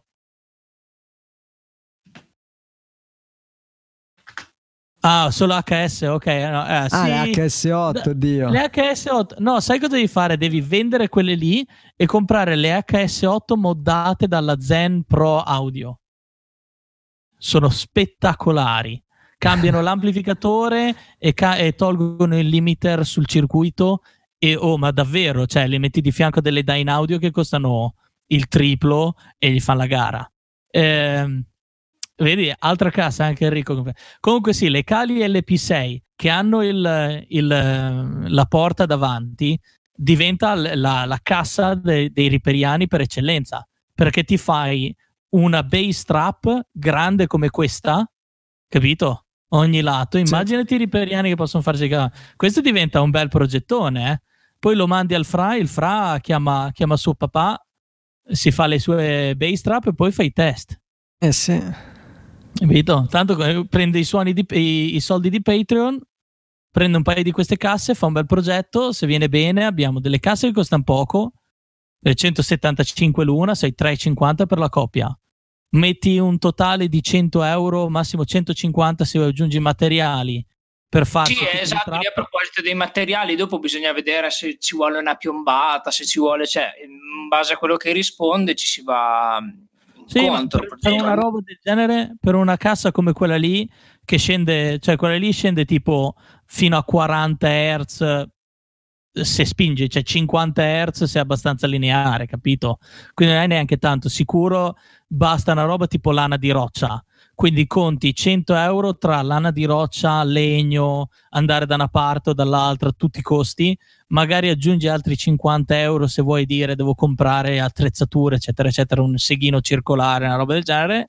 500 euro ti sei fatto casse eh, montate dentro un pannello assorbente, quindi ti fai base trap dietro, cioè diventa il super mega progetto eh, super mega progetto riperiano. Stanza 3x3x3, cazzo sei in un cubo. Aia. Marco, prendi, prendi le cali. Marco, prendi le cali sul serio, sono fatte per home studio. Addirittura hanno tipo hanno, degli, hanno 8 deep switch dietro. Sì, che puoi dove cambiare. i primi 6 sì. eh, i primi 6 sono praticamente i primi 3 sono eh, sono cosa sono per la distanza eh, dal muro. Distanza dal muro, angolazione verso di te, eh, angolazione in altezza, quindi dispersione orizzontale, eccetera, eccetera. Poi hai due switch per tilt delle basse, due switch per un tilt delle alte e un altro, un altro switch per fare eh, per tenere acceso o spento l'ingresso RCA. Quindi se tu lo spegni hai meno circuiti che entrano in giro e quindi rischi meno, cos- meno casini. Sono 80 watt, quindi sparano tre volte più di quanto hai bisogno per una stanza cubica a 9 metri quadri e sono bellissime. Cioè, io le ho ascoltate, sono davvero belle. Non so se è Alessandro Manzo che ce l'ha o l'altro Alessandro. No, è, è, è, Bra- è l'altro Alessandro? Sì, è di... Sì, sì, è l'altro Ale. È, eh, è di Riperiane. Sì, sì. Eh, sì, sì, però sono due Alessandri su Riperiani e non mi ricordo Beh, quale dei due. Hai parlato prima su Riperiani, no? Eh, ehm, però sì. Zanca, eh, il mitico Zanca audio. da Brescia. Salutiamo Zanca esatto, da Brescia. Sì, sì, Zanca ce l'ha. Eh, però sono bellissime. Eh, faccio un attimo una uh, risposta su Max che ha fatto una risposta su compressione dopo preamplificazione. È per chitarristi, però effettivamente è un discorso che ci sta assolutamente nel mondo anche della, del pro audio. Se tu ci vai a pensare compressione e distorsione, no? Quindi saturazione. Il compressore di suo abbassa i picchi e tira su praticamente il, la, la media del volume. Quindi un preamplificatore eh, prima di un compressore non cambia il tipo di distorsione, il compressore prima del preamplificatore cambia l'ammontare di distorsione dentro al distorsore perché spingi più volume e più um, uniformità dentro il distorsore. Eh, è un suono che io preferisco, ad esempio, eh, anche quando mixo se ho della saturazione preferisco comprimere prima se ho bisogno di più uniformità nel suono in modo che così il, il distorsore dovrà farlo lavorare meno per ottenere stesso, lo stesso risultato se metti compressione dopo la distorsione vuol dire che tutta la, ehm, eh, tutta la, eh, la, l'ammontare di distorsione, la dinamica che rimane dopo la distorsione viene, eh, viene compressa. Questo è il punto di partenza appena sistema mi manda degli altri. Cazzo, quello schermo là a sinistra mi sembra un po' in mezzo ai mm. coglioni. Ah, ma è sopra le casse, quindi non dà fastidio. Non, eh, non mettere roba appoggiata sopra le casse. Non è appoggiata sopra, è attaccata dietro con le staffe. Ah, ok, a posto. Eh. No, Però comunque Umberto, prendi in considerazione di far giù un bel reportage di cosa hai fatto, facciamo un bel articolo. E, cioè, è interessante come idea, sono belle iniziative. Sì, vo- volentieri, anche perché vedi qui la distanza è come dicevate voi un metro, un metro e mezzo. Eh. Max, per sentirti devi utilizzare il push to talk. Quindi devi andare nelle impostazioni sotto voce video e ci avrai uno shortcut che premendo quel pulsante funziona un po' come i talkback in studio. Premi il pulsante e poi puoi parlare e ti sentiamo. Tra l'altro vedo Umberto ha il Kensington Expert, bravissimo. bravissimo. Unico mouse da utilizzare in studio. Io sì, mentre... ce l'ho, però alle volte mi risulta un po' scomodo. Io, come arrivo dal gaming, avere il mouse sotto è un'altra roba. Uh, io, io, avevo mouse per anni e poi ho rischiato Edo, ma come fai, l'utilizzo. come fai a giocare Age of Empire 2 con quel robo lì? Dai. no, ho un mouse. Ho un mouse anche. A parte che i veri pro di Age of Empire giocano solo con la tastiera, tutto a shortcut. No. Ve- non seleziona neanche gli omini, proprio tastiera. No, no, F1 c'è il cavaliere, F2 c'è la... No, la, allora, la, intanto, intanto, Viper usa il mouse zitto, muto, a casa. intanto. Che tra l'altro l'ho beccato subito, hanno fatto la, la Hidden Cab. Oh, eccoti! Ciao Max! Ciao! Ciao a tutti, come va? Tutto bene, bene tu? Grazie. Alla grande, alla grande. Hai perso l'accento, Max? Ho perso l'accento. Te- sì, non, non lo sentiamo. mi sono toscanizzato allora. Ma lo sai che è una cosa che mi dicono in tanti e un po' mi dispiace. Mi sono toscanizzato un po', madonna mia. Io ero così C'è fiero già l'H, la Coca-Cola, la Coca-Cola la cannuccia, oh, magari ma Sì, è penoso il mio accento toscano. sì, infatti, non farlo. Eh, beh. So, anche il mio, anche il mio. Dai, Io volevo fare, volevo fare, una cosa per evitare di andare troppo alla lunga. Speriamo di finire prima di, delle 8, che così evitiamo di fare più di 4 ore. Sì, ma ormai um, abbiamo visto un po' tutto. Eh.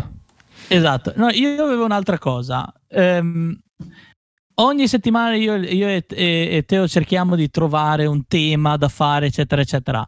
Però, secondo, secondo voi e secondo Teo anche a questo punto, io lo chiedo. Ne vale la pena di dire do- una settimana, tipo settimana prossima facciamo solo domanda e risposta? Se voi partite con delle domande, qualsiasi cosa sia, partite con una domanda e noi parliamo. Perché sì, magari un sì. tema unico non serve a tutti, sì, però questa cioè, è lo so. È che da un, da un punto di vista è molto bello e mi piacerebbe farlo, però bisogna che ci siano domande per due o tre orette, sai, come chiacchierata. Poi vedo che si sì. divaga però spesso siamo in chat in 12 oggi abbiamo avuto la fortuna di avere Umberto molto attivo ci ha fatto piacere e a me piacerebbe fare anche una chiacchierata un po' più interattiva quindi magari averne davvero che se sentite che avete una domanda schiacciate il pulsantino del push to talk potete parlare direttamente con noi questo sì, si potrebbe sì, anche fare però è chiaro che più domande si hanno meglio è è un po' quello il punto. Allora, facciamo così. Te intanto ci prepariamo dei, dei temi di backup al massimo. Eh, esatto, dai un tema, poi magari fai un questionario in anticipo come questa volta dei master, però eh. lo fai sulle domande e magari sì. due giorni prima qui sul Discord dite le, quello che è saltato fuori e più o meno di cosa si parlerà. Di... Sì, è giusto qualcosa. Sì, magari in Io... settimana si può lasciare un, qualche domanda in chat quando volete. Disegnate quelle. Quando volete, quando volete. La chat Domenica Riperiana è dove lasciare tutte le domande. Sì. Tutte le domande. Semplicemente taggate, volete. mettete sempre il tag Teo e Edo, almeno ce le marchiamo, perché comunque i commenti vanno. Quindi mettete sì, il esatto. tag, poi lasciate la domanda e noi, io me le marco tutte. Sì, sì, eh, Quindi, infatti tutte queste cose qua. È interessante. Per quanto riguarda la domanda di prima, eh, volevo un attimo precisare. Io eh, suono, suono, la chitarra, quindi aspetta, mio padre è in calza a chiamarmi, aspettate un attimo. Ecco. Allora, eh, di solito lo metto prima. Ho il mio MXR prima e delle distorsioni, poi vado nel pre, nell'ampli e, e ho qualcosa nel sender return. Però avendo nel sender return il, um, il Nova System, c'ha anche il compressore e quindi volevo capire se potevo utilizzarlo in qualche modo e, e come, con quali regolazioni, cioè fare una sorta di livellamento finale del suono, ne vale la pena, non ne vale la pena, si fa, qualcuno lo fa, come lo fa. Ma è, ehm, è una questione puramente di, di, di timbro e di utilità cioè, tu pensala come un qualsiasi, pensala come un qualsiasi mix, ok? Tu hai un segnale bello dinamico, no? Metti caso, non so, una batteria super dinamica e, e vuoi distorcerla perché vuoi fare l'effetto radiolina, ad esempio. Cosa succede? Non, puoi, non, non, non parliamo di distorsioni enormi, cioè comunque un pelo di dinamica rimane, perché se tu vai super mega distorsione, la distorsione enorme non è altro che una compressione. Cioè, se tu tiri su suono, eh, suono metallaro di chitarra, è, è una linea, è una, un'onda quadra. Quindi tu non hai dinamica a quel punto, il compressore dopo non fa altri che tirare su qualche armonico, ma è una cosa più di colore di suono piuttosto che di effettivo utilizzo di un compressore per il, le sue proprietà dinamiche. Um, Invece, se tu vai a guardare prima della distorsione, hai, eh, lo utilizzi per andare a cercare di, di, ridurre la gamma dinamica in modo da avere meno differenza tra la distorsione sulla roba più spinta, sui picchi più alti, e la distorsione sui picchi più bassi. È semplicemente quello. Sì, sì, infatti io comunque mh, mm, in genere sulle distorsioni un po' più aggressive non lo usavo per, per niente.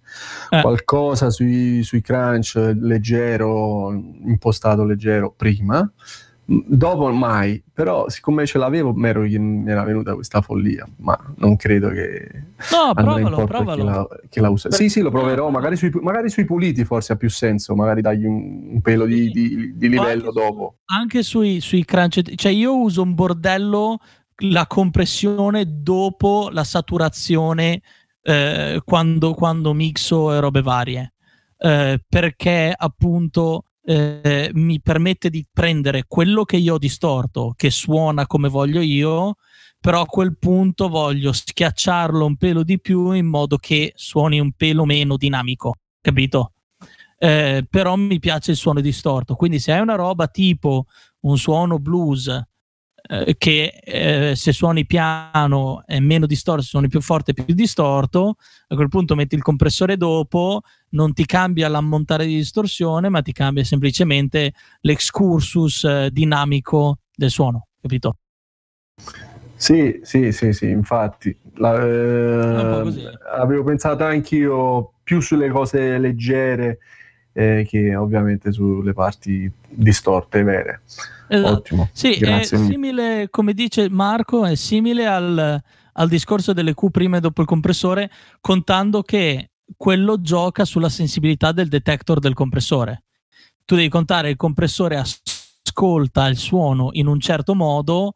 Se tu, se tu sai che il compressore è più eh, sensibile alle frequenze basse e tu vai a togliere le frequenze basse eh, dal suono che entra nel compressore, il compressore comprimerà, meno perché il compressore non sta ascoltando tutte quelle frequenze basse. Infatti, quando si parla del, del filtro sul sidechain interno, eh, che è una cosa che c'è nei distressor, c'è negli LA2A, c'è in alcuni altri compressori, eh, c'è in alcune versioni degli 1176 che sono uscite negli ultimi anni eh, ed è effettivamente una cosa che, ehm, che, che, fa quello, cioè tu puoi avere una cassa che entra dentro a un, a un compressore, però il compressore comprime solo quando la punta della cassa che è il secondo transiente più alto, arriva a un certo punto, quindi senti più snap sulla punta, eccetera, eccetera. Sono quelle cose lì.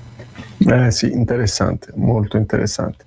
Ora sono preso, Ho, ho preso il, il Moore Radar, che è il lettore di IR, quindi sono, ora sono tutto impegnato a trovare delle IR credibili. Davvero? Vuoi degli Eh. impulsi? Ah, ma per chitarra. di cassa, ok. Eh, di cassa per sì, chitarra, sì, però. per chitarra. Per Sì, chitarra. sì, sì, De- cioè praticamente di casse. Casse. Adesso se ne trovo uno, ce n'è uno molto bello. Se lo trovo, te lo giro su Telegram. Per chi Ottimo, vuole Sedo, ottimo, non so se tu lo uno, vuoi. uno una volta mi sa che me lo mandasti uno. Eh, Eh, io ne, io ne uso solo uno. È una era 2 per un- 12. Sì, sì, allora me l'hai, me l'hai mandata. Sì, Eh, sì, sì, io- è bella. io Quella è bella, l'ho provata. quello. Ma batte tipo roba della On Hammer o della Red Sound, no, Red Sound, qualcosa del genere, che ho comprato a 30 euro per un bundle di IR.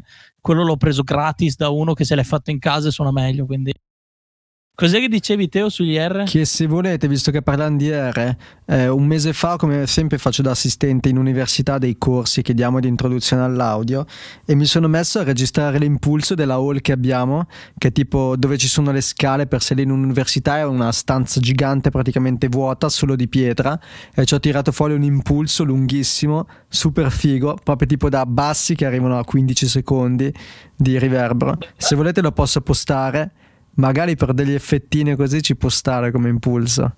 È stato lì col palloncino e gli ottavo, proprio fatti bene. No, no, manda, manda. C'era un posto, se vi capita mai di essere in- a, a Vienna, ehm, c'è un museo che si chiama il Museo e dell'Entimologia, una roba del genere. Ehm, dove quando andai io c'era una, una esibizione di strumenti musicali, poi c'era un'altra mega esibizione di ehm, armature, e- e era un'esibizione sulla- sulle armi da guerra, su- sulla roba da guerra, no? E c'era una stanza dove ci sono rimasto da culo. Hai presente tipo la risposta più piatta che potevi avere e più diagonale in caduta, cioè era perfettamente lineare in caduta, ma era una roba tipo 12 secondi di risposta, bellissimo. Hai i un riverberi lineari in caduta. Sì, sì, è bellissimo. Wow. Era, era una specie di tipo corridoio vuoto con un'intera l'intera la porta era praticamente non, questo corridoio non aveva porte, no? E hanno preso il- era, era un arco il tetto e hanno preso del vetro e hanno fatto una vetrata enorme che va attaccata a tutti i muri all'arco e in mezzo al vetro c'è questa porta praticamente che tu apri e chiudi. Quindi sei chiuso dentro questo spazio con vetro ai due lati e cemento e, e marmo ai muri ed era bellissimo. Cioè, ho, ho- ho- ho- fatto proprio, ho battuto le mani, sono rimasto senza, senza fiato. Sì. Ok, allora io solo perché siamo arrivati quasi alle 4 ore anche stavolta, siamo a 3 ore e 50, quindi ufficialmente terminerei qui. Dopo possiamo Sì. restare come sempre. Quindi ringrazio come al solito Edo, ringrazio oggi Umberto che è venuto, è stato molto attivo, ci ha fatto piacere. Eh, ti mio. invierò poi in privato il link canale di Riperiani, anche se studi, si usi Studio One, così se vuoi farti insultare da, su Telegram puoi venire lì dentro e ti puoi sfogare. Se no, a me ha fatto molto No, piacere. no, ma ci sono già, ci sono. Ci sono. Ci sei? È già- è ah, già perfetto, dentro, tanto sì, sì. meglio. E, No, guarda, sempre volentieri. Sì. E come sempre vi invito a postare contenuti soprattutto su Discord, visto che è un canale di approfondimento. Sta settimana usciranno nuovi articoli, nuovi sondaggi e anche magari inizieremo a popolare la chat contest, quindi marcatevi anche quella. Se volete mettervi alla prova, potrebbe arrivare Quello, qualcosa. quello sarà, quello non sarà facile, però, eh. Lo, dico- lo diciamo già adesso. Quello sarà per i veri riperiani barra studioani barra protulsiani e logichiani e tutti, e tutti quanti. Edo, lascio a te i saluti finali e poi chiudo. Sì, no, ehm, più che altro ehm, ditemi voi, io ho c'ho un'altra cosa, eh, c'è un'altra possibile idea per il fatto che eh, ieri io sono terribile a guardare Patreon perché non guardo mai i video del frano. Quindi, tipo, io faccio un video, poi c'è la gente che fa domande su il video mio di, di Patreon, però io tipo lo vado a vedere dopo due mesi e mezzo e vedo le domande a cui nessuno ha risposto. Quindi io tipo dopo due mesi e mezzo sono lì che dico ciao, risolvi così. La gente sta ad aspettare degli anni. Però c'era un ragazzo che chiedeva della roba perché il mio video parlava di eh, routing, eccetera, eccetera, che tu benissimo sai, Teo. Eh, abbiamo parlato abbastanza di questo e tu hai visto quanta roba ho. Ehm, sì. Però c'era questo ragazzo che diceva, chiedeva se ehm, dice, sarebbe interessante. Eh, ah, no, no, siamo ancora qua, Brada, siamo ancora qua. Tra l'altro, abbiamo risposto alla tua domanda. Eh, sì. quando tu non c'eri. Quindi eh, adesso dovrai riascoltartela. Sarà una mezz'oretta fa, 25 minuti fa. Eh, se vai su Spotify, puoi ascoltare una volta che questo l'audio sarà spedito al FRA. Il FRA poi caricherà il podcast su Spotify o su Anchor e te lo puoi ascoltare e senti la, domanda, la risposta alla tua domanda. Um, però c'era questo ragazzo che diceva eh, sarebbe interessante un video di come cablare un home recording con sala di regia e sala di ripresa per massimo due persone con sistemi più economici ovvio perché non, non, pre- non pretendo assolutamente che i riperiani vogliano spendere i soldi che ho speso io e alla portata di tutti. Quindi stavo pensando se se ti va, magari la, questa settimana che viene proviamo a vedere sta cosa delle domande e risposte se funziona. Però tipo la settimana dopo possiamo vedere, magari tipo facciamo un podcast su come costruire il proprio home recording, dove magari Umberto può fare sì. un, un, pezzettino su... O chiunque altro, possiamo anche fare un sondaggio di inviarci le foto dei propri studi e andare a vedere un po'. Esatto. Qual... Sicuro qualcuno delle idee su... Vi mando la mia ora... Tienitela Max, tienitela, la mia ora lo... No, no, tienitela, tienitela. tienitela poi mandiamo... facciamo sondaggi. Noi siamo addicti fa... eh. dai sondaggi. Quando facciamo... Ok, facciamo... allora. Sì, sì, no, prepariamo tutto, tipo sarà... Allora, facciamo così, praticamente sarà il 12 faremo un domanda e risposta, quindi se avete qualsiasi domanda su qualsiasi tema, scrivetela su Domenica Riperiana, Magari su Discord. non le categorie di film a luci rosse preferite, cioè inerente all'audio. Beh, in quel caso io ho qualche suggerimento sì, comunque. Qui, cioè. eh, e poi il 19 facciamo, per il 19 prepariamo, magari lo prendi, prepariamo in questi giorni, che così abbiamo due settimane per la gente che manda la roba. Però potete mandare foto del vostro home studio, che può essere camera vostra, può essere eh, una stanza che avete in casa che avete adibito a quello, potrebbe essere eh, la sala prove, potrebbe essere qualsiasi cosa o magari vi siete fatti proprio studio. E poi magari andiamo a parlare di come scegliere la roba migliore, come migliorare, ehm, come migliorare il proprio studio, come migliorare la, la, l'appeal ai clienti, eh, eccetera, eccetera. Poi magari faremo... studio, dai. Sì, esatto, esatto. E poi magari facciamo tipo una cosa dove lì guardiamo, guardiamo tutte le foto e magari ci mettiamo lì e diciamo ok, può, si può migliorare questo spostando questo, quel, questo di là, perché poi io ho risposto a questo commento e, e, mi è stato detto ti davo questo spunto perché nel costruire il mio piccolo studio composto da una regia e una sala di registrazione tutto piuttosto piccolo mi sono imbattuto in diversi problemi di progettazione esempio come trasferire il segnale da una sala all'altra i vari tipi di acustiche upgrade di attrezzatura fascia medie se fosse esistito un video come il tuo ma in versione meno professionale quindi più economica sarebbe stato fantastico. Perché il video di, di Patreon che ho fatto che tra l'altro Enrico, ho visto tuo, che tu hai risposto, adesso andrò a leggere. Ehm, eh, il, il, video che ho fatto su Patreon, io ho passato praticamente la prima ora a spiegare tutto il routing del mio studio, capito? Sì. Eh, e quindi avere una roba dove dici eh, invece che spiegare due SSL stream di MADI patch bay che costano 600 euro l'una eccetera eccetera dici guarda andate su Toman le patch bay Neutric uh, TRS costa 55 Lo euro facciamo uscire il riassunto qua su Discord del tuo studio il pdf sì sì guarda se ce l'hai, se ce l'hai tu sì. Arriverà a eh. breve anche un bel PDF se volete conoscere vita, morte e miracoli del nuovo studio di Oiedo. Sono 15 pagine più un mega schema che sto perdendo le notti a fare. Chissà quando uscirà. Ma te l'ho già mandato il PDF? Oh, hai voglia, è due notti che sto facendo sullo schema prima di fare le call con i cinesi alle ah, 5 sì. di mattina, non ah. ti ricordi? ah sì sì, te l'ho mandato. No, ti ho mandato le cose dalla PatchPay? Sì, sì, sì il PDF ce l'ho, ce l'ho, postiamo anche quello. Dai, Dai Petro non lo so. No, no, sono, io sono sul Petro del Fra. Io faccio i video del Fra cioè per il Fra, li mando al Fra e lui li carica sul suo Google Drive e sul suo Patreon. Fine. Yes. Quindi non so, non so tra l'altro se li carica lui su Google Drive o se semplicemente linka i video che io metto su Patreon, che io do su Patreon a lui. Boh. non so neanche se. Non so, non so se si riesce a vedere da qualche parte. Ah, sì, no, no, li ricarica lui. Ah, perché lui deve fare. Deve. No, li deve passare su Vegas. Esatto, giusto, li deve passare su Vegas, quindi lui li stampa i video. Yes. Eh, quindi sì, trovate tutta. Se andate sul Patreon del Fra e scrivete Edo, trovate tutti i video che ho fatto io. L'ultimo l'ho fatto due settimane fa, il 21 marzo. Oh. l'ultimo. E poi ci sarà Ok. puntata 2. Puntata 2 di quello quando escono i video. Dai, ai 12 intrepidi auguro una buona serata, siate attivi anche qua su Sì. Discord, postate roba, fatevi sentire, port- spargiamo il verbo dei ripariani in tutto il mondo. Mi raccomando, votazione. Se il voto non è 10, scrivete che cosa manca per arrivare a 10, Sì. che così vediamo. E poi sì, se avete delle domande, scrivere. Cioè, la domanda, la prima domanda ce l'ho io. Qual è il tuo compressore preferito? De- della serie, va bene anche Scrivila, quella. va benissimo. Via.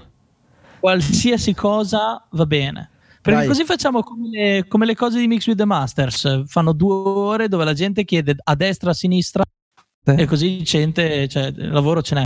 Dai, buona serata a tutti e ci vediamo il 12 alle 16 in punto su Domenica Riperiana. Ciao ciao! Va bene. Ciao ragazzi, buona serata. Ciao. Ciao.